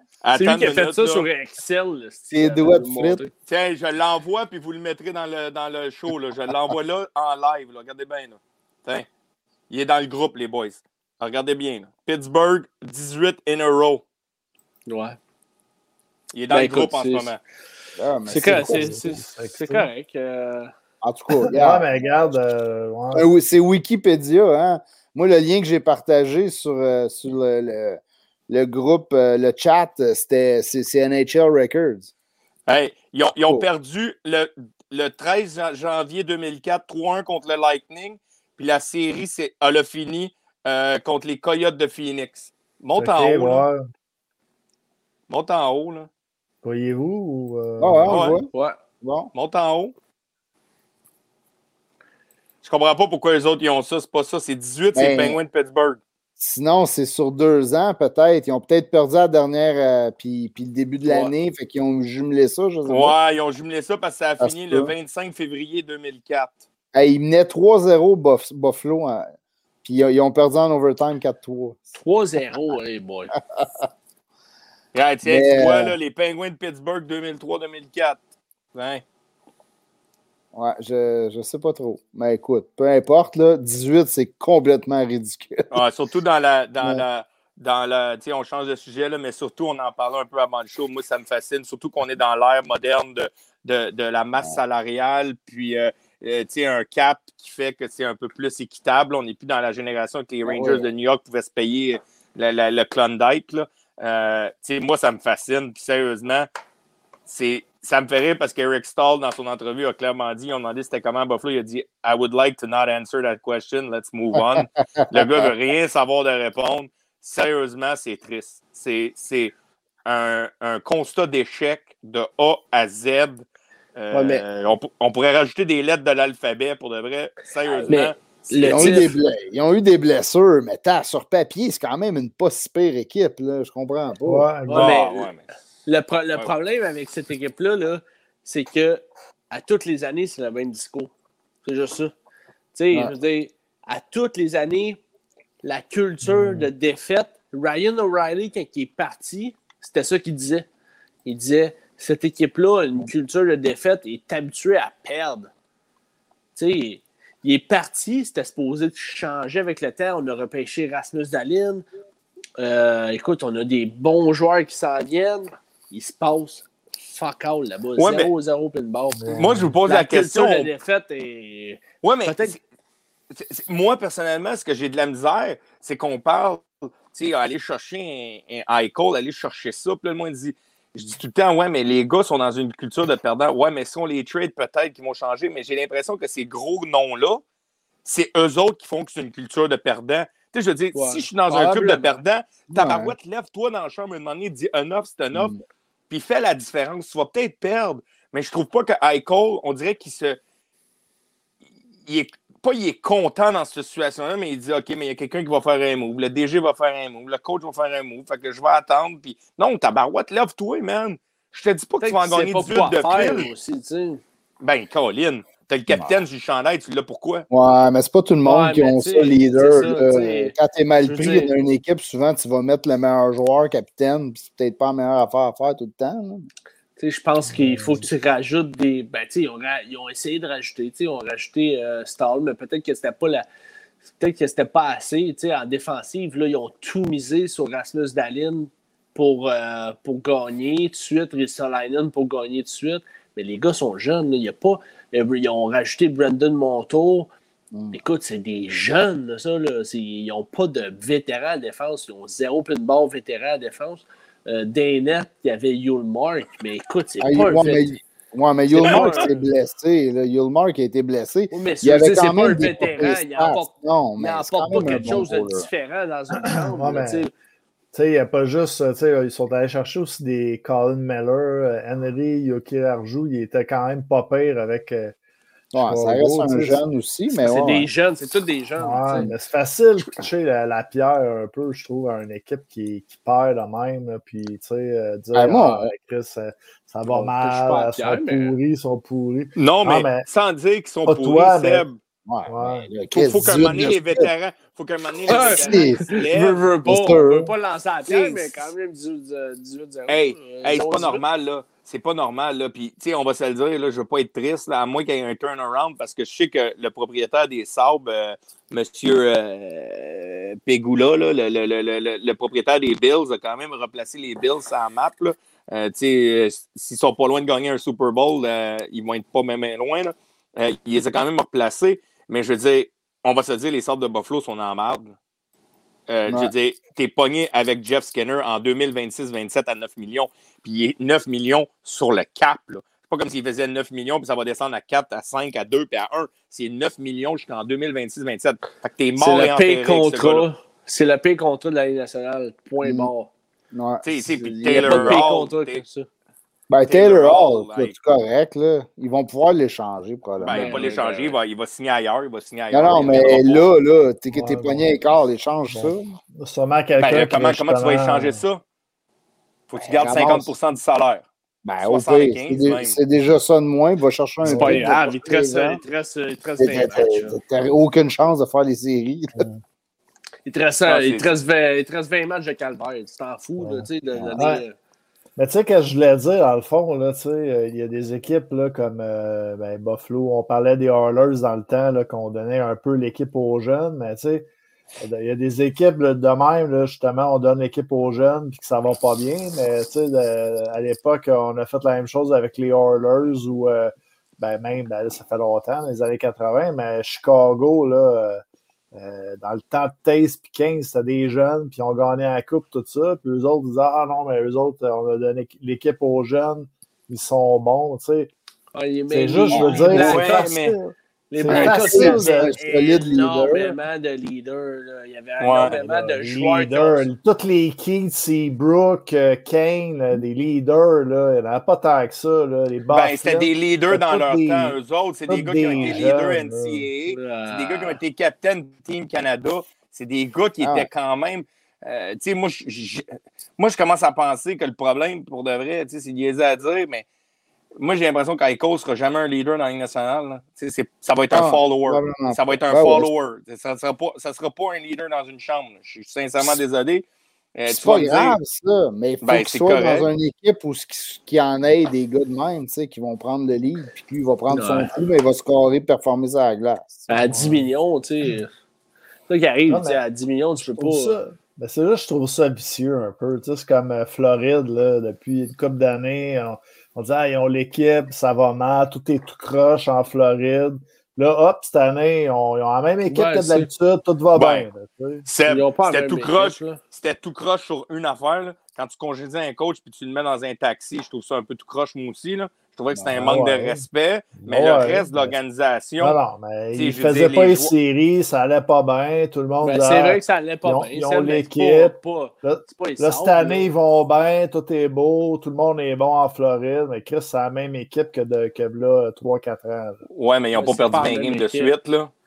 Ils ont changé Madison. Vous savez que je veux dire pareil. Là, je trouve ils ont échangé Michael Madison pour Patrick Hornbush. Ils sont allés chercher Carter Verhey qui joue super bien en ce moment. Non, mais écoute, ils ont fait une coupe de moves pareil. Brobovski, ils ont la même équipe. Non, mais je suis d'accord, Seb, mais c'est juste, on n'est pas dans le secret des dieux, puis je peux pas le savoir, il n'y a personne qui est dans la chambre, mais c'est pas la première fois que j'entends Kyle Cole. Si j'écoute les réseaux sociaux, j'écoute le monde parler, j'écoute le monde à la télé, que ce soit à On Jase, que ce soit n'importe où, le sujet d'Kyle Cole revient souvent comme quoi que c'est peut-être pas un leader. C'est, comme je te dis, il y a qui a raison, il y a juste les 20 gars dans la chambre qui le savent, puis les gars qui ont passé par là, qui pourraient nous le dire, mais j'ai comme l'impression... Tu sais, Sidney Crosby est arrivé dans la ligue, je ne veux pas comparer à Cole à Sidney Crosby, c'est pour ça que je fais, mais des Taze, des Crosby sont arrivés, des Enzi Kopitar, des gars qui ont pris le meilleur d'une chambre. Quand même. Il y avait une meilleure équipe, mais Sidney Crosby, quand il est arrivé, là, il y avait des Mike Recchi, il y avait des Mario Lemieux avec lui pour l'entourer, mais c'est jamais un gars qui a passé 18 games comme capitaine à perdre. C'est que ces gars-là, ils ont une fierté, un moment donné, ils se lèvent, puis ils font comme tabarnak. J'en ai assez. Non, mais Pittsburgh, les premières années, il était à chier en tabarnak. Ouais, mais jamais. Il y avait Malkin en arrière, il y avait le temps qui est arrivé, après ça, Fleury. Il y avait du gros joueur pareil. Eichel, il est quand même, on ne se le cachera pas, il est quand même tout seul à Buffalo. Après, tout seul. Ristolainen, Darlin. Ristolainen n'a dit plus jamais ce mot-là dans un. Dans un Reinhardt, ils ont quand même des jeunes. Ils ont Nick Cousin, man, Cousin. Ils ont Cousin. C'est des stade, là. Dylan Cousin. Mais tu sais, il y a Hall. Skinner, oui, c'est le pire contrat, mais il a quand même fait 80 points dans les dernières années. Pareil, tabarouette, il a pogné un... Il est jeune encore, je peux pas croire. Que ce gars-là, tu sais, il y avait Eric Stahl. Eric Stahl, c'est pas un mauvais gars dans une chambre, mais j'ai l'impression que des gars comme ça, ils n'écoutaient pas Eric Stahl. J'ai l'impression que les gars, ils l'écoutaient pas parce que c'est des gars qui pensaient qu'ils connaissaient tout. J'ai l'impression que Eichel puis Stahl, là, peut-être, ça, c'est pas une rumeur que je parle, c'est mon opinion. J'ai l'impression que Stahl avait bien beau parler à Eichel. Eichel devait dire c'est mon club. C'est mon opinion. Il a l'air de ça. Je pense que Eric Stahl arrivait dans cette équipe-là sans vraiment prendre la position d'un leader. Moi, je pense qu'il est arrivé, il a fait comme cette équipe-là appartient à Eichel, il le sait sur le chandail. Moi, je m'arrive, je m'en viens faire ma job de vétéran. Mais tu sais, il va avec le Canadien, puis ça sera pas la même affaire. Tu sais, je veux dire... j'espère que ça va être différent. J'espère qu'il va prendre sa place dans la chambre Eric Stahl.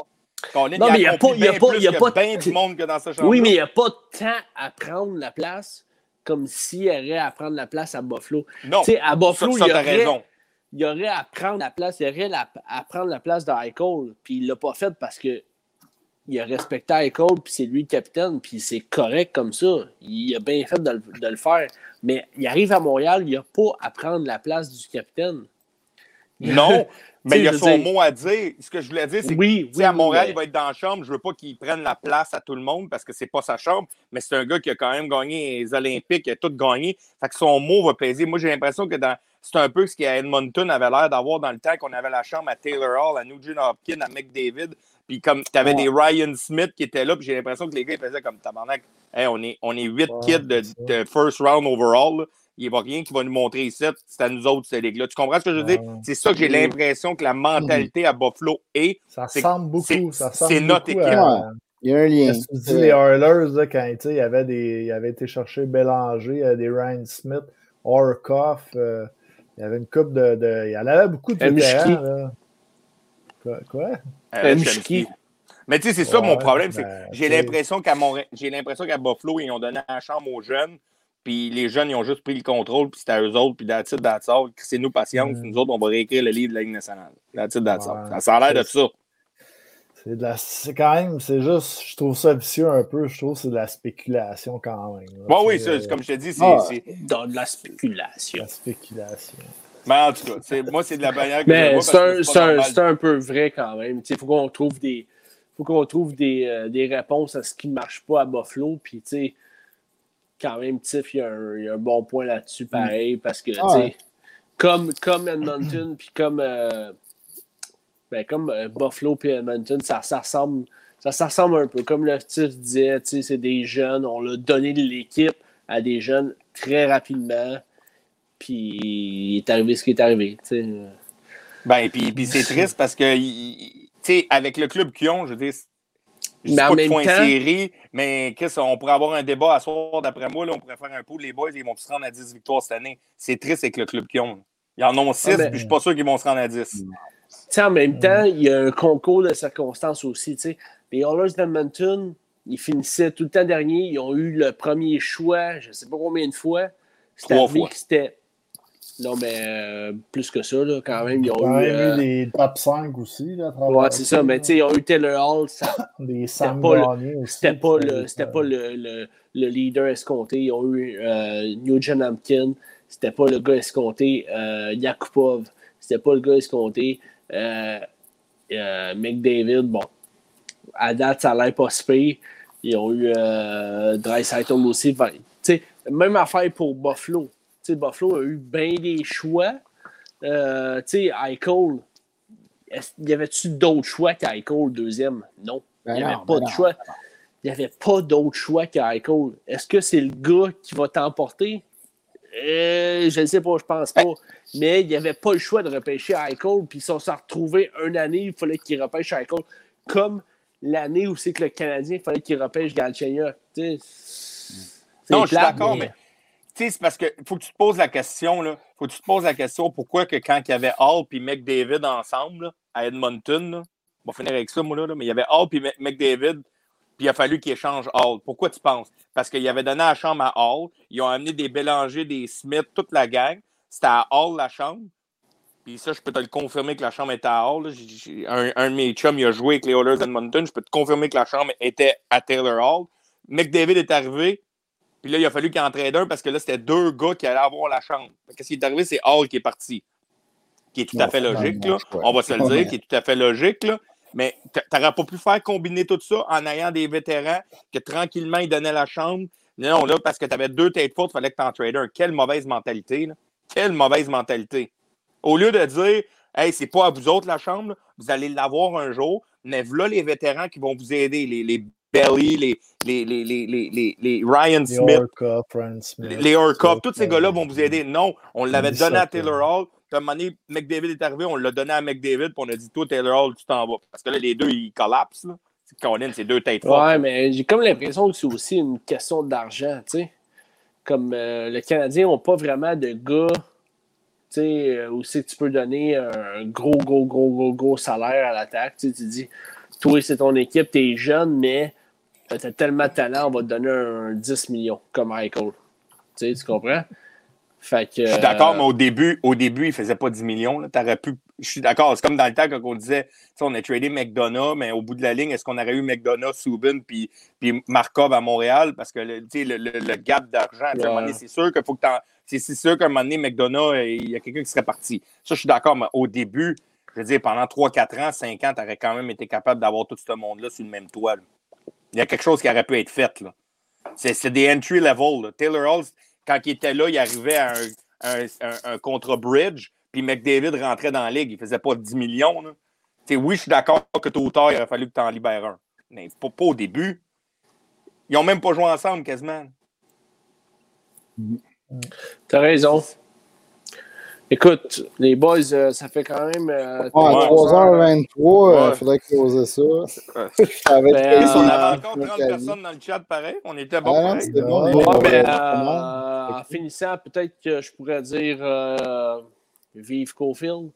Ah, toi, non! Hey, j'ai aimé ça, le Père Noël qui était là à soir, qui dit on fait-tu des gageurs, on fait un pool pour savoir Cofield, il arrive quand, puis Martin, il a marqué #1er mai. Fait que lui, il est ouvert la valve le 1er mai contre Cofield est à Montréal. Fait que... on a déjà un pari, moi, Seb, puis Capo. Ouais. Qui est des, moi, je dis qu'il va avoir joué 60 matchs avant la fin de la saison prochaine. Fait que... ouais, l'année prochaine, il va être à Montréal, c'est clair. La saison prochaine? Au moins une coupe de games, c'est sûr. Sa première, moi. Il va jouer son 11 games, c'est sûr. Ouais. Mais en tout cas. We'll see. C'était un bon show, les boys. Une bonne entrevue, puis bien des débats. On aime ça quand ça brasse un peu. Ouais, c'est ça, c'est le fun. Yes. Ouais, je pense que l'émission d'aujourd'hui, c'était sur le signe du débat. La semaine dernière, après avoir parlé de la Ligue nord-américaine, les anecdotes, plein d'histoires malades, aujourd'hui, c'était les débats. Oui, puis écoute, le monde qui nous écoute, lâchez pas parce qu'on va avoir d'autres bons podcasts qui s'en viennent, d'autres très bons invités. Fait que... Vous avez aussi des...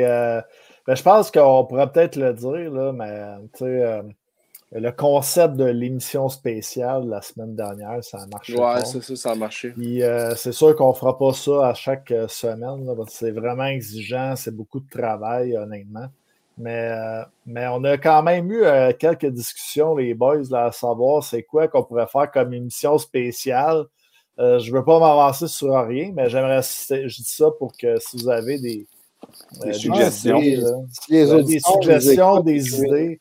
Puis, tu sais, je sais pas, tu sais, est-ce que, d'après vous, on devrait faire un genre de sondage au pire, puis celui-là qui remporte, on fait qu'est-ce qui remporte, là. Mais écrivez-nous, puis on verra, tu sais. Le Père Noël qui dit inviter Cofield. Ouais. Inviter Cofield. Non, mais le pire, c'est que j'ai écrit à son frère, genre, la semaine passée. Il y a Serge qui dit « Chris, j'ai enduré le show entier juste pour le quiz. » On t'a posé une question tout à l'heure. J'espère que tu n'as pas enduré notre show, là, Serge. Non, ben, Serge, j'avais demandé là, une question, puis finalement, regarde, on a été dans le débat, puis j'ai jugé que je pense que c'était peut-être pas opportun de couper le débat puis pour le quiz, là. Mathieu Landry, t'as raison, c'est quelque chose qu'on a parlé, les boys, vite, là, un show hockey féminin, je pense qu'en ce moment, tranquillement, ça s'en vient, ils veulent faire une ligue nationale, fait que c'est quelque chose qu'on discute, on aimerait beaucoup avoir du monde pour avoir... On peut les dire, regarde, on dit une coupe, on a parlé hockey féminin, on a parlé peut-être un part 2 Ligue nord-américaine. Ouais. C'est quoi d'autre qu'on avait parlé? Les pugilistes québécois qui ont évolué dans la Ligue nationale, les Georges Larac et compagnie. Donc, on aimerait ça peut-être les avoir sur le show. On va voir qu'est-ce qu'on peut faire pour peut-être faire un spécial pugiliste québécois dans la Ligue nationale. Peut-être ça pourrait être intéressant. Comme vous dites, là, envoyez-nous vos suggestions aussi des fois sur le Facebook, là, sur le inbox. Là, on les lit quand même à tous les jours. Fait que, tu sais, on est ouvert aux suggestions. On veut l'animal. On veut l'animal, oui. C'est Mathieu Landry, je pense, qui nous avait écrit cette semaine aussi, entre autres. Là, un fan de la Ligue nord-américaine. Mais non, hey, ça, c'est ça. Bon, Maxime. Maxime, c'est le dernier, parce que là, j'ai les réponses, on ne partira pas, mais invitez 2-3 anciens de 110%, puis on part un débat comme dans le temps. Ça n'aurait pas de fin, nous autres, on est déjà pas mal 110%.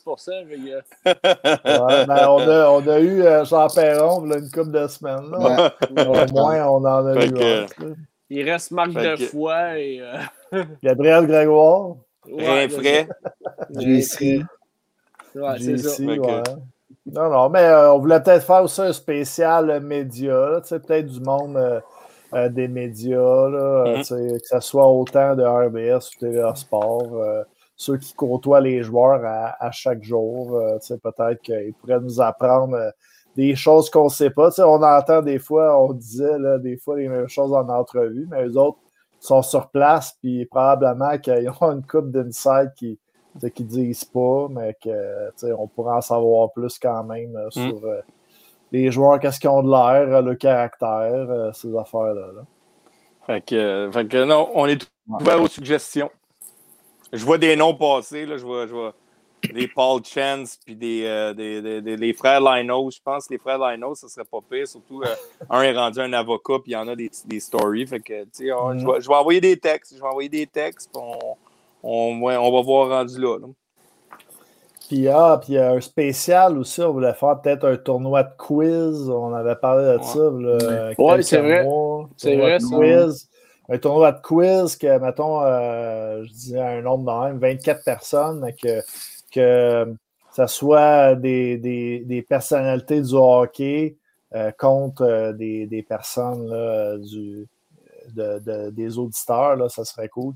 Peut-être une expérience, je ne sais pas. Moi, Mathieu Landry contre Éric Bélanger. Hein, il vient d'écrire Bélanger. Ou que ce soit des invités qu'on a eus. Éric Hood, je sais qu'il est un fan de quiz. Ouais. Éric Hood est un peu trop fort. Avec Serge, peut-être. Ouais, Serge, Guillaume Latendresse. Ou des anciens qu'on a eus là, contre...